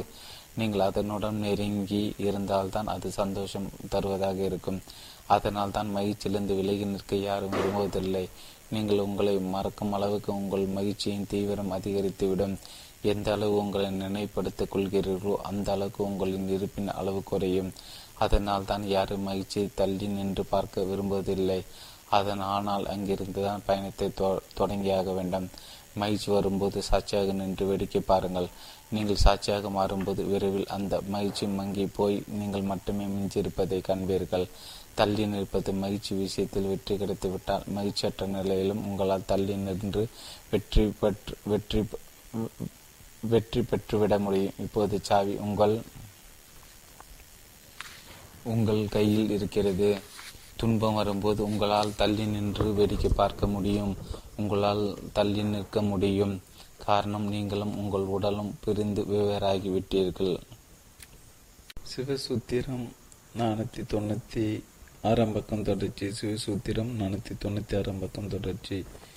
சிவசூத்திரம் நானூற்றி தொண்ணூற்றி ஆறாம் பக்கம் தொடர்ச்சி. சிவசூத்திரம் நானூற்றி தொண்ணூற்றி ஆறாம் பக்கம் தொடர்த்தி ஸ்தூல பொருளுக்கும் உணர்வுகளுக்கும் இடையே உள்ள இடைவெளி மிகவும் அதிகமானதாகும். வேறு எந்த இரட்டை பொருட்களும் எந்த அளவுக்கு விலகி இருக்கவில்லை. நீங்கள் உங்களின் உடலிலிருந்து விலகி இருக்கும் அளவுக்கு வானத்து நட்சத்திரங்களும் சந்திரனும் கூட விலகி இருக்கவில்லை. உடல் ஸ்தூலம் என்ற பரப்பொருள் மன சூட்சம அம்சம் ஒன்று அறிந்து போகக்கூடியது இன்னொன்று அடியற்ற நித்தியத்துவம் கொண்டது. எனவே இரண்டுக்கும் இடையே பெரும் இடைவெளி இருக்கிறது. இரண்டு எதிர் எதிர்முனைகள் ஒன்று சேர முடியாது. எனவே மகிழ்ச்சி என்ற விஷயத்திலிருந்து பணியை தொடங்கி மகிழ்ச்சியின்மை நோக்கி செல்லுங்கள். நீங்கள் தள்ளி நிற்கிறீர்கள் என்பதை மட்டும் ஞாபகத்தில் வைத்துக்கொண்டு செயல்படுங்கள். இதை ஒரு விதிமுறையாக எடுத்துக்கொண்டு காரியத்தின் இறங்குகள் மகிழ்ச்சி மகிழ்ச்சியின்மை என்ற இரண்டும் உங்களுக்குள் வெளியே இருக்கின்றன. இதை அடிக்கடி மறந்து விடுகிறீர்கள். அவ்வாறு நகரக்கூடாது நீங்கள் உங்களுக்குள்ளே மையம் கொள்ளும் போது இந்த எண்ணம் சதா இருந்து கொண்டே இருக்க வேண்டும். மந்திர சித்தி ஏற்படும் போது மனம் மறைந்து போய்விடும். அதுவரை இந்த பயிற்சி ஒரு கொள்கையாக ஏற்று செயல்படுத்துங்கள். பயிற்சி பயண பாதையிலோ தடைகளை அகற்றிவிடும். விதை இன்னும் மண்ணில் ஊன்றப்படாமலும் இருக்கலாம். குறைந்தபட்சம் சாகுபடி நிலமாவது சுத்தமாகட்டும். விதைப்பதற்கேற்ற தருணம் வரும்போது நிலம் தயாராக இருக்கும் அல்லவா? தள்ளி நிற்க வேண்டும் என்று நினைவுபடுத்தி கொண்ட விஷயம் அடிக்கடி மறந்து போய்விடும். தொடர்ந்து அவ்வாறு நடக்கக்கூடாது. உங்கள் விழிப்புணர்வு சற்றே குறைந்தாலும் மகிழ்ச்சி உங்களை வெற்றி கொண்டு விடும். கவலையின் பிடியில் நீங்கள் சிக்கிக் கொள்வீர்கள். மகிழ்ச்சி மகிழ்ச்சியின்மை போன்றவை எல்லாம் வெளிப்புற நிகழ்வுகள் என்ற விழிப்புணர்வு சிவநிலையை எய்தியவர் எப்போதும் இருந்து கொண்டிருப்பார். மகிழ்ச்சியும் கவலையும் உங்களுக்கு வெளியே நடக்கும் நிகழ்வுகள். தனது ஆத்மாவை உணர்ந்து தியானம் செய்வர். ஒருவர் இதை தொடர்ந்து நினைவில் வைத்து கொண்டிருப்பார். தொடர்ந்து என்றால் ஒவ்வொரு கணமும் அந்த எண்ணம் அவர் நினைவிலிருந்து அகலாது என்று பொருளாகும். உங்கள் பிறவி இயல்பு எப்போது மாறாமல் இருக்கும். இயல்புக்கு மாறானது தொடர்ந்து உங்களிடம் தங்கியிருக்காது. இவ்வளவு நேரம் உங்களால் கோபத்துடன் இருக்க முடிகிறது என்று யோசித்து பாருங்கள். சீனா சென்ற போதி தருமரை அந்த நாட்டு பேரரசன்? கண்டு உரையாடினார். எனக்கு நிறைய கோபம் வருகிறது. அதை தவிர்க்க என்ன செய்யலாம் என்று கேட்டார் பேரரசர். கோபம் வந்தால் அந்த நிலையிலே எவ்வளவு நேரம் இருப்பீர்கள் என்று திரும்பி கேட்டார் போதி தர்மர் எவ்வளவு நேரம் என்று? இது என்ன கேள்வி? அரை மணி நேரம் அரை மணி அல்லது ஒரு மணி நேரம் கோபம் இருக்கலாம் என்றார் பேரரசர். உங்கள் இயல்பு நிலையிலிருந்து மாறுபட்ட அந்த அரை மணி நேரம் அல்லது ஒரு மணி நேரம் உங்களை என்ன செய்துவிட முடியும்? தொடர்ந்து நாளெல்லாம் கோபத்துடன் இருக்க உங்களால் முடியுமா? அந்த அரை மணி நேரம் ஒரு மணி நேரத்து கோபம் காரணமாக ஏகப்பட்ட சங்கடங்கள் ஏற்பட்டு விடுகின்றன. தொடர்ந்து கோபத்தை எப்படி வசப்படுத்திக் கொள்வது என்று அறிவுரை கேட்க நான் உங்களிடம் வரவில்லை. எது உங்கள் இயல்போ அக்காரியத்தை நீங்கள் தொடர்ந்து செய்வீர்கள் என்பதை உணர்த்தவே நான் அவ்வாறு கேட்டேன். அதற்காக ஏன் கோபப்படுகிறீர்கள் என்று போதி தர்ம விளக்கம் தந்தார். உங்களால் எதை தொடர்ந்து செய்ய முடியும்? சிறிது நேரம் அதை பற்றி யோசிங்கள் உங்களால் சதா மகிழ்ச்சியாக இருந்து கொண்டிருக்க இயலாது. இதை புரிந்து கொள்வது சற்று சிரமமாக சிரமமாகவும் இருக்கலாம். உங்களால் தொடர்ந்து மகிழ்ச்சியாக இருக்க இயலாது என்று நான் உறுதியாக சொல்கிறேன். சந்தோஷமான நிலை தொடர்ந்து எவ்வளவு நேரம் இருந்துவிட முடியும் என்று சற்று நேரம் யோசித்து பாருங்கள். எப்படிப்பட்ட மகிழ்ச்சியாக இருந்தாலும் சற்று நேரத்தில் அதன் வேகம் அங்கி போய் விடுகிறது நீங்கள் மகிழ்ச்சியற்ற பழைய நிலைக்கு திரும்பி விடுகிறீர்கள். அந்த மகிழ்ச்சியில் எந்த குறுக்கீடும் இல்லாமல் இருந்தால் விரைவில் அந்த ஆனந்தம் போரடிக்க ஆரம்பித்துவிடும். பிறகு அது மகிழ்ச்சியற்றதாக மாறிவிடும். நீங்கள் ஒரு பெரிய அரண்மனையில் வாழ்வதாக வைத்துக்கொள்ளும். சிறந்த உணவு வகையில் சாப்பிட கிடைக்கின்றன. நல்ல மனைவி வாய்த்து விடுகிறாள். தேவையான அனைத்தும் அங்கே உங்களுக்கு கிடைக்கின்ற எந்த இடையூறும் இல்லை. எவ்வித பிரச்சனைகள் இல்லை என்றால் அதன் பிறகு நீங்கள் என்ன செய்வீர்கள்? எவ்வளவு காலம் உங்களால் அந்த மகிழ்ச்சியை தங்கி தலைத்திட முடியும்? அதையெல்லாம் ருசித்த பிறகு நீங்கள் ருசியை மாற்றிக்கொள்ள நினைப்பீர்கள். அழகான மனைவி வீட்டில் இருந்தாலும் சிலர் சாதாரண வேலைக்காரியுடன் உறவு வைத்துக் கொள்ளும் குணமுடையவர்களாக இருக்க காணப்படுகிறார்கள். மற்றவர்கள் இதுவே பண விஷயமாக தெரியும். மற்றவர்கள் என்ன நடக்கிறது என்று மட்டுமே பார்க்கிறார்கள். இப்பேற்பட்ட அழகான மனைவி இப்படிப்பட்ட அழகியை அழகி வாய்ப்பது அபூர்வம். அந்த அழகியை ஒதுக்கி தள்ளி வைத்துவிட்டு ஒரு அசிங்கமான வேலைக்காரியுடன் உறவு ஏற்படுத்தி கொண்டு விட்டார் அந்த மனிதர். அவருக்கு என்ன ஆயிற்று என்று பேசிக்கொள்வார்கள் அந்த மனிதருக்கு வித்தியாசமான ருசி தேவைப்படுகிறது. முந்தைய ருசி சலித்து போய்விட்டது என்பதுதான் காரணம். அழகிகள் விரைவில் உங்களுக்கு சலித்து போவார்கள். எவ்வளவுதான் அழகியாக இருந்தாலும் தொடர்ந்து அவளை எத்தனை காலம் பார்த்து கொண்டிருக்க முடியும்? விரைவில் அது உங்களுக்கு போர் அடிக்க ஆரம்பித்து விடுகிறது. எவ்வளவு இனிய பாடலாக இருந்தாலும் அது எத்தனை தடவை கேட்க முடியும்? உங்களால் தலைகிரி இருத்து போய்விடும். அதை உடனே நிறுத்து என்று கூறிவிடுவீர்கள். தொடர்ந்து ஒழித்து கொண்டே இருந்தால் அதுவே மோசமான நரகமாக மாறிவிடும். மனம் எந்த ஒன்றை தொடர்ந்து சகித்து கொண்டிருக்காது. மகிழ்ச்சியாக இருந்தாலும் அதை அதிக காலம் சுமந்து கொண்டிருக்க விரும்பாது. அதனால் தான் நீங்கள் மகிழ்ச்சியாக இருப்பதாக உணரும் சமயத்தில் மனம் உடனே மகிழ்ச்சியற்ற நிலைகள் ஏற்படுவதற்கான வடிவகைகளை தேட துவங்கி விடுகிறது. மனம் சுவையில் மாறுதல் தேவை தேவை என்று நினைக்கிறது. மறுபடியும் நீங்கள் மகிழ்ச்சிக்காக தயாராகிறீர்கள். வெறுமனை சும்மா உட்கார்ந்திருக்க உங்களால் முடிவதில்லை. மனம் பரபரக்க ஆரம்பித்து விடுகிறது. அமைதியாக இருப்பதும் சளிப்பூட்டும் ஒரு விஷயமாக மாறிவிடுகிறது. பெர்ட்ராண்ட் ரஸ்ல் என் தனது சொர்க்கத்திற்கு செல்ல விரும்பவில்லை என்று எழுதியிருக்கிறார். ஞானம் என்ற அரியசனத்தின் மீது அங்குள்ளவர்கள் நித்திய ஜீவிதமாக உட்கார்ந்திருக்கிறார்கள் என்று ரசலர் கேள்விப்பட்டிருந்தார். அங்கே இருப்பவர்கள் எந்த வேலையும் செய்வதில்லையாம். செல்களில் ஈடுபாடு காட்டுவதில் அவிய விஷயமாகி விடுகிறது அப்படியானால் மகாவீரர் அங்கே என்ன செய்து கொண்டிருப்பார்? வெறுமனை அரியாசனத்தில் அமைந்திருப்பார். நீண்ட காலமாக அவர் அப்படி உட்கார்ந்திருக்கு உட்கார்ந்து கொண்டிருக்கிறார். அவ்வாறு உட்கார்ந்திருக்கும் காலத்திற்கு எல்லையே கிடையாது.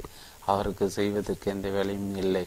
நாளை வீணடிக்க படிக்கவும் செய்தித்தாள்கள் கிடையாது. அங்கே எந்த சம்பவங்களும் நிகழ்வதும் இல்லை. என்னென்ன மாறுபாடான இடங்களில் தான் சம்பவங்கள் நிகழும்? நரகத்தில் நிறைய சம்பவங்களும் செய்திகளும் வாய் வாய்ப்புண்டு. இந்த உலகத்தை கட்டிலும் பரபரப்பான விஷயங்கள் அங்கே நடக்கலாம். தினமும் செய்தித்தாள்களை பத்து பன்னிரண்டு மதிப்புகள் வெளியிட வேண்டியிருக்கும். சாகடித்தல் சொத்துக்களுக்கு நெருப்பு வைத்து சேதப்படுத்தல் கொள்ளையடித்தல் போன்ற சகல விதமான வன்முறைகளும் அங்கே தொடர்ந்து நடந்த வண்ணம் இருக்கலாம். இது போன்ற எதுவும் சொர்க்கத்தில் நடப்பதில்லை. ஒவ்வொருவரும் தம் தம் மோச்ச இருக்கையில் அமைதியாக உட்கார்ந்திருக்கிறார்கள். சொர்க்கத்தை படைத்து நினைத்து பார்க்கவே தனது மனம் அச்சப்படுவதாக பர் பெர்னாண்ட் ராசல் சொல்கிறார் அவர் நரகம் நரகமே தேவலாம் என்று அதை தெரிவு செய்கிறார். அவர் மனம் எண்ணியது சரிதான். ரசலுக்கு தெரியாத விஷயம் ஒன்று இருக்கிறது. மனம் என்ற ஒன்று இருக்கும் வரை மோச்ச உலகத்திற்கு யாரும் பிரவேசிக்க முடியாது. மாறுதல் தேவை என்று கேட்கும் மனம் ஒதுக்கி தள்ளப்படுகிறது. மனதை விலக்கிய தள்ளியவர்கள் மட்டுமே சொர்க்கத்திற்கு செல்ல முடியும். மனமற்று தொடர்ந்து இருப்பவர்களுக்கு மட்டுமே சொர்க்கம் வகிக்கும் இந்த எண்ணத்துடன் மனமற்று தொடர்ந்து வாழ்ந்து வர இயலுமா? இன்பத்தையோ அல்லது துன்பத்தையோ உங்களால் தொடர்ந்து தாங்கிக் கொள்ள முடியாது. காரணம் அவை இரண்டும் கிளர்ச்சியையும் மன இறுக்கத்தையும் ஏற்படுத்துகின்றன. உங்களால் அமைதியாக மட்டுமே இருக்க இயலும். அது மன கிளர்ச்சி நிலை அல்ல அந்த இரண்டுக்கும் இடைப்பட்ட அப்பாற்பட்ட ஒரு நிலையாகும் ஒரு முறை நான் முல்லா நசுரத்தின் வீட்டிற்கு விருந்தாளியாக சென்றிருந்தேன். அவருடைய மகன் எங்களுடன் ஒன்றாக அமர்ந்து உணவு அறிந்து கொண்டிருந்தால் முதலில் அவன் தனது இடது இடது கையால் உணவினை எடுத்து உண்டான். பிறகு வலது கையால் சாப்பிடலானான் அதை பார்த்து நான் ஆச்சரியமடைந்தேன் கொஞ்ச சிறுவன் பழையபடி எடுத்து கையால் சாப்பிட ஆரம்பித்தான். நசுருதீன் அவனை பார்த்து மகனை உணவை வலது கையால் சாப்பிட வேண்டும் என்று உனக்கு நான் எத்தனை தடவை சொல்லியிருக்கிறேன் என்றார் நான் எந்த கையில் சாப்பிட்டால் என்ன? அதில் என்ன பெரிய வித்தியாசம் இருக்கிறது? எந்த கையில் சாப்பிட்டாலும் இரண்டு கைகளுக்கு நடுவில் தான் எனது வாய் இருக்கிறது என்று சிறுவன் பதில் தந்தான். மகிழ்ச்சி மகிழ்ச்சியின்மை என்ற இரண்டு விஷயங்களுக்கு நடுவே ஒரு புள்ளி மையமாக உள்ளது. அது மாற்றமில்லாது தராசு முள் போல் சரியாக சமயத்தில் நிற்கிறது. அந்த கடைக்கோடி நிலை இந்த கடைக்கோடி நிலை என்பதெல்லாம் அங்கே இல்லை. நீங்களும் அதேபோல் சமநிலையில் இருக்க முடியும். இந்த பக்கமோ அல்லது அந்த பக்கமோ சிறிது எடை அதிகரித்தாலும் உங்களுக்கு சலிப்பு ஏற்பட்டுவிடும். அதை சரிப்படுத்த எதிர்பக்கம் கொஞ்சம் கூடுதல் எடை வைக்க வேண்டியிருக்கும். ஜனங்கள் இறந்த உடலை பாடை கட்டி சுடுகாட்டிற்கு எடுத்து செல்லும்போது தளர்ந்து போகிறார்கள். பாடையை தோல் மாற்றி கொள்கிறார்கள். மேலே உள்ள பிணத்தின் எடை மாறவில்லை. தோலை மாற்றிக்கொள்வது மூலம் தோல்வழி சமாளித்துக் கொள்கிறார்கள். மகிழ்ச்சி மகிழ்ச்சியின்மை என்ற இரண்டும் தோள்கள் இரண்டு தோள்கள் கர்மாவை கர்மா என்ற பிணத்தை நீங்கள் சுமந்து செல்கிறீர்கள். மகிழ்ச்சி ஏற்படும். மகிழ்ச்சியின்மை என்ற அடுத்த தோள்கள் எடையை மாற்றிக்கொள்கிறீர்கள் சாட்சியாக இருங்கள் மையத்தில் தங்கியிருங்கள். அப்போதுதான் உங்களால் தொடர்ந்து அங்கே நிலை பெற்று தங்கியிருக்க முடியும். மோட்சம் என்பது நித்தியமானது அது அமைதி நிலையாகும். அதில் பேரானந்தம் கலந்திருக்கிறது. அந்த ஆனந்தத்தின் கதிர்கள் சூரிய கதிர் போல வெண்மை வெண்மையானவை அல்ல நில ஒளி போல குளிர்ச்சியானவை. மோட்சத்தில் மகிழ்ச்சி உள்ளது. அது நெருப்பு போன்ற வெப்பமானது அல்ல அது குளிர்ந்த ஒளி போன்றதாகும். அங்கே பரபரப்பு மனம் இருக்குமோ கிடையாது. சந்தோஷமாக இருக்கும்போது மனிதர் மாறையெடுப்பு ஏற்பட்டு இருப்பதை பார்த்திருக்கலாம். அவர் வாழ்வில் திடீரென்று சந்தோஷம் ஏதாவது தோன்றிருக்கலாம். லாட்டரி சீட்டு படித்து கிடைத்தது சந்தோஷத்தை நிலைக்கு சென்றிருக்கலாம். அந்த ஆணத்தில் உயிர் பிரிந்து அவர் பிணமாகிவிட்டார். பரிசு கிடைத்த தொல்லை தரும் விஷயமாகிவிட்டது. பரிசு கிடைக்காமல் போவது இடைஞ்சல் தருவதாக மாறவில்லை. லாட்ரி லாட்ரி சீட்டில் ஒருவருக்கு மில்லியன் டாலர்கள் பரிசு கிடைத்தது. அந்த தகவல் கிடைத்தப்போ அவர் வீட்டில் இல்லை. விவரத்தை அறிந்த அவர் மனைவி பதை பதித்து போனால் ஒரு சிறிய தொகை பரிசு கிடைத்தது என்று கேள்விப்பட்டாலே தனது கணவருக்கு அதிர்ச்சியில் உயிர் போய்விடும் என்பதே அவள் அறிவல் ஆனால் இப்போது கிடைத்திருப்பது மில்லியன் டாலர்கள். அந்த பெண் பக்கத்தில் இருந்த ஒரு பாத்திரர் வீட்டுக்கு ஓடினாள். பாத்திர விவரமான ஆள் என்பது அவள் நம்பிக்கை. அவரிடம் அந்த பெண் தயவு செய்து எனக்கு உதவுங்கள். என் கணவர் வீட்டிற்கு திரும்புவதில் ஏதாவது செய்யுங்கள். அவருக்கு ஒரு மில்லியன் டாலர் லாற்றில் பரிசு கிடைத்திருக்கிறது என்றார் கவலைப்படாதே. அந்த செய்தியை நான் உன் கணவரிடம் பக்கமாக மெல்ல மெல்ல எடுத்து சொல்லிவிடுகிறேன். அவர் திரும்பி வந்தது எனக்கு தகவல் அனுப்பு என்று பதில் சொன்னார். பாதிரியார் வெளியூர் சென்றிருந்த அவள் கணவர் வீடு வந்து சேர்ந்தார். லாற்றில் மில்லியன் டாலர்கள் பரிசு கிடைத்திருப்பதே அவரிடம் சொல்லக்கூடாது என்று முடிவு செய்த அந்த பாதிரியார் வேறு விதமாக குறைவான தொகை என்று காட்டுவது போல் சொல்ல விரும்பினார். எனக்கு லாற்றில் நூறு ஆயிரங்கள் பரிசு கிடைத்திருக்கிறது என்றார். அப்படியா இது உண்மையாக இருந்தால் அதில் ஐம்பதாயிரம் டாலர்கள் உங்கள் தேவாலயத்திற்கு நன்கொடையாக தந்து நான் தந்து விடுகிறேன் என்றார். அவர் கணவன் பாத்திரியாக ஐம்பதாயிரம் டாலர் கிடைப்பதை கற்பனை செய்து பார்க்க முடியவில்லை. அதிர்ச்சி ஏற்பட்டு மாறாடை பலையர்த்து போய்விட்டார். மகிழ்ச்சியும் உங்களை கொண்டு விடலாம். துயர மரணத்தை ஏற்படுத்தும் என்பதில் சந்தேகமில்லை. அதுபோல மகிழ்ச்சி மரணத்தை தந்துவிடும். மிதமிஞ்சி ஏற்படும் மன கிளர்ச்சி அதற்கு காரணமாகும். அளவுக்கு அதிகமாக ஏற்படும் இரண்டு வகையான மன கிளர்ச்சிகளும் ஆளை விடுத்திவிடும். உணர்ச்சி வசப்படாத நிலை உறுதியானது. உணர்ச்சி வசப்படாத நிலை உங்கள் பிறவி குணமாகும். அதை அடைய எந்த பயிற்சியும் செய்ய வேண்டாம். அது எப்போதும் உங்களுடன் இருந்து கொண்டே இருக்கிறது. உங்களால் ஒதுக்கி வைக்க முடியாததா எதுவோ அதுதான் உங்களிடமாக தங்கியிருக்கும். ஆன்மீகத்தின் முழு மூச்சான தேடல் ஒருவர் தனது இயல்பு நிலையை கொண்டுள்ள உதவுவது உதவுவதே ஆகும். ஆன்மீகம் என்பது உங்களால் நிஜமான இயல்பை தேடுவதே ஆகும். தனித்திருத்தல் மட்டுமே நிரந்தரமானது. அது உங்களுக்கு சளிப்பூட்டுவதாக இருக்காது. ஏனென்றால் அந்த நிலையும் நீங்களும் ஒன்றுதான் அதிலிருந்து விலகி நிற்க வழியே இல்லை. அதிலிருந்து தள்ளி நின்று எதை விரும்பினாலும் அதை சளிப்பூட்டுவதாக சளிப்பூட்டுவதாகவே இருக்கும். காரணம் அது உங்கள் இயல்பு நிலை அல்ல என்பதே ஆகும். ஒரு தடவை மந்திரம் உங்கள் மனதை வென் கொன்றுவிட்டால் மந்திரத்தை பயன்படுத்தி மனம் தற்கொலை செய்து கொண்டு விட்டால் அந்த நீரோட்டம் உள்ளே தொடர்ந்து ஓடத் தொடங்கிவிடும். அந்த நீராட்டம் உள்ளே நிரந்தரமாக இரு நிரந்தரமாக மாறும்போது ஒருவருடைய வெளிப்புற நிலைகளை மகிழ்ச்சி மகிழ்ச்சியின்மை போன்றவற்றிலிருந்து அவர் விடுபட்டு விடுவார். இதுவே தனி தனித்திருத்தல் ஆகும். இப்போது தனித்திருத்தல் ஆகும். இப்போது எதில் இப்போ அவர் எதிலும் பட்டுக்கொள்ளாமல் இருந்து வருகிறார் அவர் ஆசைகளை முடிவுக்கு வந்துவிட்டன. மகிழ்ச்சி மகிழ்ச்சியின்மை என்ற இரண்டும் அவருக்கு வெளியே இருக்கின்றன. அவர் மகிழ்ச்சியை விரும்புவதில்லை துயரத்திலிருந்து தப்பித்துக்கொள்ள வேண்டும் என்று நினைப்பதில்லை. வெளிப்புற விஷயங்களுடன் அவருக்கு இருந்த பிணைப்பு ஏற்பட்டுவிட்டது. அவர் தனக்குள் மையம் கொண்டு விட்டார். அவர் நித்திய பேரானந்த நிலையில் இருந்து கொண்டு இருக்கிறார் எனவே அவருக்கு ஆசையில் ஏற்பட அவசியம் இல்லை. அவர் ஒவ்வொரு வினாடி பேரானந்த நிலையில் திளைத்து கொண்டிருக்கிறார். உண்மை நிலை உணர்ந்து கொண்டுள்ள அவரது ஒவ்வொரு முற்றிலும் உடலின் ஒவ்வொரு அணுவிலும் விழிப்புணர்வு நிறைந்த பேரானந்தம் கலந்து நிற்கிறது. தனது வெளிப்புற நிகழ்விலிருந்து விடுபடும் ஒருவர் உன்னதமான தனிமையில் நிலை கொண்டு விடுகிறார். ஒருவர் தனது தனிமை நிலை கொண்டு விடும்போது யோகியாகிறார். ஆசைகளை அகன்று விடும்போது அவர் பிறப்பு இறப்பு என்ற இரு நிலை தாண்டி அப்பால் சென்று விடுகிறார். தனிமை நிலை கொண்டு விட்டவருக்கு பிறப்பு இறப்பு கிடையாது. பிறப்பும் கிடையாது இறப்பும் கிடையாது. மகிழ்ச்சியை தேடும்போது தான் பிறப்பு இறப்பு உருவாகிறது. நாம் மகிழ்ச்சியை விரும்புகிறோம். நம் உடலின் மூலமே என்பத்தை நாம் பெற்றிட இயலும். எனவே ஏதாவது ஒரு உடலில் மறுபிறப்பு எடுப்பதை தவிர வேறு வழி இல்லாது போய்விடுகிறது.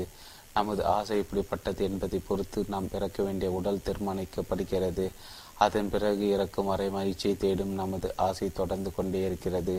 நீங்கள் ஒவ்வொரு தடையும் இறந்து போகிறீர்கள் ஆனால் மகிழ்ச்சியை தேடும் ஆசை மட்டும் விலகுவதில்லை. இந்த ஆசை மறுபிறப்பு ஏற்பட காரணம் விதையாக மாறிவிடுகிறது. ஒரு மரம் அடையும் போது என்ன நடக்கிறது? அது உயிர் விடுவதற்கு முன்னர் தனது ஆற்றலை எல்லாம் ஒன்று திரட்டி அதை விதைக்குள் வைத்து விடுகிறது. விதைகளை மரத்தின் ஆசையாக உள்ளன. மரம் விதைகளின் வழியை ப மறுபிறப்பெடுக்கிறது விதில் ஒரு விதை விந்தை அம்சம் இருக்கிறது. மிகப்பெரிய மரம் தனது சாரத்தை ஒரு விதைக்குள் வைத்து விடுகிறது. பிறகு அதை வாழ்க்கை பயணத்துக்கு அனுப்பி வைக்கிறது. மரம் என்ற உடல் அழிந்து விடுகிறது. அது மறுபடியும் பிழைத்து பிழைத்திட ஒரு ஒப்பந்தம் செய்து கொள்கிறது. மரம் ஒரு சிறிய விதையிலிருந்து பிறந்தாலும் அது இறப்பதற்கு முன் பல லட்சம் விதைகளை உற்பத்தி செய்து விடுகிறது. எந்த விதை சரியான மண்ணில் விடும் என்று யாருக்கும் தெரியாது என்பதால் நிறைய விதைகள் என்ற முன்னேற்பாடு நடந்திருக்கிறது. சில விதைகள் பாறை மீது விழலாம் சில விதைகளுக்கு போதுமான தண்ணீர் கிடைக்காமல் போகலாம் சில விதைகளை மிருகங்கள் தின்று விடலாம் சில விதைகளை மிதிப்பட்டு நொறுங்கி போகலாம். ஒற்றை விதைகள் தனது உயிரை பொதிந்து வைத்து ரிஸ்க் எடுத்து கொள்ள மரம் தயாராக இல்லை. அந்த விதை தப்பி படைக்கலாம் படைக்காமல் போய்விடலாம். அதனால் தான் மரம் லட்சக்கணக்கான விதைகளை உற்பத்தி செய்கிறது. பல்வேறு முறைகளை விதைகளை வெகு தூரம் வரை பரவ செய்கிறது. அவற்றில் ஒரு சில படைத்து உயிர் பெற வேண்டும் என்பதே மரத்தின் நோக்கமாகும். இளம் மஞ்சு மரத்தின் மலரை கவனித்திருக்கிறீர்களா? தனக்கு கீழே எதையும் வளரவிடும் குணம் அந்த மரத்திற்கு கிடையாது. அதன் வேர்கள் நிலைத்துள்ள தண்ணீர் எல்லாம் உறிஞ்சி விடுகிறது. எனவே மரம் தனது விதைகளை வெடித்து சிதறிவிட ஒரு அற்புதமான வழியை கடைபிடிக்கிறது.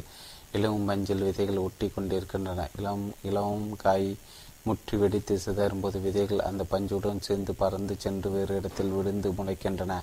இளவும் பஞ்சு உள்ள மெத்தை தலையணைகளுக்கு சுகம் தருவதற்கு பஞ்சு உற்பத்தி செய்திருப்பதாக நினைத்து விடாதீர்கள். தனது விதைகளை காற்றில் சுமந்து செல்வதற்காகவே மரம் பஞ்சு உற்பத்தி செய்கிறது. தனது காலடியில் விடும் எந்த விதையும் முளைக்காதது என்பதால் வெகு தூரம் விதைகள் சென்று பறவை பஞ்சை பயன்படுத்திக் கொள்கிறது இளம் மரம். பெரிய மரத்தின் இடையில் விதைகள் முளைப்பது கடினம். எல்லா மரம் எனவே எல்லா மரங்களும் தங்கள் விதைகளை தொலைவில் சென்று பரவ சில உத்திகளை கடைபிடிக்கின்றன அவை எளிய வழிமுறைகள் அல்ல. மரங்கள் புத்தி சாதரியம் நிறைந்தவை. அவை லேசுப்பட்டவைகள் அல்ல. அப்பாவிகளாக இருந்தால் உலகில் காலம் தள்ள முடியாது. அப்படி இருந்தால் நீங்கள் காணாமல் போய்விடுவீர்கள். தந்திரம் நிறைந்தவர்களாக இருந்தால் தான் இங்கே உயிர் வாழ்ந்திருக்க முடியும். இங்கே உயிர் வாழ தந்திரம் தேவை. ஒரு பொருளாக இருந்து வருகிறது. உயிர் வாழ்வதற்கு தேவை என தகுதியாகவே அது மாறிவிட்டது. எனவே தன்னை பாதுகாத்து கொள்ள மரங்கள் பல்லாயிரம் வழிமுறைகளை கடைபிடிக்கின்றன. மரங்கள் பற்றி ஆய்வு நடத்தினீர்கள் என்றால் அது தன்னை பாதுகாத்து கொள்ள எத்தனை விதமான வழிகளை கடைபிடிக்கிறது என்று அறிந்து வியந்து போவீர்கள். பட்டாம்பூச்சிகளை கவர்ந்து எடுத்து அவற்றின் மூலம் மரங்கள் உயிர் பிழைக்கின்றன. புவியில் உள்ள தேனை உண்ட பட்டாம்பூச்சிகள் மரத்தில் வந்து உட்காருகின்றன. தங்களுக்காகவே அந்த இனிப்பான தேன் உருவாக்கப்பட்டிருக்கிறது என்று பட்டாம்பூச்சிகள் நினைக்கின்றன. அது தவறு. பட்டாம்பூச்சிகளின் கால்கள் சிறகுகளில் உள் பூவின் மகரந்த தூள் வடிவில் உள்ள விதைகள் ஒட்டி கொண்டு விடுகின்றன. மற்றொரு பலருடன் ம மரங்களின் நிலப்பெருக்கம் நடைபெறுகிறது. இவ்வாறு நடக்க உதவும் பட்டாம்பூச்சிகளுக்கு மரங்கள் தரும் லஞ்சம்தான் மலரில் உள்ள தேனாகும். மரம் தப்பி பிடிக்க பல்லாயிரம் வழிமுறைகளை கடைபிடிக்கிறது. ஒரு சாதாரண மரமே இத்தனை வழிமுறைகளை கடைபிடிக்கும் போது நீங்கள் உயிர் வாட எவ்வளவு வழிகளை கண்டறிந்து கொள்ள வேண்டும் என்று ஒரு கணம் எண்ணிப்பார்கள் உங்கள் புத்திசாலி தினத்துக்கு எல்லையே இல்லை. மனிதன் தன்னிடமுள்ள விந்தியை பயன்படுத்தி நிறைய குழந்தைகளுக்கு தகப்பனாக முடியும். பிரம்மச்சாரி விரதம் கடைபிடிக்காத கண்டபடி ஆலயம் குணமில்லாத ஒரு சராசரி மனிதர் தனது வாழ்வில் சுமார் நாலாயிரம் முறை உட உடலுறவு கொள்கிறார் ஒவ்வொரு உடலுறின் போது அவர் நூறு மில்லியன் விந்தணுக்களை வெளியேற்றுகிறார். அந்த விந்தணுக்கள் எல்லாம் உயிர் பெற்றால் என்ன ஆகுது என்று கற்பனை செய்து பாருங்கள். பெண்ணின் கற்பவை ஒரு விந்தின் உயிரை மட்டுமே ஏற்று அதை ஒன்பது மாத காலம் வளரச் செய்யும் வகையில் தான் உருப்பெற்றுள்ளது. ஒரு பெண் தனது வாழ்வில் பனிரெண்டு அல்லது பதினைந்து குழந்தைகள் பெற்றுக் கொள்ளலாம். அதிகபட்சம் இருபத்தி நான்கு குழந்தைகள் அவள் தாயாக கூடும். அவள் கற்பத்திற்கு எல்லை உண்டு. அதனால் தான் அரசர்கள் பல பெண்களை மணந்து நிறைய குழந்தைகளை பெற்றனர். இன்று விஞ்ஞானம் வளர்ந்து விட்டது. ஒரு தனி மனிதன் விந்தை கொண்டு உலகில் உள்ள எல்லா பெண்களும் கர்ப்பம் அடை செய்துவிட முடியும். விந்தணுக்களை உட்செலுத்தி இந்த கர்ப்பத்தை உருவாக்க இயலும். ஒருவரது விந்தணுவை எடுத்து இன்னொரு பெண்ணின் க உடலில் செலுத்தும் கர்ப்பம் தரிக்க வைப்பது சாத்தியமான ஒன்று தான் இந்த விஞ்ஞான ஐடியா விபரீதமானது என்றாலும் விரைவில் அது உலகில் நடைமுறைக்கு வந்து அங்கீகரிக்கப்பட்ட ஒன்றாக மாறிவிடும் என்பது நிச்சயம். யார் வேண்டுமானாலும் குழந்தை பெற்றுக் கொள்ளலாம் என்ற உரிமை வழங்கப்பட்டிருப்பது சரியானதல்ல என்று சில விஞ்ஞானிகள் கருத்து தெரிவிக்கிறார்கள். ஐன்ஸ்டீன் போன்ற அறிவு சார்ந்த பெருமக்களின் விந்தணுக்களை பயன்படுத்தி குழந்தைகள் நாட்டில் உருவாக்கப்பட வேண்டும் என்ற என்கிறார்கள். அவர்கள் வாதம் ஒப்புக்கொள்ளக்கூடியது போல் இருக்கத்தான் செய்கிறது. நாம் நமது தோட்டத்தை நல்ல செடிகள் வளர்க்க அக்கறை காட்டுகிறோம். மலர்களின் தரத்தை மேம்படுத்த சிரத்தை எடுத்துக்கொள்கிறோம் அப்படி இருக்கும்போது மனித இனத்தை உருவாக்குவதிலும் இதே தர நேர்த்தி பெறுவதற்கு ஆசைப்படுவதில் தவறென்ன? தோட்டத்திற்கு தரமான விதைகள் தேவைப்படுகின்றன. அவர் மோசமான விதைகளை பயன்படுத்துவதில்லை. இன் இன்றில்லாவிட்டாலும் என்றாவது ஒரு நாள் தன் ஒரு நாள் யாருடைய விந்தை குழந்தை உரு உற்பத்திக்கு பயன்படுத்தலாம் என்று முடிவு செய்து விடுவது உறுதி. ஒருவரது ஆரோக்கியம் அறிவுத்திறன் வயது விழிப்புணர்வு புத்தி குறுமை போன்றவற்றின் அடிப்படையில் அவரது விந்து தேர்வு செய்யப்படும். அப்படிப்பட்டவர்களின் விந்து பாக்கெட்டு செய்யப்பட்டு விற்பனைக்கு கிடைக்கும். அவற்றை நீங்கள் விலைக்கு வாங்கி கொள்ளலாம். ஒரு தனி மனிதர் நிறைய விந்தணுக்களை வழங்க முடியும். அவரால் உலகின் மக்கள் தொகையை அதிகரிக்க இயலும். உயிர் உயிர் வாடும் ஆசையின் மற்றொரு வெளிப்பாடாக இது இருக்கும். இதை கேட்டு நீங்கள் வியப்படையலாம். இது இது பற்றிய செய்தியை எங்குமே படித்திருக்க மாட்டீர்கள். காரணம் இதை யாரும் எதி வெளியிடவில்லை. ஒரு மனிதர் மகிழ்ச்சி மகிழ்ச்சியின்மை என்ற நிலைகளை கடந்த அப்பால் செல்லும் போது அவர் அற்புதமான தனிமை நிலையை அடைகிறார். அவரது உடலில் விந்து உருவாகும் வேலை நின்று விடுகிறது. விந்து உற்பத்தி நின்று போகும் மனிதர் தான் பிரம்மச்சாரிய நிலையை அடைகிறார். உயிர் வாழும் ஆசை அனைத்தும் போகும்போதுதான் விந்து உற்பத்தி தடைப்படும். வாழ்வின் மீது ஆசை இருக்கும் வரை விந்து உற்பத்தி நடந்து கொண்டே இருக்கும். நான் வாழ வேண்டும் என்ற எண்ணம் இருக்கும்போது மரணம் ஒரு பிரச்சனை அல்ல. இறந்ததும் மறுபிறப்பு ஏற்பட்டு விடுகிறது. வாழ வேண்டும் என்ற ஆசை உங்களுக்குள் இருக்கும் வரை மனம் பிறப்பெடுக்க வேறு கற்ப பைகளை தேடிக்கொண்டே இருக்கும். மகிழ்ச்சி மகிழ்ச்சியின்மை போன்றவற்றுடன் சம்பந்தப்பட்ட சம்பந்தப்படும் வரையில் நீங்கள் அலைந்து திரிந்து கொண்டே இருப்பீர்கள். மகிழ்ச்சற்ற நிலையை தவிர்க்க என்னென்ன முடிவு செய்ய அதையெல்லாம் செய்து மகிழ்ச்சியை பெற்றிட முயல்வீர்கள் மகிழ்ச்சிக்கு மேலும் மேலும் பயணிக்க ஆசைப்படுவீர்கள். நிறைய மகிழ்ச்சியை தேடுவீர்கள். இந்த கனவுகளும் ஆசைகளும் உங்களை மறுபிறப்பு நோக்கி அழைத்து செல்கின்றன. ஒருவர் தனது தனிமையில் நின்று கொண்டு விடும்போது யோகியாகிற ஆசைகள் அகன்று விடும்போது அவர் பிறப்பு இறப்பு என்ற இரு நிலைகள் தாண்டி அப்பால் சென்று விடுகிற ஆசைகளை அற்றுப்போனவர் மறுபிறவி எடுக்க மாட்டார். எனவே பிறக்காதவர் இறக்க மாட்டார். பிறப்பு என்ற ஒன்று இருந்தால்தான் உங்களுக்கு இறப்பு என் ஏற்படும் மரணம் என்பதும் பிறப்பின் மறுபக்கமாகும். அவை ஒரு ஞானத்தில் இரண்டு பக்கங்கள் போல் அமைந்திருக்கின்றன. ஒரு பக்கம் மரணம் மறுபக்கம் பிறப்பு என்று அந்த ஞானத்தில் பிரிக்கப்பட்டுள்ளது. எனவே நீங்கள் பிறந்தால் இறந்தாக வேண்டும். நீங்கள் மரணத்திலிருந்து விடுதலை பெற வேண்டுமானால் பிறப்பிலிருந்து விடுதலை பெற்றாக வேண்டும்.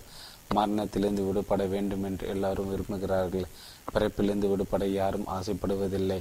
உங்களிடமுள்ள பிரச்சனை இதுதான். ஒவ்வொருவரும் துயரங்கள் கவலைகளிலிருந்து விடுபட ஆசைப்படுகிறார்கள். யாரும் மகிழ்ச்சியிலிருந்து விடுபட ஆசைப்படுவதில்லை என்று நீங்கள் மகிழ்விலிருந்து விடுபட எண்ணுகிறீர்களா? அவ்வாறு அன்று உங்கள் வாழ்வில் ஒரு மறுமலர்ச்சி ஏற்பட்டுவிடும். நீங்கள் உண்மையான ஆன்மீகவாதியாக மாறிவிடுவீர்கள்.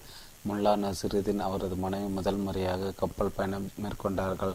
முல்லா கடல் காய்ச்சல் ஏற்பட்டு மிகவும் துன்புற்றார். குமட்டலும் தலை சுற்றலும் வாந்தியும் அவரை பாடாய்படுத்தின ஒரு நாள் கடலில் பயங்கரமான சூறாவளி எழுந்தது. கடல் அலைகள் உயரமாக எழுந்தன. கப்பல் அலைகளில் சிக்கி அலை புரண்டது. அது முல்லாவின் நிலையும் மேலும் மோசமாகிவிட்டது. அவர் பயந்து போனார். முல்லா தனது மனைவி அடித்து இந்த பயணத்தை மேற்கொள்வதற்கு முன்பே நான் எனது இறுதி உயிலை எழுதிவிட்டேன் என்னிடமுள்ள சகல சொத்துக்களும் உன் பெயருக்கு மாற்றிவிட்டேன். எனது உயில் தேவையான சகலவித தஸ்தவீச்சுகளுடன் வங்கியில் இருக்கிறது. கரை சேர்ந்ததும் நான் உயிரோடு இருந்தாலும் இல்லாது போனாலும் அங்கே என்னை புதைத்துவிடு. திரும்பி ஊர் செல்ல என்னால் இன்னொரு கடற்பயணம் மேற்கொள்ள இயலாது. உயிரோடு இருந்தாலும் சரி செத்து போனாலும் சரி மறுபடியும் இன்னொரு கடற்பயணம் செய்ய எனக்கு சக்தி இல்லை.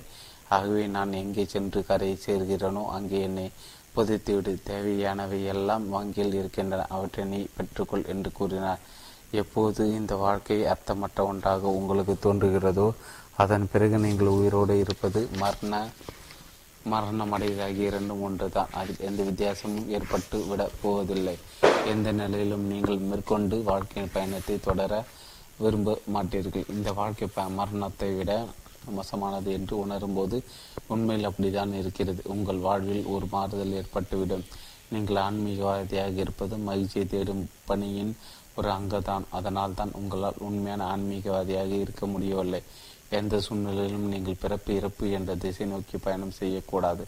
அப்போதுதான் உங்கள் ஆன்மீக தேடல் நம்பகத்தன்மை கொண்டதாக இருக்கும்.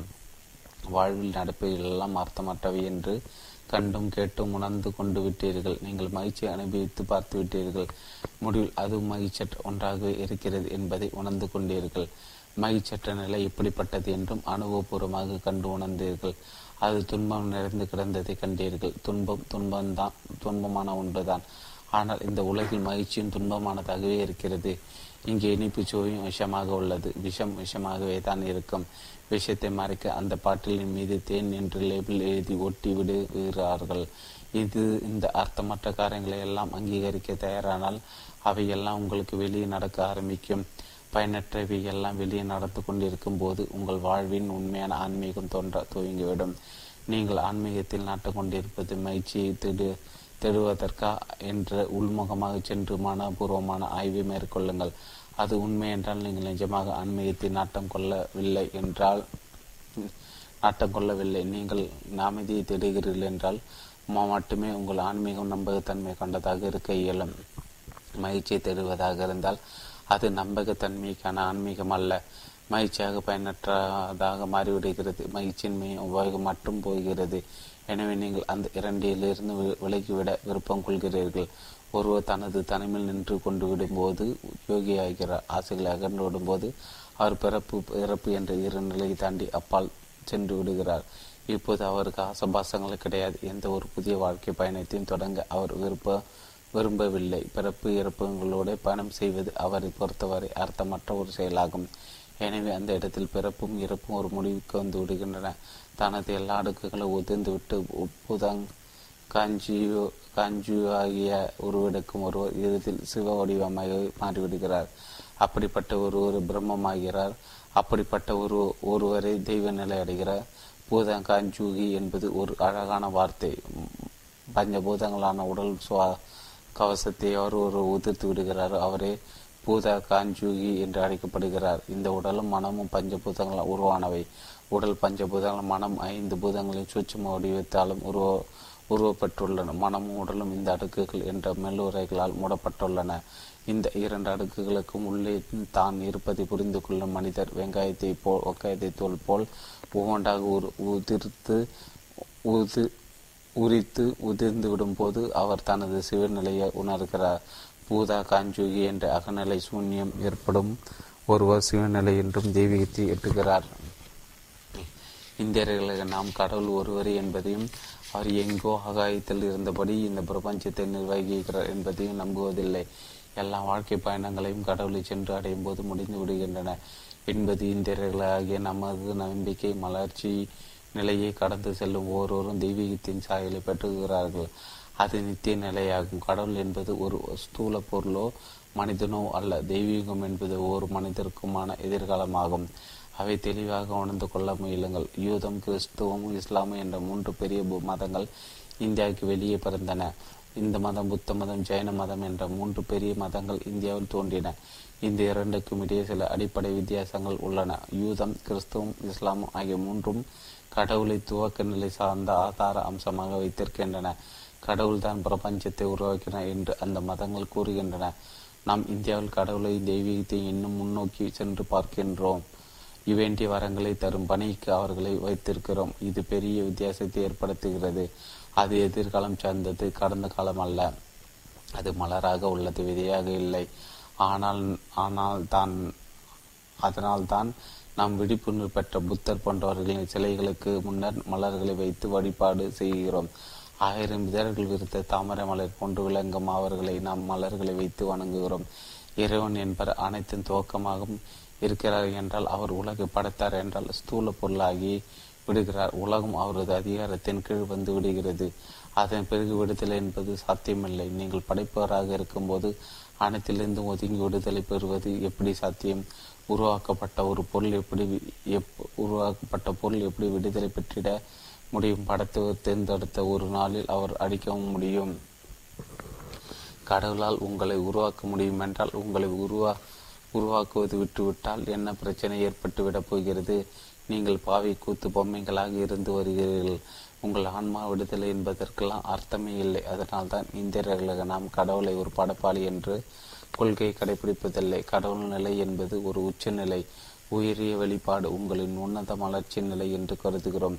கடவுள் என்பது பரிணாமத்தின் முதல் கட்டம் அல்ல. அது உச்ச கட்டத்துக்கு சிகர நிலையாகும் கௌரி சங்கரர் என்ற கைலாச சிகரத்தின் உச்சநிலையாகும். எல்லா உச்சநிலைகளும் சென்று சேரக்கூடிய சிகரம் அதுவே ஆகும் விரைவாகவோ அல்லது தாமதமாகவோ ஒருவரும் அங்கு பயணம் சென்று செய்து சென்று சேர்ந்து விடுவார்கள். உங்கள் ஒவ்வொரு நாளின் செயல்பாட்டிலும் தெய்வீகம் இருக்கிறது. கடவுள் என்பது நடந்து முடித்து விட்ட ஒரு நிகழ்வல்ல. அது ஒவ்வொரு கணமும் நிகழ்ந்து கொண்டிருக்கும் ஒரு நீரோட்டமாகும். தெய்வீக நிகழ்வு ஒவ்வொரு கணமும் ஏற்பட்டு கொண்டே இருக்கிறது. அது உங்களுக்குள் வளர்ந்து வருகிறது. அது கற்ப பையாக நீங்கள் இருக்கிறீர்கள். இந்த உயர்ந்த கருத்தை சிவசுத்திரன் தீர்மானமாக எடுத்திருக்கிறது. எல்லா மத நூல்களுக்கும் இங்கே முடிவு ஏற்பட்டு விடுகிறது. அவை உங்களிடம் துவங்கி தெய்வீகத்தில் முடிவு பெறுகின்றன. முதல் படியில் நின்று கொண்டிருக்கும் நீங்கள் அனைத்தின் கடைசி எல்லையாகவும் உயர முடியும். ஒரு விதை போல் அலைந்து கொண்டிருக்கிறீர்கள். நீங்கள் மரமாக வளர்ந்து மலர்ச்சி பெறுவதே உங்கள் முழு நிலையாகும். அதுவே நீங்கள் பெற மரமாகும் அதுவே உங்களோட பூர்ணத்துவம் பெற்ற நிலையாகும். மரத்தில் ஒரு மலர் மலரும் போது மரம் தனது பிறவியை பயன் எய்திவிடுகிறது மலர் மலரும் போது மரம் தனது பரிபூர்ண சுகத்தை பெறுகிறது. எதற்காக மரம் பிறந்ததோ அந்த காரியம் நிறைவேறி வருகிறது. மலர்கள் மலரும் போது மரம் ஆனந்தமாக நடனமாடுகிறது. நடனமடைகிறது. அதன் ஒவ்வொரு அணுவும் கிளச்சூறுகிறது அதன் வாழ்வு வீணாகிவிடவில்லை வாழ்வின் அர்த்தத்தை அது உணர்ந்து கொண்டு விட்டது. சுதந்திர சுகந்தமும் அழகும் அதன் வாழ்வில் மலர்கின்றன. ஒரு மலரை மலர்ந்திட செய்வதன் மூலம் மரம் ஆனந்தம் கொள்கிறது. மலரின் வாழ்வு கன நேரம்தான். காலையில் மலரும் மலர் மாலையில் வாடிவிடுகிறது ஒரு மலர் மலர்ந்து விட்டது என்பதற்கு மரம் இத்தனை ஆனந்தம் கொள்கிறது என்றால் ஒரு வர் வருத்தமானவர் மகவீரராக மாறிய போதும் கதுமி சித்தார்த்தன் புத்தராக மாறிய போதும் உலகம் எவ்வளவு பேரானம் அடைந்திருக்கும்? புத்தர் மகவீரர் போன்ற மலர்கள் வாடாத போவதே இல்லை. வாடி போகாத அந்த மலர்ச்சியின் சிவநிலையாகும். அதுவே கடல் கடவுள் நிலையாகும். மந்திரத்தை பயன்படுத்தி உங்களிடமுள்ள தேவையற்றவற்றை வெளியேற்றுங்கள் அதன் பிறகு பயனுள்ள விஷயங்கள் உங்களிடம் வளர துவங்கும். மந்திரத்தை பயன்படுத்தி உங்கள் உடைய உடைத்து உதிர செய்யுங்கள். அதன் பிறகு உங்களிடம் மறைந்துள்ள உள்ளூரை ஆற்றல்கள் துளிர்விட ஆரம்பிக்கும். தெய்வீகத்தை உங்களுக்குள் ரகசியமாக சுமந்து கொண்டிருக்கிறீர்கள். எனவே எரிச்சு எச்சரிக்கையோடு நடந்து கொள்ளுங்கள். உங்கள் ஆசை அசைவுள்ள அசைவுகள் கவனத்துடன் நடைபெற வேண்டும். ஒரு கற்பிணி பெண் எப்படி கவனத்துடன் நடந்து கொள்வாளோ அதுபோல உங்கள் நடவடிக்கைகள் இருக்க வேண்டும். ஒரு சாதகர் எடுத்து வைக்கும் ஒவ்வொரு அடியும் எச்சரிக்கை உணர்வாக இருந்தாக இருக்க வேண்டும். நீங்கள் உங்கள் ஒரு ஒருவர் சம்பந்தப்பட்டவர் அல்ல. இந்த உலகம் உங்களுக்குள் ஒவ்வொரு அணுவிலும் கலந்து நிற்கிறது. உலகம் உங்களுக்குள் இருந்து வெளிப்பட்டு மலர்வதற்கு ஆவலுடன் இருக்கிறது. உங்களுக்கு இருக்கும் பொறுப்பு மிகவும் பெரியது. ஒவ்வொரு அடியையும் கவனத்துடன் எடுத்து வையுங்கள். எச்சரிக்கையோடும் ஜாக்கிரதை உணர்வுடன் நடந்து கொள்ளுங்கள். காரணம் உங்கள் வழியை தெய்வீகம் வெளிப்பட வெளிப்பட இருக்கிறது. சுயசூத்திரம் நிறைவு பெற்றது. ஓஷோ ஓஷோ ஒரு தனி மனிதன் விழு விருப்பு வெறுப்புகள் தொடங்கி இன்று சமூக அரசியல் சிக்கல்கள் வரை எதை பற்றியும் வெளிப்படையாக மனம் திறந்து பேசவும் சாடவும் சொல்லவர். அவர் எதையும் ப புத்த வடு புத்த வடிவில் எழுதவில்லை. சொற்பொழிகள் என்று எந்த ஆயுதங்களுக்கும் செய்து கொள்ளாது பேசுவது அவர் வழக்கம். அவர் கடந்த முப்பத்தைந்து ஆண்டுகளாக ஓஷோ பேசிய பேச்சுகள் எல்லாம் பதிவு செய்து எழுத்து வடிவில் புத்தகங்களாக மாற்றியிருக்கிறார்கள். லண்டன் சண்டே டைம்ஸ் பத்திரிகை அவரை இருபதாம் நூற்றாண்டை உருவாக்கிய ஆயிரம் சிற்பிகள் ஒருவர் என்று பாராட்டியுள்ளது சண்டே மீட் டே என்ற இந்திய பத்திரிகை ஓஷோவை இந்திய நாட்டின் தலையத்தை மாற்றிய பத்து பேரில் ஒருவர் என்று என்று ஒருவர் என்று காந்தி நேரு புத்தர் போன்றவர்கள் வரிசையில் வைத்து புகழ்ந்திருக்கிறது. புத்த நிலை குறித்த விழிப்புணர்வு கொண்ட ஒரு புதிய மக்கள் சமூகம் தோன்றுவதற்கு உதோ உதவும் நோக்கத்துடன் ஓஷோ செயல்பட்டார். ஒருவர் தனது கால்களை நிலத்தில் ஊன்றி நின்றிருந்தாலும் அவர்களை கைகள் வானத்து நட்சத்திரங்களை தொட முடியும் என்கிறார். இந்திய நாட்டு தத்துவ ஞானத்தையும் மேற்கு நாட்டு நவீன அறிவியல் தொழில்நுட்பத்தையும் உள்ளடக்கிய ஒரு கூட்டு கலவையாக அமைந்த ஒரு குறிக்கோள் அவரது கருத்துக்களை ஊடாடி செல்வதை காண முடியும். உள்முக விஞ்ஞான மல மறுமலர்ச்சி பற்று தியான அணுகுமுறைகளிலும் அதே விதமான ஒரு சிறந்த பங்களிப்பை செய்திருக்கிறார் மாறுபட்ட வகையில் அமைந்துள்ள ஊஷு செயல்முறை தியானங்கள் தற்கால நடைமுறை வாழ்வில் மனிதர்கள் ஏற்பட உடல் மனம் சார்ந்த இறக்கங்களை அகற்றி அவற்றை வெளியேற்றும் வகையில் வடிவமைக்கப்பட்டுள்ளன. அமைதியும் எண்ணமற்ற மனநிலையும் எளிதாக வசப்பட அவை உதவுகின்றன. ஓஷோ குறித்து இன்றைய சமுதாயம் எதிர்கொண்டுள்ள அரசியல் பிரச்சனைகளுக்கும் வெகு அவசரமான சமூக பிரச்சனைகள் விடை தேடும் தனிநபர்களின் தேடல் தாகத்தை தணிப்பவர். ஓஷோ மதம் தேசம் இனம் மொழி போன்ற எந்த எந்த ரகமான பிரிவையும் கும்பலையும் எதிர்ப்பவர் ஓஷோ. இன்றைய விரை விரைவு யுக வாழ்க்கை நெறிப்படுத்துவதற்கான அகமற்று அகமாற்று அறிவியலையும் தியான அணுகுமுறையும் தந்த ஒரு புரட்சி வடிவம்தான் ஓஷோ. உடலில் உள்ள உடலிலும் உள்ளத்திலும் அடுக்கடுக்காய் அழுத்தத்தை வெளியேறு வெளியேற்றுவதற்கு ஏற்ற வகையில் தனி தனித்துவத்துடன் உருவாக்கப்பட்டுள்ள ஓஷோவின் ஆக்டிவ் தியான ஆக்டிவ் தியான முறை இந்த முறை தியானத்திற்கு உகந்த சலனமில்லாத சிந்தனையற்ற ஒரு மனநிலை சுலபமாக எட்ட வைக்கிறது. பூமியில் வலுவாய் பதியும் பாதங்களும் வானத்து நட்சத்திரங்கள் எட்டும் கரங்களும் கொண்ட ஷோர்பா புத்தர் என்ற ஒரு புதுமையான மானுடம் பிறப்பதற்கான சூழலை உருவாக்குவதற்காக ஒரு தெல்ல தெளிவான குறிக்கோள் கொண்டவர் ஓஷோ. ஓஷோவின் சிந்தனை ஓட்டங்கள் முழுவதில் ஊடும் ஊடும் பாவமாக கல ஊடும் பாவமாக கலந்துள்ளதில் அவரது தொலைநோக்கு பார்வை கீழே நாட்டின் காலங்களை கடந்த ஞான கருவூலம் மேலை நாட்டின் மேன்மை அறிவியல் தொழில்நுட்பத்தையும் உள்ளடக்கியது. அந்த தெற்கு தரிசனம் நாம் அதை புரிந்து கொண்டு நமது வாழ்க்கையில் நடைமுறைப்படுத்தினால் மனித இனத்தின் தராதரத்தில் ஒரு புரட்சி மலரும். ஓஷோ நூல்கள் எடுத்து ஓடியும் அல்ல. முப்பத்தைந்து ஆண்டுகளுக்கு மேலாக முன் தயாரிப்பு ஏதும் இல்லாமல் அவர் அறிவியாய் பிடித்த பேச்சு ஒளி நடாக்களிலும் வீடியோவிலும் பதிவாகியுள்ளது.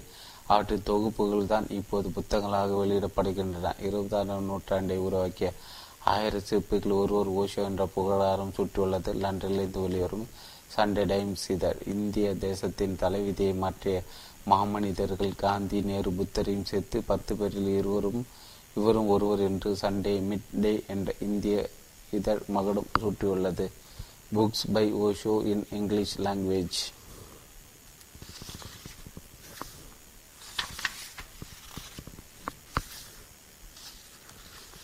For any information about Osho books and audio video tapes, please contact Osho Medis International, Sound in Korekran Park, Pune, 4110 MS India, phone 912066019999, fax 9120660199, email distrapy and osho.net, website www.osho.com. ஓசோவின் நூல்கள் எனக்கு பிடித்த புத்தகங்கள்.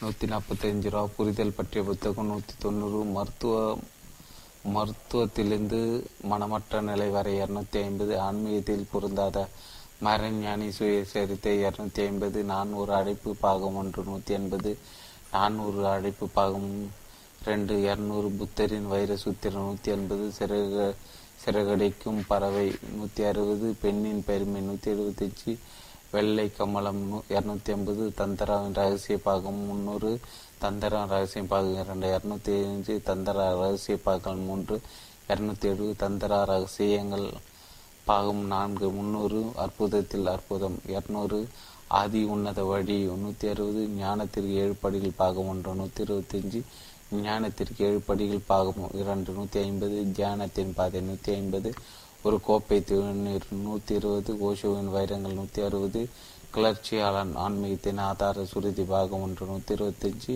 கிளர்ச்சியாளன் ஆன்மீகத்தின் ஆதார சுருதி பாகம் இரண்டு நூற்றி எண்பது நாதரின் பக்க பக்தி சூத்திரம் பாகம் ஒன்று இரநூறு நாதரின் பக்தி சூத்திரம் பாகம் இரண்டு முன்னூற்றி அறுபது தம்மபதம் இரண்டு இரநூத்தி பத்து தம்மபதம் மூன்று இரநூத்தி ஐம்பது தம்மபதம் நான்கு இரநூறு தம்மபதம் ஐந்து நூற்றி எழுபத்தஞ்சி தம்மபதம் ஆறு நூற்றி எழுபத்தஞ்சி தம்மபதம் ஏழு இரநூத்தி பத்து தம்மபாடம் ஏழு புதிய வெளியீடு இரநூத்தி எண்பது தம்மபாடம் ஏது புதிய வெளியீடு இரநூத்தி எண்பது எதிர்ப்பிலை வாழங்கள் நூற்றி எழுபது நான் உனக்கு சொல்கிறேன் பாகம் ஒன்று நூற்றி இருபத்தஞ்சி நான் உனக்கு சொல்கிறேன் பாகம் இரண்டு நூறு வெற்று படகு பாகம் ஒன்று நூறு வெற்று படகு பாகம் இரண்டு நூற்றி எழுபத்தஞ்சி மறைந்திருக்கும் உண்மைகள். நூற்றி அறுபது விலைக்கின் கீழே விதை. நூறு படிப்படியாக தியானம். நூற்றி முப்பது உன் உன் அற்புத ரோஜா மலரட்டம் எண்பது அன்பு ஒரு ஆன்மீக அனுபவம். நூற்றி இருபது நாற்பது வயதுக்கு மேலே. நான் வயதுக்கு பிறகு வானமே இல்லை. என்பது பகவத்கீதை ஒரு தரிசனம் பாகம் ஒன்று. நூறு பகவத்கீதை ஒரு தரிசனம் பாகம் இரண்டு. முந்நூறு ஓஷோவின் பார்வையில் நூறு வெறுங்கோப்பை அறுபது ஓஷோவின் ஞான கதைகள் எழுபது ஓஷோவின் குட்டி கதைகள் எண்பது புல் தானாக வளர்கிறது. நூற்றி எழுபது ஓஷோ.